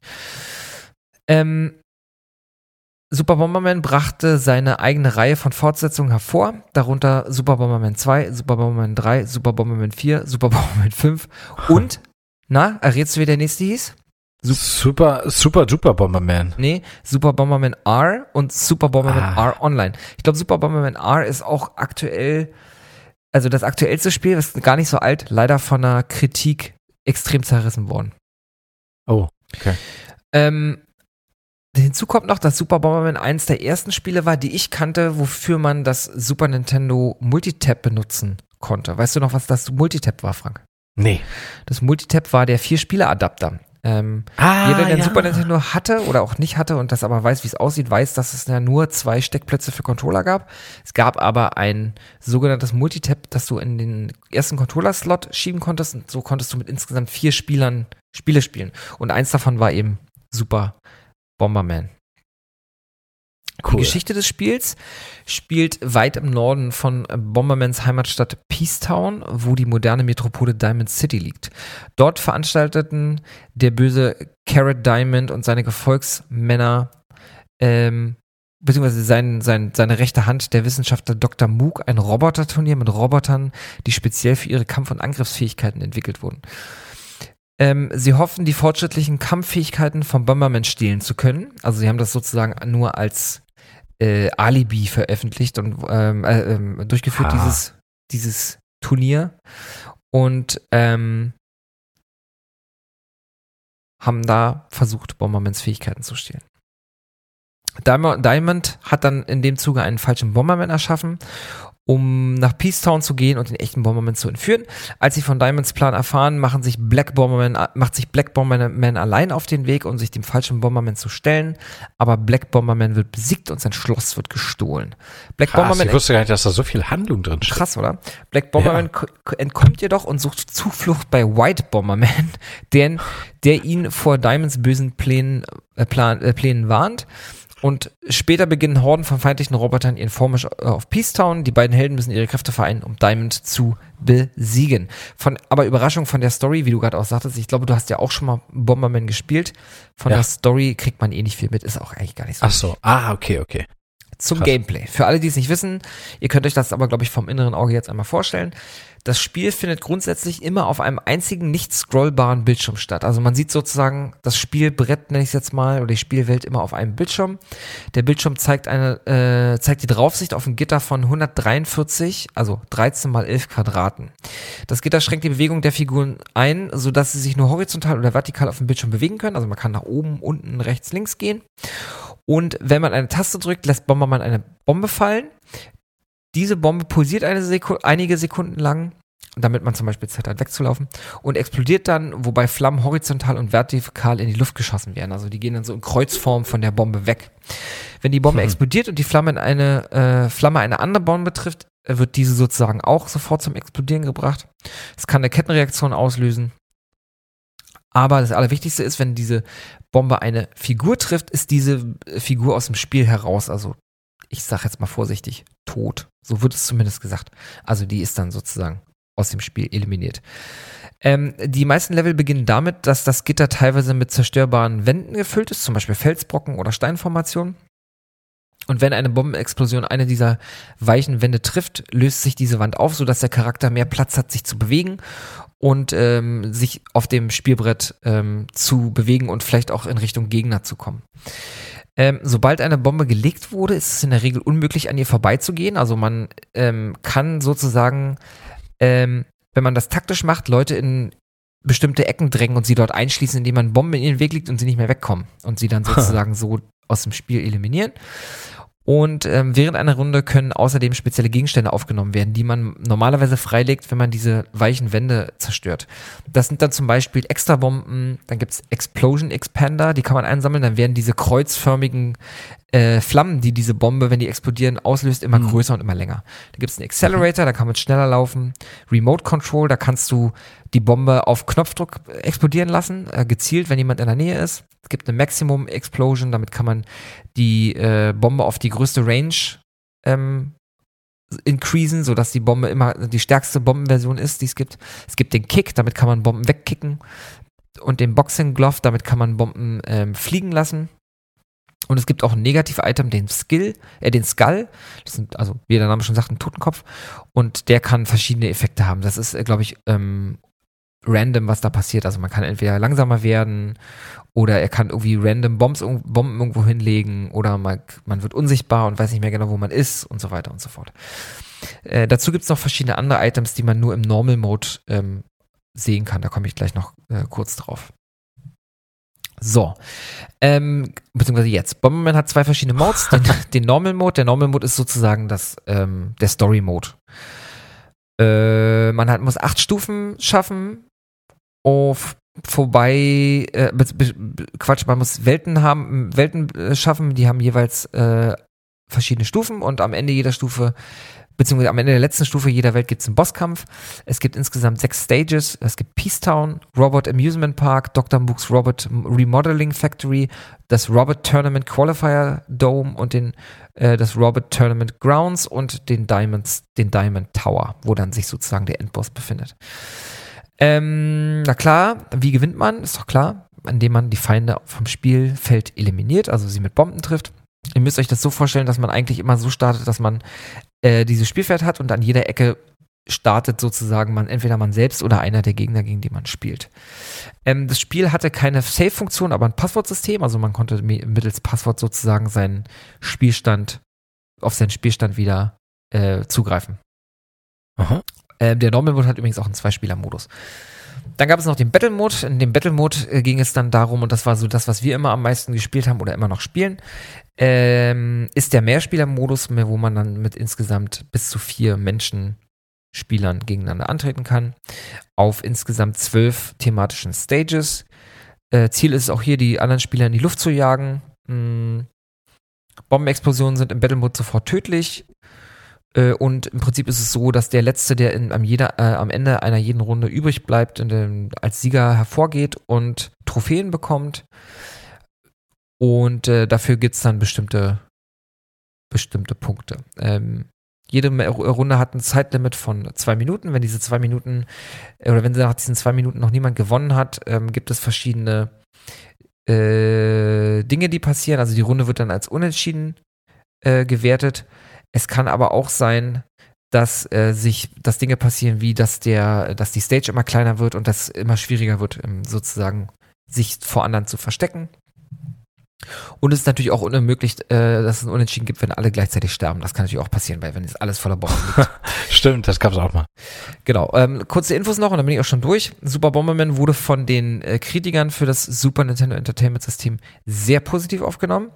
Die 4 Kritiker der Zeitschrift Electronic Gaming Monthly gaben Super Bomberman einstimmig 9 von 10 Punkten und die Auszeichnung Game of the Month und stellten fest, dass der Suchtfaktor des Spiels in der gleichen Größenordnung liegt wie etwa von Tetris, was ja echt schon mal ein Ritterschlag eigentlich ist. Sie kommentierten außerdem, dass das Spiel auch im Einzelspielermodus großen Spaß macht. Das Highlight aber der Mehrspielermodus ist, das sehe ich übrigens auch so. Bomberman war für mich immer ein Mehrspielerspiel. Die Storys sind eigentlich nie so richtig wichtig gewesen. Game Informer stufte 2001 dieses Spiel als das 90. Also auf Platz 90 der besten Spiele aller Zeiten ein. 2018 bewertete Complex Super Bomberman auf Platz 37 der besten Super Nintendo-Spiele aller Zeiten und meinte, es sei das wahrscheinlich beste 4-Spieler-Spiel für das Super Nintendo. Und Retro Sanctuary listete das Spiel auf Platz 33 seiner Top 100 Best Super NES Games. Also ich kann es euch nur empfehlen, spielt es gern. Super Bomberman R gibt es unter anderem gerade für die PlayStation 4 oder 5. Und ist auch nicht teuer, ist oft im Angebot. Ende. Ja, super. Ja, super Bombe. Ja, Bombe. Super Bombe. Ich wusste gar nicht, dass man über so ein simples Spiel so viel reden kann. Ja, es macht doch unglaublich viel Spaß. Also ich finde es toll. Ich mag den Bomberman auch vom Design. Ich habe es tatsächlich auch nie alleine spielen wollen und können. Ich wollte es immer nur mit jemand anders spielen. So geht's mir mit Mario Kart auch immer. Mario Kart kann ich auch nicht alleine spielen. Nervt. Ja. Kein Bock drauf. Ja, aber ist ja gut, dass das Spiel für beide Bedürfnisse quasi die Erfüllung bietet. Ja. Super. Ja, ich habe jetzt ein Spiel. Jetzt kommt das Highlight des Tages, Leute. Genau, das ist nämlich gar nicht mehr so unähnlich gegenüber von Bomberman. Ja, doch, eigentlich ist es komplett anders. Ja, es ist aber nicht so unähnlich ähnlich gegenüber Doom und Bioshock, vor allen Dingen Bioshock. Ja, das stimmt. Und auch nicht so unähnlich, was Resident Evil 4 angeht. Warum ziehe ich diesen Vergleich? Ja, warum eigentlich? Weil ich den Eindruck hatte, dass es ist ein Third-Person-Shooter und Survival-Horror-Game, über das ich jetzt reden möchte. Das ist tatsächlich schon das zweite heute. Also ich würde Bioshock, ja doch, es ist ein Survival-Horror, auch bei Bioshock, aber ich finde, Survival-Horror macht sich immer auch dadurch bemerkbar, wenn man eine gewisse Munitionsknappheit hat. Und die habe ich bei Bioshock selten verspürt. In dem Spiel habe ich sie verspürt. Wenn man es aber mal durchgespielt hat. Ist Munitionsknappheit ein festes Attribut von Survival Horror? Das ist für mich. Ist für mich jetzt so. Okay. Genau. Ich finde, entweder das oder gar keine Munition. Das ist natürlich auch krass.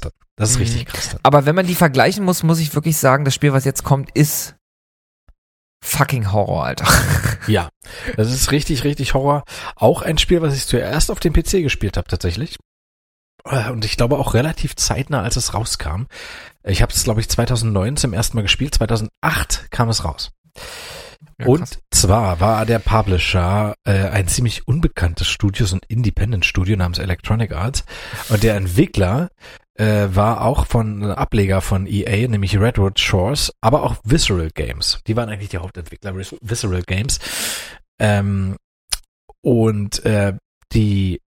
Das Gameplay in der Form eines Third-Person-Shooters ist gar nicht mal so unähnlich, was Resident Evil 4 angeht, muss ich mal sagen. Ja? Mhm. Weil man ihn auch, den Protagonisten, den man spielt, dessen Namen ich gleich erwähnen werde, auch etwas so links versetzt hat die ganze Zeit. Also er läuft nicht mittig wie bei einem Tomb Raider zum Beispiel, sondern so links versetzt und die Zielmechanik und das Rennen und so weiter sind ähnlich. Also die Steuerung ist nicht so sperrig wie bei Resident Evil 4, aber ich habe das ähnlich empfunden. Also nicht die Sperrigkeit, sondern das Gameplay.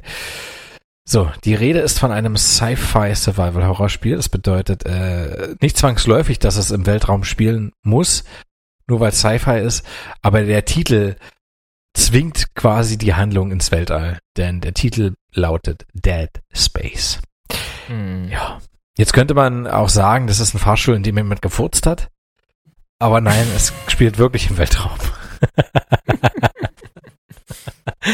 Spielt im Weltraum und zwar auf einem Schiff, ich sag mal zu 85% der Spielehandlung spielt es auf einem Schiff, der sogenannten USG Ishimura. Das ist ein Abbauschiff, ein sogenannter Planet Cracker, die es in dem Spiel gibt. Ich müsste jetzt mal gucken, wann die Handlung angelehnt ist, in welchem Jahr. Also es spielt weit in der Zukunft, auf jeden Fall. Ja, genau. Im 26. Jahrhundert, also genauer gesagt im Jahr 2508 spielt Dead Space. Die Menschheit hat sich schon längst aus dem Sonnensystem begeben und wie es bei den Menschen so üblich ist, sie entdecken was Neues, sie freuen sich und sie beuten es aus. Und so ist es auch mit Planeten, wo sie sich sicher sind, zumindest wird es so dargestellt, dass es kein Leben dort gibt. Und dass sie quasi ökologischen Schaden anrichten würden, aber es sich ja nicht auswirkt, wenn du den Mond zerbombst, tut es dem Mond ja nicht weh, aber es würde der Erde wehtun jetzt beispielsweise, wegen der Gezeiten zum Beispiel, aber egal. Die Yoshi Ishimura ist ein sogenannter, wie gesagt, Planet Cracker und das ist auch sehr eindrucksvoll, weil man dann im Laufe des Spiels sieht, was damit gemeint ist. Die holen ein riesiges Stück Planet aus dem Planeten sozusagen. Und genau darum geht es halt auch, weil sie da etwas zutage gefördert haben, was nicht gut war, nämlich einen sogenannten Marker. Und dieser Marker sorgt dafür, dass du nach deinem Ableben, genau, du musst also sterben, aber du mutierst dann zu einem Wesen. Zu so einem Neo-Ding, mit dem man Texte markieren kann. Ein Marker halt. Richtig, genau. Da kannst du ja aussuchen, ob das dann rosa ist, grün oder gelb, blau. Ey, das auch. Übrigens, das habe ich auch so, Textmarker. Wenn ich an Textmarker denke, muss ich immer an diesen rosanen denken. Komisch. Naja. Ja, jetzt habe ich dir gerade deine Vorstellung hier versaut, ne? Nee, weil ich ärgere mich gerade, dass ich nicht auf den Namen der Viecher komme. Ach so, dann google das doch mal kurz, weil ich möchte noch kurz was erzählen, weil was ich so toll an Dead Space fand, ist, das erste Spiel, und das war ja, das kam, weißt du noch, wann das rauskam? Das hast du wahrscheinlich gerade gesagt, ich habe nicht hingehört. 2008. Das war noch zu einer Zeit, als das Internet noch nicht so da gab es noch nicht alles so, ich sage noch nicht alles so einfach. Und es gab tatsächlich einen Dead Space Film, den gab es nur mit der Limited Edition von Dead Space. Den konnte man nur, wenn man die Limited Edition hatte, konnte man den gucken. Es war ein Animationsfilm. Ja. Sonst hattest du keine Chance, diesen Film zu sehen. Hast du den jemals gesehen, Frank? Es gibt 2 Dead Space-Filme, soweit ich weiß sogar. Genau, aber ich glaube, diesen ersten gab es wirklich damals nur exklusiv für Leute, die diese Limited Edition hatten, möchte ich sagen. Ich habe mir den später bei YouTube, glaube ich, mal angeguckt, weil der da zur Verfügung stand. Du bist so unromantisch, aber ja, okay. Ja. Ich kam jetzt übrigens auf den Namen der Gegner, das sind die Necromorphs. Ja, natürlich, Mann. Ja, ich kam nicht drauf. Echt. Hättest mich doch gefragt. Und da ist der Name ja schon drin. Also es ist quasi nach dem Tod mutierst du zu etwas, was wirklich sehr verstörend aussieht. Meistens sind das Viecher, die statt Arme eher sowas wie Sicheln haben. Ja, also Beine und aber auch die Arme sind teilweise Sicheln. Es gibt verschiedene Arten der Necromorphs. Am Anfang lernst du halt die normalen Necromorphs kennen, die jetzt nicht so langsam sind wie ein Zombie. Die rennen auf dich zu, die sind schnell. Ja, und später hast du noch Necromorphs, die noch sehr viel schneller sind. Ich habe mal eine Frage. 1991 gab es mal einen Film, der hieß Dead Space. Der hatte damit nichts zu tun, oder? Das weiß ich nicht. Ich glaube nicht. Ich glaube, der hat damit nichts zu tun. Da ich den Film nicht kenne, gehe ich mal davon aus, er hat nichts damit zu tun. Okay. Nee, würde mich wundern. Nee, hat er auch nicht. Ich sehe gerade. Genau. Ja, genau. Also du spielst selber einen Techniker namens Isaac Clarke und hast dich bereit erklärt bei einer, ja, ich sag mal Untersuchungsmission, nicht gerade Rettungsmission, weil der Kontakt zu USG Ishimura ist abgebrochen und ein Schiff wird hingeschickt, um das Ganze mal zu untersuchen. Ja. Du selber hast kurz vorher eine Nachricht von deiner Freundin bekommen, Nicole, die doch sehr komisch war und die dann auch irgendwie indirekt um Hilfe bittet. Zumindest sieht Isaac das so und fühlt sich verpflichtet, die Sache selber oder mit zumindest ein Teil der Aktion zu sein. Tatsächlich wirst du ein sehr wichtiger Teil dieser Aktion, weil du einer der wenigen Überlebenden dieser Rettungsaktion bist. Es bleibt noch eine gewisse Kendra übrig und noch ein anderer Typ, dessen Namen ich jetzt gerade nicht habe. Und die gesamte andere Crew des Schiffes sind eigentlich tot.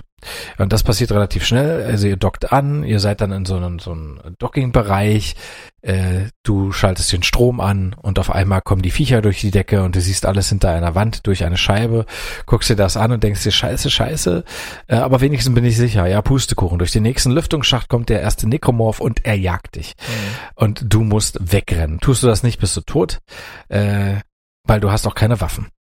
Und du musst dann schnell zu einem Fahrstuhl, das ist dann natürlich geskriptet, also nicht der Weg dorthin, den musst du wirklich selber rennen und das auch relativ zügig, sondern im Fahrstuhl hast du ihn rechtzeitig erreicht, geht die Tür zu und auf einmal geht sie nochmal auf und der Necromorph versucht nach dir zu greifen. Ja, bitte. Und dann knallt die Tür wieder zu und reißt dem Necromorph den Kopf ab. Das erzähle ich nur, um mal zu verdeutlichen, dass das Spiel wirklich nicht zimperlich ist. Es ist sehr, sehr brutal. Mhm. Und es ist schon deshalb brutal, weil ein wichtiger Bestandteil, und das ist eigentlich eines der Haupt-Gameplay-Elemente des Spiels, ist es, Körperteile abzutrennen. Das stimmt. Und es gibt auch entsprechende Waffen dafür. Genau, korrekt. Deine erste Waffe nämlich ist der sogenannte Plasma-Cutter. Den findest du nach den ersten 5 Minuten im Grunde. Mhm. Und den findest du und dann ist mit Blut an der Wand geschrieben Cut off their limbs. Und wir hatten das auch in der letzten Folge, ne, dass es halt noch schon diesen Teaser gibt zu dem Remake von Dead Space. Da kommt dann diese Schrift an der Wand auch drin vor. Also dieser Hinweis ist nicht nur verstörend, er ist auch sehr wichtig, sondern nämlich sollst du den Gegnern wirklich die Gliedmaßen abtrennen. Du kannst sie auch in den Torso, kannst du auch reinballern mit dem Plasma-Cutter, aber dann verbrauchst du sehr viel Munition. Irgendwann gehen sie zu Bruch, die Gegner, aber es wird unheimlich viel Munition in Anspruch nehmen. Es gibt sogar Gegner, die dann, ja, ich sag mal, aufbrechen und ganz viele kleine, wuselige Viecher aus sich heraus sie platzen auf und die Viecher kommen raus, wenn du dann quasi sie so tötest. Deshalb immer schön auf die Gliedmaßen, du machst dir das Leben damit sehr viel leichter. Ist nicht immer leicht zu treffen, aber es klingt jetzt irgendwie pervers, aber es macht halt irgendwie auch Spaß, weil es ist verbunden mit einer Taktik. Ja, du wirst dann später im Spiel ja nicht nur immer nur von einem oder zwei Gegner gleichzeitig angegriffen, sondern manchmal auch einfach mal locker von 10. Gerade gegen Ende des Spiels hin musst du wirklich gucken. Auf deine Umgebung achten, nicht immer nur geradeaus gucken. Es kann auch einfach mal ein Gegner von hinten kommen. Ich überlege gerade, respawnen die eigentlich? Ich glaube ja, ne? Nein, die respawnen nicht. Also sind die Gegner weg. Ah, okay, dann war das so. Ja, wirklich, ich erinnere mich an so Situationen, wo so, ich weiß gar nicht, wie man das nennt, dieses ganze organische Material von diesen Mistviechern ganze Räume voll sind und die kommen dann so aus Wänden raus und sowas. Das ist so ekelhaft. Ja, genau. Das ist wirklich ekelhaft. Aber die sind dann wirklich, die respawnen nicht. Also du kannst dir dann wirklich den Bereich besäubern. Und das ist tatsächlich, also manche Survival-Horror-Spiele sind darauf ausgelegt, dass du vielleicht doch an dem einen oder anderen Gegner vorbeirennst. Ich habe es tatsächlich immer so gespielt. Teilweise bist du auch in einem Areal, da musst du die Gegner auch bekämpfen, weil du dann einfach auch nicht weiterkommst. Ja, da geht so ein Alarm los oder du bist in so einer Dekontaminationskammer, wo du dann sowieso nicht wegrennen kannst, weil beide Türen zu sind.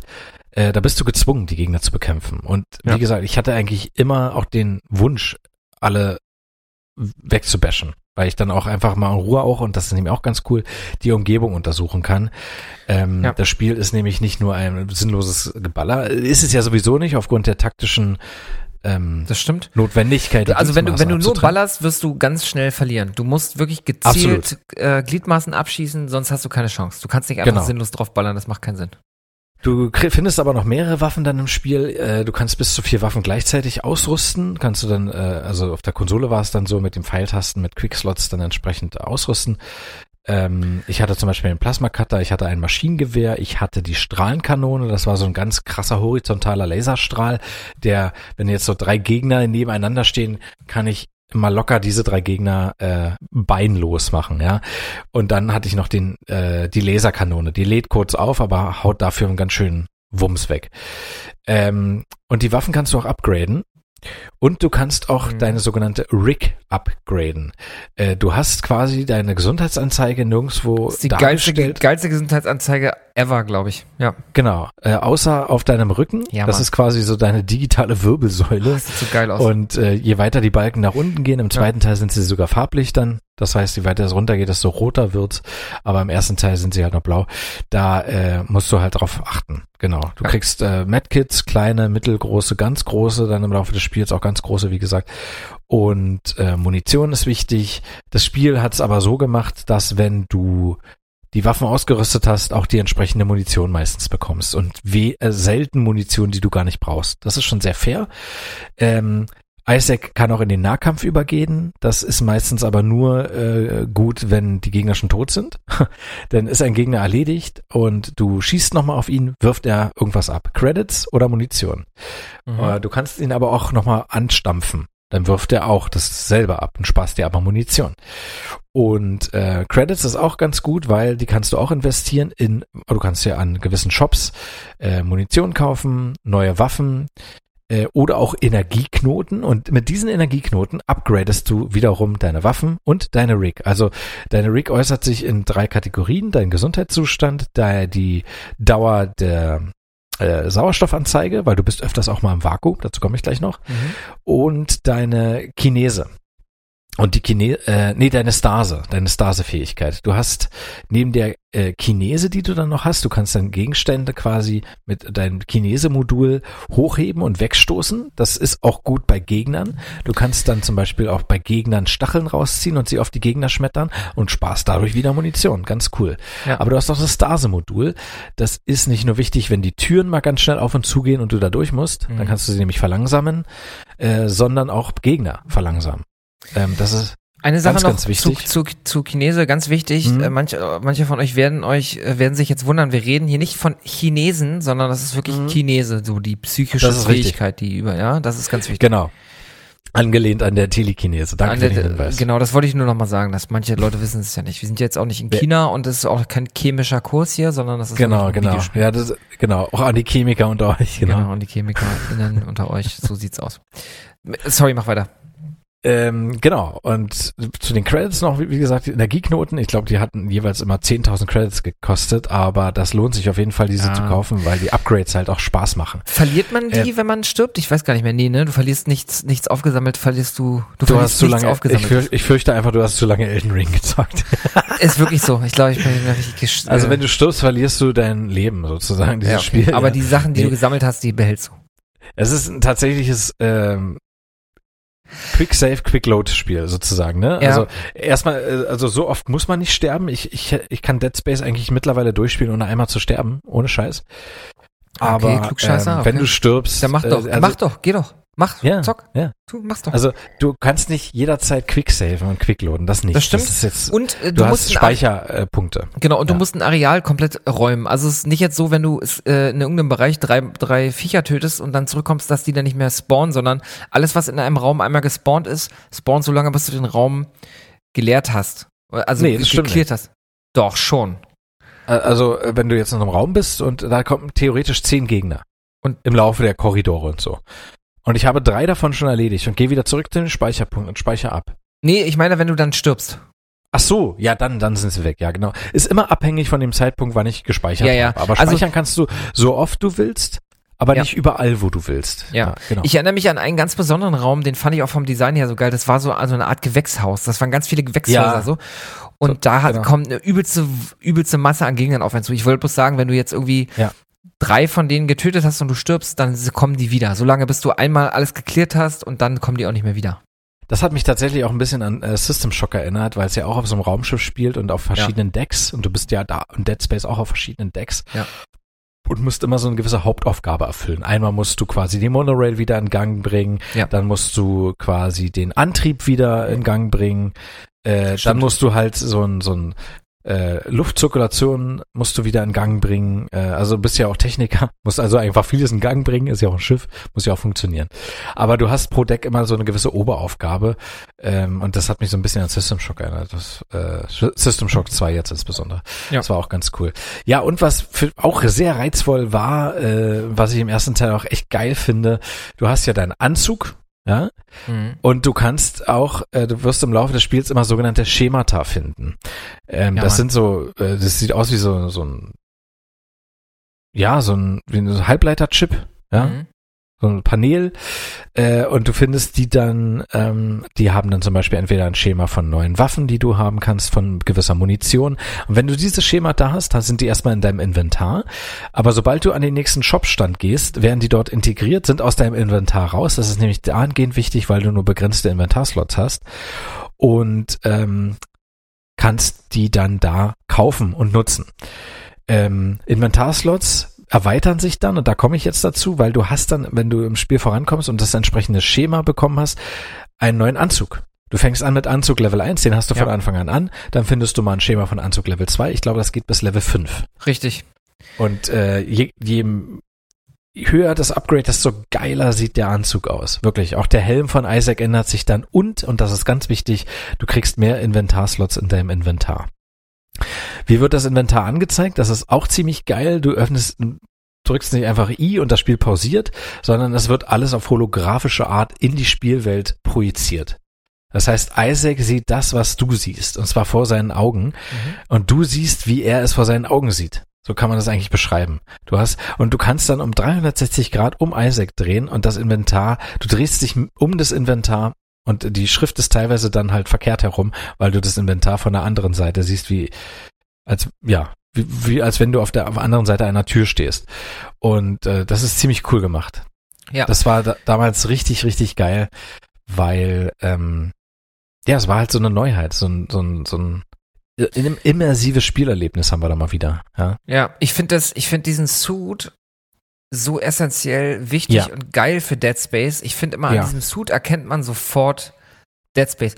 Irgendwas hat das ist irgendwie die perfekte Mischung aus einem mittelalterlichen Ritter und einem Astronauten, finde ich. Ja, irgendwie und, schon, ja. Erinnere ich jetzt mich falsch, oder gab es einen Suit, den du nur freispielen konntest, wenn du einmal durchkommst, und den du dann erst im New Game Plus haben konntest? Ich weiß nicht, ob das im ersten Teil war oder im zweiten. Ich kann es dir gar nicht sagen. Ah, okay. Weil das war irgendwie so ein Suit, der war so dermaßen geil, aber den gab es halt wirklich erst, wenn man einmal durchgekommen ist. Also die Suits, die haben mir in allen Teilen richtig gefallen. Das hat auch immer echt Spaß gemacht. Total. Und, im Gegensatz zu den Nachfolgespielen spricht Isaac nicht ein Wort im ersten Teil. Ja. Das ist aber nicht schlimm. Also er schreit manchmal, wenn er getroffen wird oder wenn du zustampfst, oder er mit der Faust ausholt. Und jetzt ganz kurz nochmal was zur Atmosphäre, die ist wirklich grandios. Das Schiff der Ishimura erinnert mich so ein bisschen auch an die alten Ridley Scott Alien-Teile. Ja? Total, die Story ist jetzt auch nicht so unähnlich, ne? Muss man ja mal sagen. Ist jetzt nicht ganz so unähnlich, es sind jetzt tatsächlich keine Aliens, also ich will jetzt nicht spoilern, aber es geht halt um diesen Marker erstmal.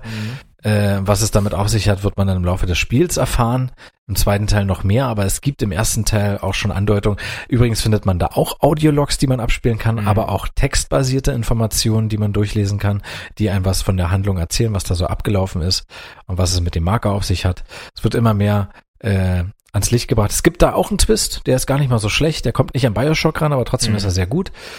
Und die Atmosphäre, wie gesagt, ist fantastisch. Es geht sogar so weit, dass wenn du, ab und zu bist du nämlich mal im Vakuum, außerhalb des Schiffes, zwangsläufig, und der Ton ist dann entsprechend gedämpft. Das ist so geil. Also, da sich der Schall im Vakuum nicht ausbreiten kann, du hörst die Geräusche, aber du hörst sie, als hättest du zwei Finger im Ohr. Ja, oder so unter Wasser. Oder unter Wasser, genau. Ich bin mal gespannt, das Remake, wie das wird mit den Pulse 3D-Kopfhörern oder generell mit Kopfhörern, das ist bestimmt super fett. Es war ja da schon geil. Ich habe das nämlich damals auf dem PC, aber auch schon mit Kopfhörern gespielt. Du läufst dann so durch die Korridore und fällt irgendwo ein Rohr runter und ich drehe mich um wie ein Verrückter, weil ich dachte, hinter mir steht irgendwas. Aber tatsächlich ist es so, wenn man das Spiel dann durchschaut hat, fällt immer wieder mal ein Rohr runter. Das gehört einfach zur Soundkulisse. Ja. Das ist nichts, was dann gerade in Echtzeit gerade stattgefunden hat. Aber es ist trotzdem ein unheimlich beklemmendes Gefühl. Selbst wenn man das weiß, die Rohre fallen halt, kann ja jederzeit trotzdem ein Monster durch den Lüftungsschacht kommen. Das ist skriptbasiert, ja. Das ist jetzt nicht so krass wie bei Alien Isolation, dass du nie weißt, wann das Alien auftaucht. Aber ich erschrecke mich heute noch, muss ich ganz ehrlich sagen, weil ich mir nicht alles merken kann, wo ein Necromorph durch den Lüftungsschacht prescht. Ja. Und es gibt halt auch richtig fiese, schnelle Necromorphs dann.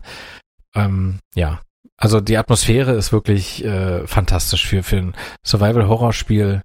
Im Science-Fiction-Szenario ist das echt unerreicht, muss ich sagen. Also Alien Isolation ist auch super, aber Dead Space hat nochmal eine ganz eigene, finde ich so auch. So richtig ist ein anderes schmutziges Spiel. Science Fiction, ja. So richtig schmutzig und dreckig. Ja. Ist ein anderes Spiel, du kommst dir, das ist wirklich die ganze Zeit nur tragisch, schmutzig, brutal. Ja. Einfach nur eine ganz eigene, richtig geile Stimmung, ja. Und dazu noch eine geile Handlung, die sich durch 3 Teile zieht. Ich freue mich einfach tierisch aufs Remake. Also ich Dead Space, unabhängig vom Remake, ist Dead Space 1 wirklich ein Must-Play. Ja, klar, wir können jetzt alle noch auf aufs Remake warten, auch ihr, die es noch nicht gespielt habt, aber ich kann es wirklich nur empfehlen. Spielt Dead Space und danach habt ihr auch Bock auf Teil 2 und Teil 3.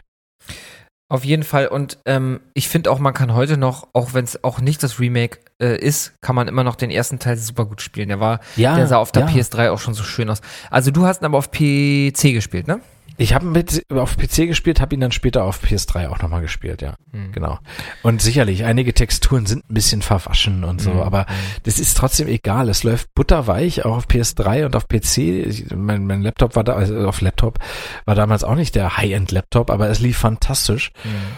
Und ich war einfach begeistert von der Grafik. Die haben es halt nämlich ganz clever gemacht, ja, die haben halt auch viel mit Dunkelheit gespielt und mit ein bisschen Rauch und so weiter, mit blinkenden Lichtern, und dann ist es egal, ob mal die Texturen so voll detailliert HD-mäßig drauf sind, das ist dann einfach egal, ne, und wenn du von 6 Necromorphs gleichzeitig angegriffen wirst, dann ist dir das sowieso egal, wie die Texturen aussehen. Ja, absolut, hast ja einfach nur Schiss. Ja, cool. Schöner Beitrag, vielen Dank dafür. Sehr gern. Damit haben wir jetzt 72 Spiele auf dieser Liste. Ist krass, wow. Krass, wie weit wir gekommen sind. Es fehlen also nach meiner Berechnung noch 28 Spiele, die, wenn man das einmal durch 4 teilt, wir in ungefähr 7 Sendungen hinbekommen sollten. Ja, und dann machen wir nochmal 100 Spiele. Oder wir machen 100 Filme. Oder wir überlegen uns wieder was komplett anderes. Mal sehen. Nee, 100 Filme finde ich super, muss ich sagen. Könnte man dann tatsächlich in Staffel 5 machen. Ich habe auch schon mal vorgerechnet, wenn wir das weiter so machen würden in jeder Folge, dann wären wir tatsächlich Mitte, Ende Mai durch und dann könnten wir in die Sommerpause gehen. Oder wir ziehen durch bis Juni und machen dann im Juni erst Sommerpause. Und dann aber wieder bis August. Gucken wir mal. Jo, schauen wir mal, ne? Ist ja auch abhängig davon, was dann für Spiele rauskommen. Und im Juni kommt zum Beispiel auch, wissen wir es noch? The Quarry. Ich musste selber nachschauen. Quarry, und es kommen ja noch so viele Spiele, ne? Forspoken kommt noch. Also es wird ein großes Jahr für uns alle noch. Wird es. Und wenn ich meine PS5 wieder habe, dann werde ich wahrscheinlich auch erstmal The Last of Us 2 nochmal zocken. Elden Ring. Und Elden Ring danach auch wieder, ja. Das Gute ist ja, und das ist ja nicht schlimm, ich habe ja alles in die Cloud gepackt. Also, ja. Ich komme ja da wieder rein. Soll ich dir mal was sagen? Ich habe mir gestern auch PlayStation Plus nochmal geholt, um mir nochmal alles in die Cloud zu packen, weil ich so eine Angst habe, dass wir den Speicherstand verlieren. Ja, jetzt nach so vielen Stunden, die du schon investiert hast, na klar. Ja. Sag mal, wie schön ist es denn jetzt eigentlich? Ja, das Schöne ist, du kannst es bei Elden Ring tatsächlich ja sehen, wenn du auf das Systemmenü gehst. 42 waren es heute. Das geht. Ach, wirklich? 42 Stunden. Das geht. Krass, da habe ich ja beim Mass Effect mehr investiert. Ja, ein bisschen wird's noch. Ich denke mal, ich werde noch mal so viele brauchen, bis ich durch bin, aber... Naja, aber dann ist es ja, ich meine, 120 Stunden hat man ja Skyrim nachgesagt, also, aber du bist gerade so intensiv dabei, dass du dir wahrscheinlich gar nicht mal so die Zeit nimmst, dir gewisse Sachen einfach anzugucken. Du rust jetzt einfach mal durch. Oder stehst du wirklich mal so an der Klippe und guckst dir das Panorama an? Das habe ich manchmal gemacht, muss ich ehrlich sagen. Ich mache das manchmal. Ich muss aber auch dazu sagen, ich finde Elden Ring jetzt auch im Vergleich zu anderen Spielen ist nicht das schönste Spiel. Es ist ein schönes Spiel. Es hat einen schönen eigenen Grafik, also diesen typischen From-Software-Stil, aber ich kann es dir immer nur wieder ans Herz legen und ich werde dir auch meine Spiele-CD geben. Horizon ist wirklich atemberaubend schön. Das muss man so sagen. Sicher. Das ist so krass schön. Ich habe gehört, das ist bisher auf der PS5 das schönste Spiel. Ja, und sieht wirklich so, das ist wirklich ein Spiel, wo ich wirklich mal mich auf eine Klippe stelle und einfach mal kurz gucke, so, weil es einfach schön aussieht. Ja. So ging es mir bei Red Dead Redemption zum Beispiel. Das wirst du da übrigens dann auch haben. Das werde ich auch als nächstes dann ich glaube, ich werde das wirklich mit als nächstes jetzt spielen dann. Ja. Oh, das kann ich dir nur empfehlen. Das ist auch etwas entschleunigender als Elden Ring. Weil da hast du jetzt nicht solche Bosse, die dir quasi den Tag versauen. Den Tag versauen, genau. Also, genau. Ja, da kannst du dir quasi das Doing, was du dann haben willst, kannst du dir selber zurechtlegen. Kannst du ganz entspannt dran gehen, weißt du? Reitest du durch Valentine und sagst dir, ach, jetzt gehe ich mal zum Barbier. Ach, jetzt trinke ich mal einen Whisky, jetzt nehme ich mal ein Bad und danach spiele ich noch ein bisschen Poker und hole vielleicht noch ein bisschen Kopfgeld ein. Mal gucken. Ja. Aber das ist halt Wie viele Stunden hattest du da drin? Bei Red Dead Redemption ungefähr waren es 60 bis 70 Stunden. Mhm. Ja. Das habe ich wirklich intensiv gespielt, ja. Mhm. Ich habe es aber so gespielt, ich war später dann in Saint-Denis, die ja so an New Orleans angelehnt ist, die Stadt, und bin dann einfach so durch die Straßen flaniert, ja. Also in der Stadt bin ich sowieso immer nicht gerannt, sondern gelaufen, gegangen und du weißt ja, Schnellreise ist für mich überhaupt nichts. Mhm. Und ja, war schon geil. Ja, ich find's auch gut. Ich meine, das ist ja auch genau dein Ding. Ne? Du bist ja schon immer ein Western-Fan auch gewesen und ja, ich glaube, absolut. Das ist ja für dich ein absoluter 100% Treffer, das Game. Das ist 120% Treffer. Ja, also ich würde sagen, ich gib mir die Chance, das ein bisschen zu spielen und dann können wir das gerne mal ein bisschen intensiver Thema machen auch. Auf jeden Fall. Ich muss jetzt mal ganz blöde kurz gucken, aber ich glaube, das ist auch noch nicht auf der Liste hier, oder? Oder hast du schon drauf gesetzt? Doch, hast du. Red Dead Redemption 2, doch, hattest du. Ja. Hatte ich, okay. Irgendwo, ich war mir jetzt selber nicht sicher. Platz, irgendwas im Anfang, Mitte 60er hattest du es drauf. Mhm. Doch, ich sehe es hier gerade. Red Dead Redemption 2, doch. Ja, das ist halt schwierig. Ich kann mich nicht mehr erinnern. Aber ich glaube, es fiel mir schwer, nicht zu spoilern. Ja, das ist aber generell ja bei dir so. Ja, aber wenn du es dann gespielt hast, würde ich sagen, da müssen wir dann auch einfach spoilern, weil wir dann, da können wir dann nicht so lange über das Spiel reden. Es sind dann so Sachen, also wenn du dann das Spiel eigentlich, zumindest wenn du dann am Ende des Spiels bist, da zeichnet sich dann ab, was alles so passiert. Da finde ich schon, dass man drüber reden müsste. Ja, auf jeden Fall. Ja, gut, dann würde ich... Übrigens habe ich noch eine gute Nachricht weil wir gerade über Kopfhörer noch gesprochen haben, ne? Ich muss mir das nochmal im Detail anschauen, aber es soll wohl einen Kopfhörer geben, der, also ich weiß nicht, ob es dir so geht, aber wenn ich jetzt zum Beispiel, weiß nicht, man will abends nochmal irgendwie weggehen, ne? Man hat sich geduscht, man hat die Haare gestylt und so und hat noch irgendwie, ich habe noch eine halbe Stunde, Mist, war zu schnell. Dann zocke ich noch ein bisschen. So, zockst du, setzt Kopfhörer auf und dann ist auf einmal die Matte wieder platt.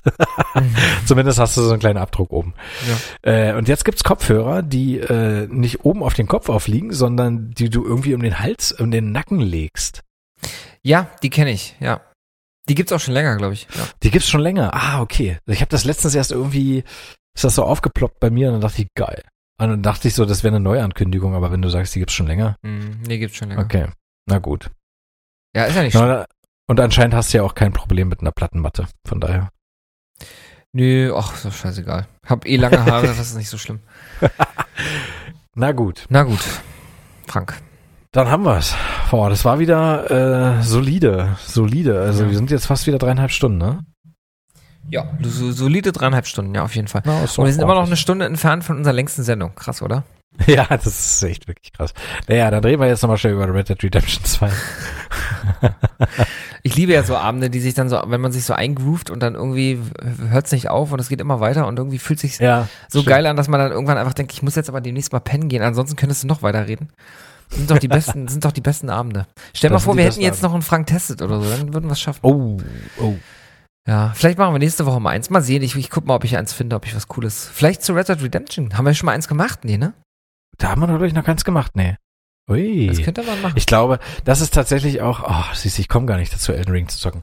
Das war nämlich auch so ein Ding, wo ich ich hatte nämlich wieder voll den Drang, Red Dead Redemption 2 zu spielen. Mhm. Da hatte ich ja aber schon den Fehler auf der PS5. Und das macht mir dann einfach auch, ich will da nicht verzweifelt irgendein PS5-Spiel spielen, nur damit ich irgendwas spielen kann. Ich könnte ja zum Beispiel auch Skyrim spielen, ne? Da gibt's ja auch eine PS5-Version. Wenn man die Special Edition hat, kriegt man automatisch eine PS5-Version, wird die auch als PS5 angezeigt. Aber ich hatte kein Bedürfnis, weil das ist für mich alles so nichts Halbes und nichts Ganzes. Wenn ich weiß, die PS5 kann keine PS4-Spiele abspielen, dann fühle ich mich irgendwie unvollständig. Ja, kann ich verstehen. Also drück mir die Daumen, dass ich im Laufe der Woche einfach mal was Positives von Sony höre. Und mach dann ich auf jeden Fall. Wieder in den wilden Westen gehen. So, ich kündige das jetzt mal an. Wir machen nächste Woche einen Red Dead Redemption Frank testet. Boah, geil. Da freue ich mich. Also wahrscheinlich ein Red Dead Redemption 2 Frank testet, um es mal genauer zu sagen. Weiß noch nicht genau, eins von beiden, eins oder zwei.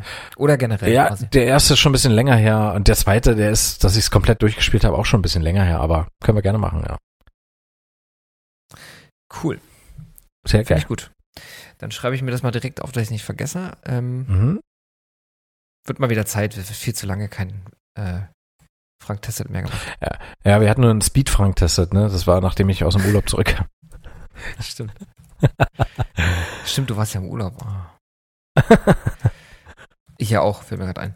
Gut, ja. Dann würde ich sagen, wir beide verabschieden uns jetzt einmal. Und wir hören uns beide am Donnerstag wieder. Wir hören euch, oder ihr hört so uns am Donnerstag wieder, besser gesagt. Ihr seid immer herzlich willkommen, uns euer Feedback zu schicken an nerd2line@gmail.com. Das 2 ist eine 2, die Zahl 2 sozusagen. Wir freuen uns über jedes Feedback. Wir freuen uns aber auch, wenn ihr unseren Podcast im Podcast-Service eures Vertrauens liked oder bewertet. Wir zwingen euch nicht dazu, uns die Bestbewertung zu geben, aber wir würden uns natürlich sehr, sehr freuen, wenn es euch gefällt. Wenn es euch nicht gefällt, dann schreibt uns gern, wie gesagt. Warum es euch nicht gefällt. Und ansonsten bleibt mir nichts weiter zu sagen, als habt eine schöne Woche. Genau, kommt gut durch die Woche, haltet die Ohren steif. Ja. Wir hoffen, dass es da noch ein paar positive Nachrichten kommen. Genau. Vielleicht sind sie ja dann auch schon da, wenn ihr die Folge hört. Ne? Ja. Genau. Ja, Frank. Ja, kann ich auch nichts mehr hinzufügen. Ne? Bleibt gesund. Ich habe dich ja gerade wieder unterbrochen, also von daher habe ich ja schon was hinzugefügt. So ist es, ja. Genau. Bleibt locker, bleibt flockig, macht das Beste draus und so wir hören uns dann einfach nächste Woche mit einem neuen Frank Testet. Ich freue mich schon. Ich mich auch. Peace. Bis dann. Ciao.